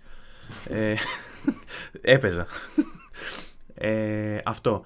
Τώρα, το επόμενο που θα μιλήσουμε είναι ακόμα ένα indie παιχνίδι στο οποίο έγινα αμέσως τεράστιος φαν. Έχω μπει ήδη και έχω κάνει follow όλα τα social media. Έχω αρχίσει ήδη την προπαγάνδα για να το βγάλω Game of the Year όταν θα βγει και όλα αυτά. Ε, είναι ένα αποκλειστικό indie παιχνίδι της Sony για το PlayStation και είναι το Season. Άντε ρε, αποκλειστικό είναι. Ναι, είναι αποκλειστικό. Ε, α, δεν έχει πληροφορίες στο site που διαβάζω. Ευτυχώς έχω μπει και έχω διαβάσει μόνος μου. Λοιπόν, ε, έχεις ε, ως πρωταγωνίστρια ε, μία ε, ερευνήτρια η οποία ε, αυτό που κάνει είναι, είναι σε έναν σουρεάλ κόσμο, έχεις ένα ποδήλατο και γυρνάς και ε, ταξιδεύεις σε έναν ε, σουρεάλ κόσμο ε, και πηγαίνεις να αποτυπώσεις σε φωτογραφία και να πάρεις δείγματα από κάποιους τόπους του κόσμου τέλος πάντων ε, ακριβώς τη στιγμή πριν καταστραφούν, πριν χαθούν. Οπότε ε, έχει, γνωρίζεις διάφορους πολιτισμούς, πηγαίνεις σε διάφορα μέρη και γνωρίζεις διάφορα tribes ας πούμε με, με πλάσματα και κόσμο και διαφορετικούς πολιτισμούς και πηγαίνεις και αποτυπώνεις στο φακό και με κάνει και κάποιες ηχογραφίες κτλ κάποιους κόσμους οι οποίοι από ό,τι είδα στην περιγραφή είναι να χαθούν, ξέρω. Δεν ξέρω αν γυρνάει πίσω στον χρόνο ή κάτι τέτοιο. Πάντως από το τρέιλερ αυτό που βλέπουμε ε, είναι ότι έχεις ένα ποδήλατο τέλος πάντων και ε, ταξιδεύεις. Θα μπορούσε να είναι ένα Death Stranding σε India, ας πούμε, σε πιο surreal setting. Αν γίνεται κάτι πιο surreal από το Death Stranding. Ε, εγώ με Ονομάζεται, ονομάζεται Season γιατί δεν το πάμε και είναι ε, το ένα από τα τρία που είναι με road trip που ανακοινώθηκαν. Μπράβο, έχει πολλά Για κάποιο λόγο. Οι παιχνίδια που ανακοινώνονται πρέπει να έχουν road trip μέσα. Γι' αυτό σας κοροϊδεύω, ρε Μαλάκα. Γι' αυτό σας κοροϊδεύω, γιατί είστε δίθεν. Α πάρουμε μια κιθάρα να, γιατί να, να, νιώθουμε, να, να νιώθουμε την πνοή του ανέμου και ταυτόχρονα Γιατί εσύ στο, στο, στο Last of Us δεν έπαιξες κιθάρα και ένιωσες την πνοή του ανέμου; Αλλά αυτό. μόνο στο Call of Duty δεν τα έχει. κιθάρα. Mainstream κιθάρα έπαιζε μόνο εκεί. Τέλος πάντων, ε, το ότι έχουν πολλά παιχνίδια road trip δεν, ε, δεν μπορούν. Τραγουδάνε indie τραγούδια να δεν γίνεται αυτό. Λοιπόν, το συγκεκριμένο είναι αποκλειστικό για PlayStation 5 και PlayStation 4 τουλάχιστον για την ώρα. Στο trailer αυτό δείχνει και στο site που μπήκα αυτά έχει ως διαθέσιμα platforms. Δεν ξέρω αν θα βγει αλλού και δεν έχω αυτή τη στιγμή μπροστά μου κάποια άλλη πληροφορία για το αν ανήκει ε, σε κάποιο στούντιο ε, γνωστό που έχει συνεργασία με τη Sony. Νομίζω βέβαια ότι ε, θα είναι αποκλειστικό, αυτό καταλαβαίνω. Η εταιρεία βγάζει, έχει βγάλει κι άλλο ένα που είναι MMO, ξέρω εγώ, shooter, κάτι τέτοιο.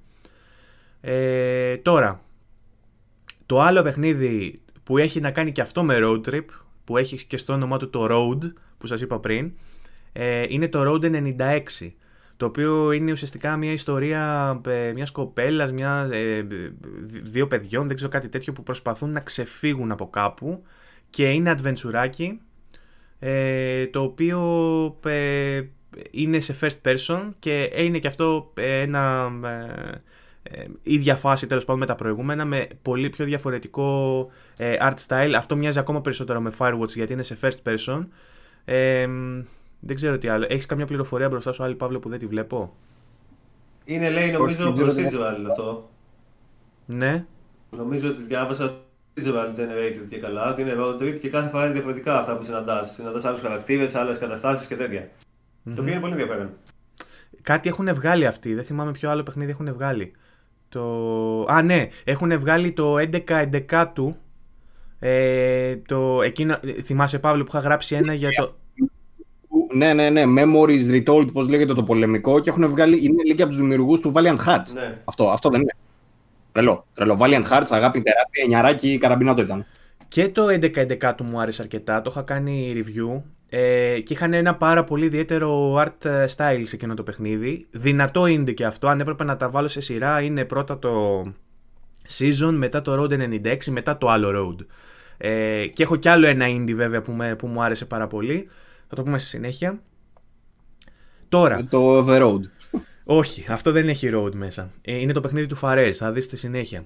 Ε, τώρα, η επόμενη ανακοίνωση έχει να κάνει με έναν κλόνο του Left 4 Dead ε, από την Turtle Rock Studios που βγάζει ένα ζώο. Α, είναι η τέτοια. Α, δεν το πήρα χαμπάρι, αλλά εντάξει δεν είναι κλόνος, είναι από τους ίδιους. ναι, από τους ίδιους είναι. Δεν πάβει να είναι κλόνος. Δεν νόμιζα, άρα στην ουσία είναι το Left 4 Dead 3 που περιμένουμε τόσο καιρό από τη Valve μόνο που δεν το βγάζει τη Valve. Το οποίο ενδεχομένως ναι, δεν του δίνουν αυτό τον τίτλο για να μην δημιουργήσουν προσδοκίες. ίδια κατάσταση με το Dead Space, μόνο που έχουν φύγει οι δημιουργοί και έχουν πάει σε άλλες εταιρείες και απλά έχουν αλλαγμένο τίτλο τα παιχνίδια. Φαίνεται πάντως, φαίνεται πάντως στο στυλ του ότι είναι πνευματικός διάδοχος. Ε, έχει και κάποιες επιρροές από Dying Light έτσι όπως το είδα γιατί έχει περισσότερο parkour φάση, ξέρεις είναι πιο έτσι. Και το, και το αισθητικό του φέρνει περισσότερο. Ε, νομίζω ότι είδαμε 3-4 παιχνίδια σε αυτό το ύφος, οπότε δεν θυμάμαι να σου πω κάτι πιο συγκεκριμένο. Αν έχεις μπροστά σου πληροφορίες, επειδή δείχνω βίντεο τώρα, μπορείς να τις πεις γι' αυτό.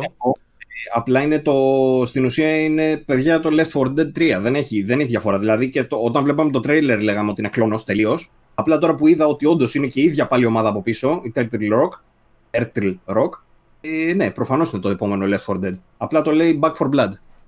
Τέλειο, τέλειο. Ε, ε, έδειξαν ένα gameplay demo τουλάχιστον, είδαμε gameplay. Ε, και μοιάζει ουσιαστικά να είναι. Δεν σε άκουσα, Παύλο, ξανά. Αν μπορείς πάμε λίγο πιο γρήγορα να τα περάσουμε κάποια λίγο στο φλου. Ωραία. Το επόμενο είναι το Disco Elysium που επιτέλους έρχεται στις κονσόλες και όπως σας είπα και στο chat όταν το βλέπαμε όλοι μαζί στο ομαδικό, όποιος δεν το έχει παίξει να το παίξει γιατί είναι το καλύτερο indie παιχνίδι το περσινό και είναι από τα παιχνίδια που πρέπει να παίξετε. Έρχεται στις κονσόλες, είναι ήδη σε PC. Θα βγει το Final Cut που θα έχει έξτρα πίστες και κάποιες βελτιώσεις πάλι στο PC, αλλά θα έρθει και στο. Ε, όχι μόνο κάποιες βελτιώσεις, θα έχει full voice acting. Πολύ σημαντικό. Πολύ σημαντικό. Ε, ε, όχι. όχι, κάποια ήταν σε dialog box. Ρε, αφού μιλάμε για παιχνίδι, κυρίως κυρίως εξιστορείται μέσα από τέτοια. Και είχε μόνο κάποιες φράσεις. Περισσότερο δεν κράζω τώρα το παλιό. Περισσότερο εντυπωσιάζομαι που κάτσανε να κάνουν τέτοια βελτίωση. Μπράβο. Ναι, θέλω να πω ότι έχει πάρα πολύ κείμενο και είναι σπουδαίο ότι όλο αυτό θα είναι voice. Ο, θα είναι ο καλύτερος τρόπος να το παίξει σίγουρα τώρα. Εντάξει, ναι, γιατί το κύριο πρόβλημα που είχε ήταν το HUD του, επειδή είχε πολύ ψηλά γραμματάκια πούμε, και στις κονσόλες αυτό θα γινόταν ακόμα πιο δύσκολο. Τώρα με το voice θα είναι καλύτερο, πιο καλή εμπειρία. Θα βγει σε PC λοιπόν το Final Cut, θα βγει και σε PS4 και σε PS5, ενώ μάλλον περιμένουμε και κυκλοφορία σε Xbox και Switch λίγο αργότερα. Δεν, αυτό στην ανακοίνωση δεν υπήρχε. Ε, εικάζουν οι συντάκτες από εδώ που το διαβάζω, μάλλον με κάποιες πληροφορίες που δεν τις έχω, ότι θα βγει και σε Xbox και Switch.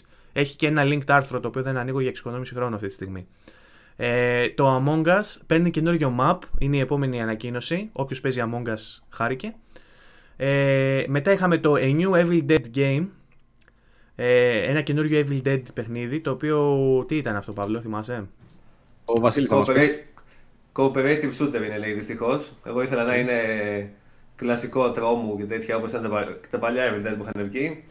Γιατί είμαι και μεγάλος φαν της σειράς του Evil Dead. Αλλά εντάξει και πάλι με ψήνει. Μένω μόνο και μόνο επειδή είναι Evil Dead. Δεν με νοιάζει και παίζει και Bruce Campbell οπότε είδα. Οπότε δεν χρειάζεται κάτι άλλο.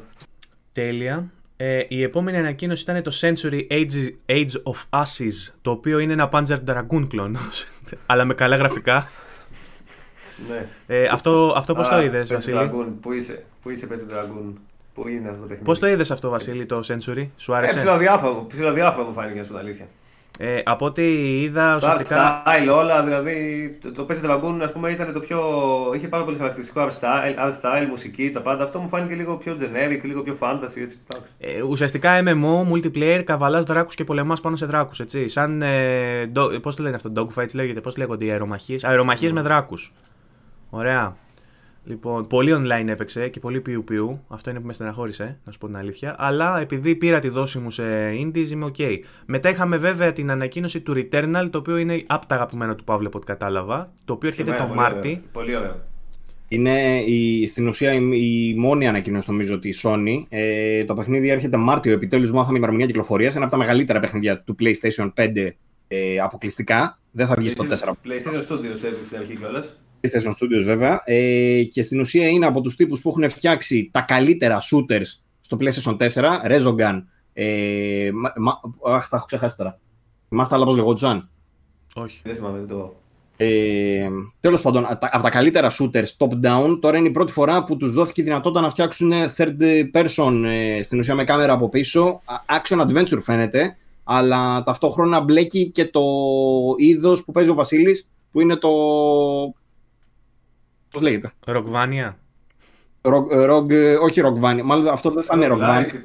Roguelike.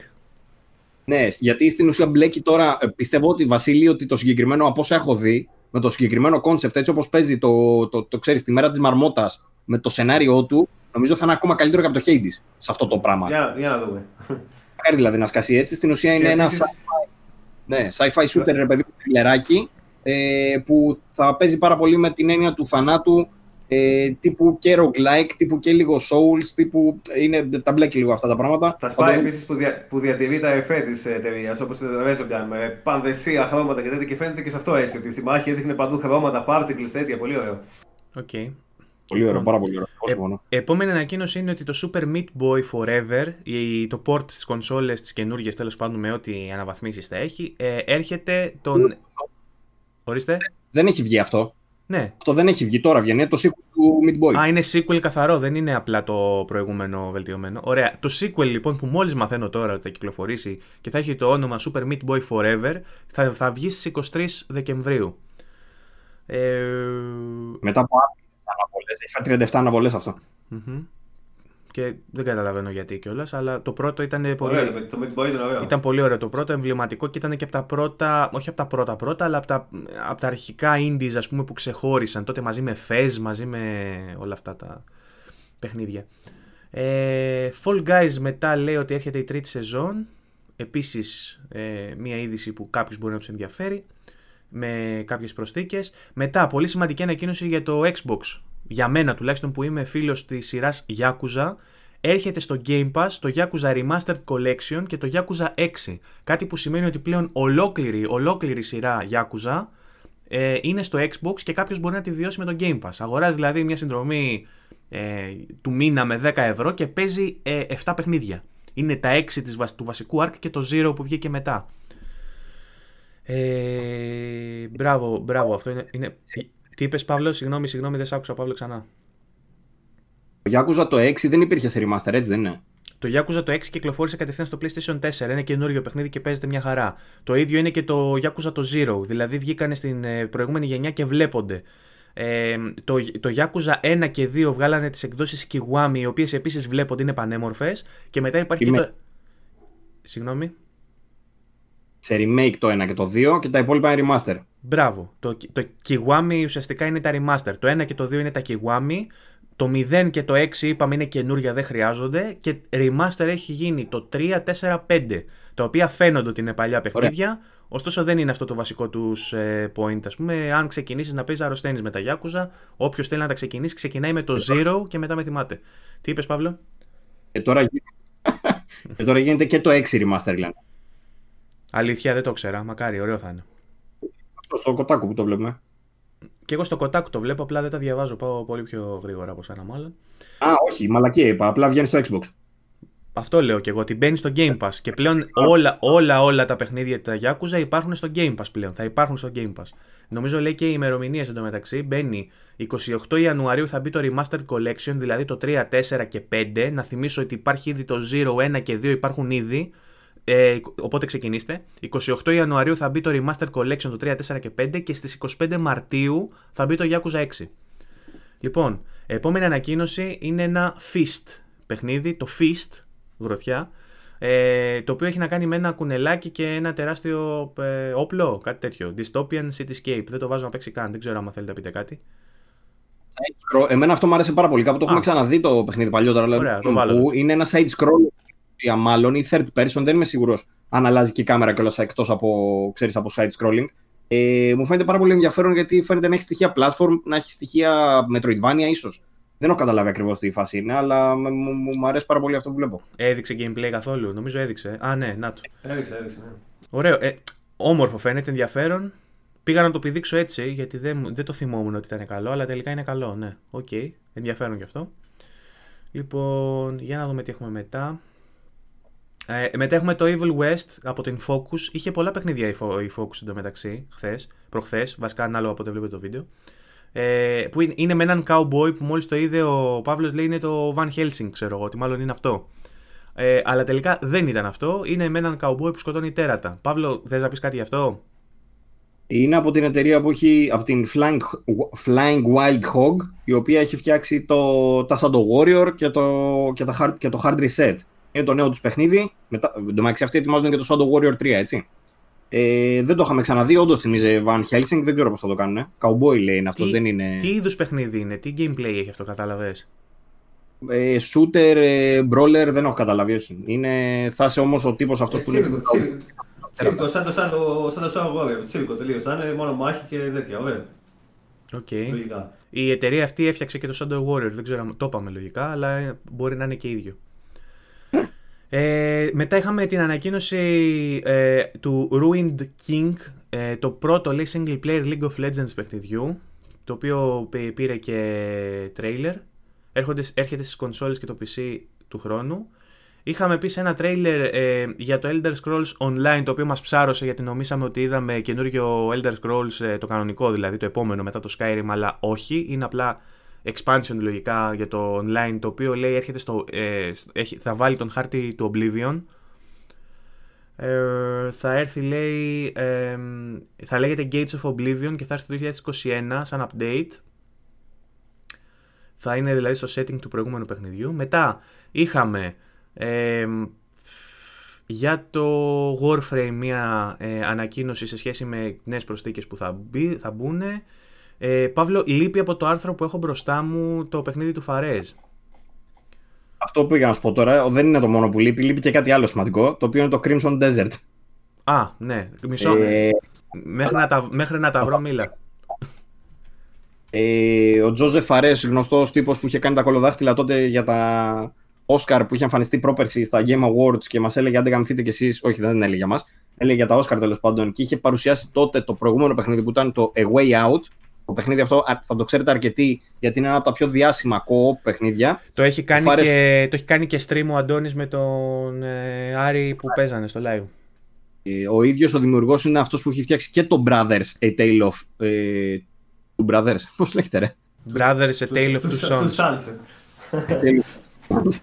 Ε, το οποίο ήταν επίσης ένα. Δεν ήταν co-op εκείνο. Έπαιζες, ε, έπαιζε ένας παίχτης, απλά είχε το χειριστήριο και καλά χωρισμένο. Το, στη μία μεριά έλεγχε στον ένα τον παίχτη, στην άλλη μεριά έλεγχε τον άλλο τον παίχτη και είχε κάποια πολύ ωραία παζλάκια. Αυτά τώρα γιατί τα αναφέρω, γιατί φαίνεται ότι το καινούριο του παιχνίδι ε, βασίζεται πάρα πολύ στο ίδιο κόνσεπτ. Δηλαδή δεν ξέρω αν θα είναι co-op ή αν θα είναι πάλι με τον ίδιο τρόπο με ένα χειριστήριο να παίζει ο ίδιος. Ε, αλλά φαίνεται απίστευτο. Βάγκο, για πες ε, ουσιαστικά το παιχνίδι το καινούριο λέγεται η Takes Two και έχει να κάνει με ένα ζευγάρι το οποίο έχει κάποια προβλήματα ας πούμε, στη σχέση του, κολλείεται ε, και ε, υπό κάποιες προϋποθέσεις μεταμορφώνεται σε με κάποιες φιγούρες έτσι ε, σαν παιδικό είναι τέλος πάντων, απλά στελίνες, καταλαβαίνετε το, το, το ύφος τέλος πάντων. Ε, και ένα βιβλίο, το Book of Love, τους βάζει να περάσουν κάποιες δοκιμασίες, τους βάζει να περάσουν μια περιπέτεια ε, μέσω της οποίας θα, θα συσφίξουν τη σχέση τους και μάλλον θα καταλάβουν ότι αγαπιούνται τέλος πάντων και ότι τσακωνόντουσαν για μαλακίες. Αυτό είναι το χοντρά-χοντρά, ας πούμε. Ε, αυτό που κρατάμε και αυτό που θα γίνει ουσιαστικά θα είναι ακόμα ένα co-op παιχνίδι το οποίο θα λειτουργεί και με το, ε, το friend pass, έτσι το λέει ο Φαρές, ε, που είχε και το way out, που σημαίνει ότι θα αγοράσει το παιχνίδι ένας εκ των δύο παικτών και μπορεί να στείλει έναν κωδικό στον άλλον που κατεβάζει μια trial έκδοση και το επιτρέπει να παίξει ολόκληρο το παιχνίδι μαζί με τον φίλο του. Ε, ε, το είχαμε παίξει και μαζί με τον Παύλο, είχαμε γράψει το review αν θυμάσαι μισό-μισό. Είχα έρθει σπίτι σου τότε που δεν είχαμε καραντίνα και το είχαμε παίξει couch co-op στον καναπέ, χωρίζεται η οθόνη στα δύο και ο καθένας ελέγχει έναν εκ των δύο, χαρακτη... Ε, έναν εκ των δύο από τον άντρα και την κοπέλα. Λοιπόν, φαίνεται πολύ ενδιαφέρον σε art style, φαίνεται πολύ ενδιαφέρον ως ε, παιχνίδι. Νομίζω αξίζει να το δούμε ε, και προσφέρεται και για live stream, να ξέρεις Παύλο ότι πρέπει να γίνει. Ε, και νομίζω ότι ε, μας εξέπληξε ο Φαρές γιατί ε, θεωρώ ότι είναι πολύ ωραίο σαν επόμενο βήμα μετά το ε, Way Out. Είναι ενδιαφέρον παιχνίδι. Αυτό είναι το ένα. Λοιπόν, περίμενε. Πριν κλείσεις, να αναφέρω και κάποια άλλα που λείπουν και τα βρήκα τώρα. Το ένα είναι ανακοίνωση ε, mobile παιχνιδιού Just Cause, το οποίο φαίνεται ενδιαφέρον για mobile game, δεν φαίνεται Ε, ανακοίνωση, όχι μάλλον νέο τρέιλερ για το Scarlet Nexus. Είναι το μεγάλο παιχνίδι της ε, Bandai, το καινούριο που είχαμε δει στην παρουσίαση του Xbox για πρώτη φορά. Αν είμαι φάση λίγο. Πώς το έχεις πει, Ευαγγέλη, σαν το Astral Chain. Ότι μοιάζει λίγο. Α, ναι, μπράβο. Αυτό είναι σημαντικό εντωμεταξύ. Μην το προσπεράσουμε έτσι. Είναι παιχνίδι το οποίο θα βγει αποκλειστικά στο Xbox. Είναι μεγάλη αποκλειστικότητα, έτσι. Είναι της Bandai από τα μεγαλύτερα που βγαίνουν. Δεν δείχνω, ένα δεν δείχνω και τρέιλερ εντωμεταξύ. Συγγνώμη, πα, παρένθεση. Δεν δείχνω τρέιλερ για αυτό γιατί η Bandai είναι πολύ αυστηρή με τα. Ο, αν δείξεις βιντεάκι Bandai, τρως strike κατευθείαν, να ξέρετε. Όσοι κάνετε και content, στο YouTube βιντεάκι της Bandai δεν μπαίνει. Η Capcom έδειξε το, ε, ακόμα ένα καινούριο τρέιλερ από το Monster Hunter Rise που είναι αποκλειστικό στο Nintendo Switch και φαίνεται πραγματικά τα γραφικά του είναι λες και δεν είναι στο Switch. Μπράβο τους. Ε, το άλλο που είδαμε ήταν, πρέπει να σου πω, α, Ghost and Goblins Resurrection. Πρόκειται για remaster του παλιού του κλασικού 2D side-scrolling platform arcade game ε, το οποίο θα έρθει στο Nintendo Switch. Είναι φάση σαν το Toki κυκλοφόρησε. Μετά από πολλά χρόνια δηλαδή με ανανεωμένα γραφικά, ας πούμε, αλλά gameplay ακριβώς ίδιο. Οπότε είναι σαν ένα πολύ όμορφο remaster. Παιχνίδι του 85. Ε, ναι, παιχνίδι του 85 και τι να γίνεται μόδα εντωμεταξύ. Τώρα όπως έγινε και το Wonder Boy, νομίζω πιο, πιο άλλο κάνανε. Ναι. Ε, αυτό κυκλοφορεί στο Switch στις 25 Φεβρουαρίου. Ε, και τι άλλο έχουμε, περίμενα να σου πω. Ε, νομίζω τελειώσαμε και το τελευταίο που έχει μείνει είναι αυτό που λέγαμε. Ναι, το Crimson το, Desert. είναι το Crimson Desert, το οποίο είναι από τους δημιουργούς του Black Desert, του πολύ γνωστού MMO, ε, οι οποίοι έβγαλαν ένα βίντεο στο οποίο μας δείχνουν ένα παιχνίδι που σίγουρα εντυπωσίασε τον Παύλο. Εμένα δεν με έπεισε γιατί πιστεύω ότι αυτό το παιχνίδι δεν θα βγει έτσι. Αυτό είναι το, το πρώτο σχόλιο το δικό μου. Ε, δείχνει να έχει πολύ χαμηλό frame rate επίσης, το οποίο είναι κατανοητό με αυτά που δείχνει, όμως είναι πολύ εντυπωσιακό. Δηλαδή τα πλάνα που δείχνει, ειδικά μέσα από τη μάχη, δείχνουν πανέμορφα. Ε, το συγκεκριμένο παιχνίδι εντωμεταξύ ε, λέει ότι είναι. Φωτισμό. Μου θύμισε το Project Athia, το θυμάσαι; Θυμάμαι, ναι, στην, ναι, ναι. τη Square. Μου θύμισε τέτοιο επίπεδο. Ε, ισχύει. Βέβαια, αν δώσεις λίγο παραπάνω προσοχή στη μάχη, καταλαβαίνεις ότι ε, πατάει ε, στα standards ενός MMO παιχνιδιού και είμαι σίγουρος ότι θα το δεις με το ε, UI του παιχνιδιού της τελικής μορφής που θα σου έχει όλα τα κουτάκια από κάτω με όλα τα κουμπιά που πρέπει να πατήσεις για να κάνεις τη συγκεκριμένη κίνηση που κάνει charge ε, και θα σου έχει πάνω τον χάρτη στη μία γωνία που θα σου πιάνει το 1 τέταρτο της οθόνης και στο άλλο θα σου έχει τα objectives και ταυτόχρονα θα τρέχουν τα μηνύματα που παίρνεις από τους υπόλοιπους παίχτες και όλα αυτά. Όταν θα τα δεις όλα αυτά πάνω, ε, συν ότι θα έχει πάρει και τις εκπτώσεις που θα πάρεις σε ποιότητα, γιατί δεν πρόκειται αυτό το παιχνίδι να έχει πάρει τη σε όλα τα platforms και να είναι έτσι σε όλα τα platforms που θα βγει. Το ξέρουμε αυτό, το ξεκαθαρίζουμε. Γιατί αυτό το παιχνίδι, αν βγει στα series, θα πρέπει να τρέξει και στο One S. Δεν θα βγει μόνο για το 6 για παράδειγμα, οπότε θα πρέπει να υπάρχει ένα parity, οπότε κάποιες εκπτώσεις θα γίνουν. Ε, λέει ότι έχει standards single player παιχνιδιού product, ε, production value το οποίο το βλέπουμε ότι έχει υψηλό production value και αυτό που βλέπουμε είναι εντυπωσιακότατο. Όμως λέει χρησιμοποιεί ε, τα production value ενός single player για να εφαρμόσει πάνω λέει μηχανισμούς και gameplay από MMO παιχνίδι. Άρα μιλάμε για ένα MMO παιχνίδι που θα έχει values από single player Συγκεκριμένα διαβάζω τώρα ότι οι παίχτες λέει θα μπορούν να πάρουν μέρος, δηλαδή θα είσαι σε single player περιβάλλον και θα μπορείς να πάρεις μέρος σε PvP sessions. Δηλαδή μέσα στον κόσμο λογικά θα έχει κάποιες μάχες που θα μπορείς να πάρεις μέρος και να, ε, να έχεις αντιπάλους ε, ανθρώπινους εχθρούς. Ε, ταυτόχρονα λέει θα υπάρχουν και challenges bosses, challenging bosses, puzzles ε, και dungeons και πολλά ακόμη. Okay. Έρχεται λέει το μόνο του 2021 για PC και next gen consoles. Ε, Εμένα ήταν πιο εντυπωσιακό έχω δει τελευταία. Για μένα, το frame rate δεν το κοιτάω, είναι trailer, δεν μπορώ να το κρίνω καν. Δεν ξέρω γιατί το κρίνετε, αλλά τέλος πάντων. Ε, αλλά τα, τα assets, τα, η ποιότητα των assets, η ποιότητα, η ποιότητα των animations, η ποιότητα ανεβαίνει πάνω σε ένα δράκο σε κάποια φάση ε, που το βλέπεις από πάνω, το depth of field, η ποιότητα όλων των εφέ και του φωτισμού ήταν truly next gen πράγμα. Έριξε αγώνια, κατά τη γνώμη μου. Ισχύει. Ε, ωστόσο, σου επισημαίνω ότι παρακολουθούσα το Black Desert, τα έχουμε πει μεταξύ μας, τα λέω και στο κοινό ότι παρακολουθούσα Black Desert, έβλεπα τα trailers, είχα παίξει και ένα demo στο PC όταν κυκλοφόρησε και αυτό που έδειχναν τα trailers σε σχέση με αυτό που έπαιζες μετά δεν είχαν καμία σχέση. Και το Black Desert ήταν εντυπωσιακότατο στα trailers, όταν ήταν να το παίξουμε ήταν διαφορετικό. Η διαφορά ήταν όμως ότι το Black Desert ήταν αμυγός MMO παιχνίδι, ενώ αυτό λέει ότι είναι single player με MMO στοιχεία. Οπότε μένει να δούμε αν όλα αυτά που έχει εισπράξει η εταιρεία και σε χρήματα γιατί έκανε τεράστια επιτυχία το Black Desert και σε εμπειρία προγραμματιστικά γιατί ήταν το πρώτο της μεγάλο μεγάλο παιχνίδι που πήρε έκταση και τώρα πάει στη δεύτερη προσπάθειά της να δούμε αν όλα αυτά θα επηρεάσουν στο να βγάλει ένα παιχνίδι που όντως θα είναι και τεχνικά άρτιο και φοβερό και next gen, true next gen γιατί όντως αυτό που βλέπουμε είναι εντυπωσιακό οπτικά και όμως, αν θα είναι και αν θα μπορεί να το απολαύσει κάποιος σαν single player εμπειρία, αν θα είναι με μου αυτό που σου είπα με τα κουτάκια και με τα γράμματα παντού και τέτοια, που σε αυτήν την περίπτωση εγώ δεν ακουμπάω καν. Ούτε εγώ με τίποτα. Λοιπόν, Αυτά λοιπόν και με το Crimson Desert και κάπως έτσι νομίζω ότι καλύψαμε όλες τις σημαντικές ανακοινώσεις που είδαμε στα Game Awards και τι άλλο έδειξε. Νομίζω είχε και κάποιους ε, ε, celebrities που ήρθαν για να βραβεύσουν. Το περίμενα λίγο διαφορετικό. Ουσιαστικά ήταν κάποια Zoom calls, ας πούμε, ε, pre-recorded, που βγήκε, ξέρω εγώ, η Γκαντότ και λέει Γεια σας, ξέρω εγώ, θα δώσουμε το βραβείο για αυτό. Πάρτο. Μετά βγήκε η Μπρέι Λάρσον, αυτό, ναι, μα μου, πάρτο. Ήτανε, ήτανε λίγο κονσερβοποιημένο και περισσότερο νομίζω για να φέρει κόσμο ότι θα έχει αυτούς, ξέρω εγώ, αλλά δεν είχε κάποια συμμετοχή ιδιαίτερη. Σου λέει θα δείξουμε τον Tom Holland και ο Tom Holland στην ουσία τι κάνει; Φαντάζεσαι εσύ ότι για να μου φέρει τον Tom Holland λογικά κάτι θα πει για Uncharted, κάτι θα δείξει την ταινία του Uncharted, κάνα τρέιλερ, κάτι. Και σκάει ο Tom Holland, λέει καλεσμένος ο Tom Holland. Σκάει ο Tom Holland, ναι, γεια σας. Ε, είμαι εδώ πέρα για να σας πω ότι ευχαριστούμε πάρα πολύ που παίζει τον Nathan Drake και για να σας παρουσιάσω τον κανονικό τον Nathan Drake. Και σκάει μετά ο, ο voice actor του Nathan Drake. Ε, για να. Ο, ο, ο, Πώς λέγεται, ρε; Ο. Νόλαν δεν λέγεται κι αυτός. Και σκάει ο Νόλαν Νόρθ. Νόλαν Νόρθ.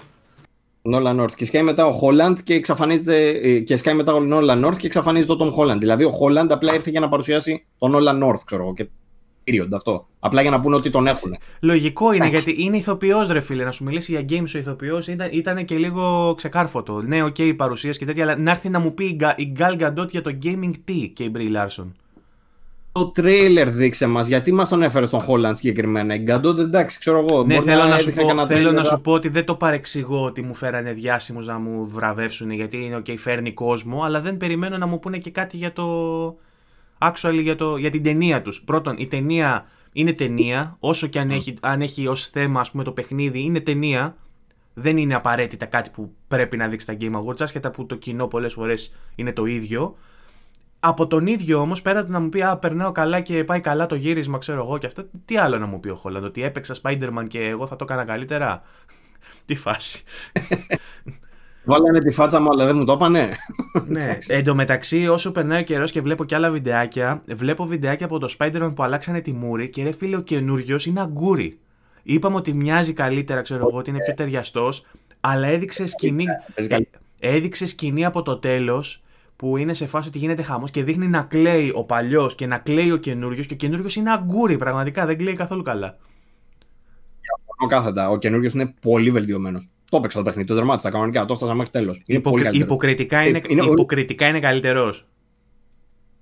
Mm. πολύ περισσότερο. Είναι πολύ καλύτερη βασικά η μούρη του. Ο άλλος ήταν λίγο σαν κούκλα, έτσι όπως έκανε. Δεν ήταν πολύ ρεαλιστική η μούρη του. Μπορεί να, Συγγνώμη, μπορεί να βγαίνει αυτό που λέμε το κλάμα λίγο περισσότερο, αλλά ο καινούριος βλέπει σπάσει στα μάτια, βλέπει τέτοια πράγματα που δεν τα έχει όλα. Ναι, μπορεί να είναι τεχνικά καλύτερο. Δεν πάει να πει ότι έχει κάνει καλύτερη ερμηνεία ο ηθοποιός όμως. Ε, εμένα μου αρέσει περισσότερο, τι να σου πω. Εντάξει, γούστος και καπέλος. Ε, αυτά με τις ανακοινώσεις. Δεν ξέρω αν θες να πούμε κάποιο άλλο νέο που έχεις μπροστά σου και εγώ δεν το έχω. Όχι, η αλήθεια είναι ότι πρέπει να κλείσω, έπρεπε να έχω κλείσει εδώ και τρία λεπτά. Ένα τελευταίο, μια τελευταία άποψη γενικά για τα Game Awards. Να πω ότι ήταν λίγο απογοήτευση αυτή τη φορά. Όχι μόνο επειδή δεν παρουσιάστηκε το Silent Hill που άντε συχτήρ πια. Ε, και Metal Gear Solid. Ή Solids που έλεγε ο Βασίλης. ε, να χωριέμαι λιγάκι γιατί δεν διαβάσαμε τα σχόλια που γαμάνε στο γκρουπάκι τώρα και είναι, είναι κρίμα, αλλά θα τα διαβάσουμε, επιφυλάσσουμε να τα διαβάσουμε την επόμενη φορά. Ε, σαν Game Awards ήταν λίγο μεγαλύτερη απογοήτευση σε σχέση με τις προηγούμενες χρονιές. Περιμέναμε να είναι κάπως απογοήτευση λόγω της χρονιάς COVID κτλ. Αλλά ήλπιζα, επειδή ακριβώς είναι η, η αρχή της νέας γενιάς, να έχει καταφέρει ο Κίλι να πείσει τους developers και τους publishers να του δώσουν περισσότερα trailer για πιο σημαντικά πράγματα. Γιατί στις προηγούμενες χρονιές βλέπαμε πιο σημαντικά πράγματα. Τώρα είδαμε μόνο ένα Perfect Dark Εντάξει. και ένα Mass Effect που δεν δείξανε και τίποτα. Από όμως. την άλλη, μιλάμε για 2020, ειδικές περιστάσεις. Πολλά παιχνίδια πάνε πίσω. Εντάξει, το καταλαβαίνω λίγο, ρε παιδί μου. Ήταν πετσοκομμένο το Game Awards έτσι κι αλλιώς σε αντιδιαστολή με προηγούμενες χρονιές που είχες και τον κόσμο από κάτω. Μέχρι δηλαδή. Last Μέχρι και τις μουσικές. Πάλι δεν είδαμε. Μέχρι πάλι και, δεν τις, είδαμε. Μέχρι και τις μουσικές που βάζανε και παίζανε σε άλλες χρονιές θα τους βλέπαμε live στο, στο στούντιο, ξέρω εγώ, και θα τους έβλεπε ζωντανά να παίζουν μπροστά σου. Ενώ τώρα ήταν pre-recorded μέσα σε. αλλού, ξέρω εγώ. Ήταν λίγο ξενέρωτο. Οπότε και σαν show και σαν ανακοινώσεις πιστεύω ότι επηρεάστηκε από την φάση με τον COVID με όλα αυτά που ζούμε και ήταν λυψό λόγω αυτού. Θεωρώ δηλαδή ότι και οι εταιρείες δεν είχαν πολλά πράγματα να δείξουν γιατί έχουν πάει πιο πίσω γενικότερα. Ελπίζω το. Λάστοβα, γιατί δεν έδειξε. Το περιμέναμε. Γιατί μπορεί να μην είναι έτοιμο. Περιμέναμε το multiplayer και κάποια ανακοίνωση. Δηλαδή πήρε ο άλλος 77 βραβεία και δεν έδωσε τίποτα. Εντάξει, μπορεί να μην είναι έτοιμο. Τι θε να βγει να σου πει ότι θα στο δώσω και να μην το έχει έτοιμο και να γίνει Cyberpunk; Όχι. Άστο, δεν πειράζει.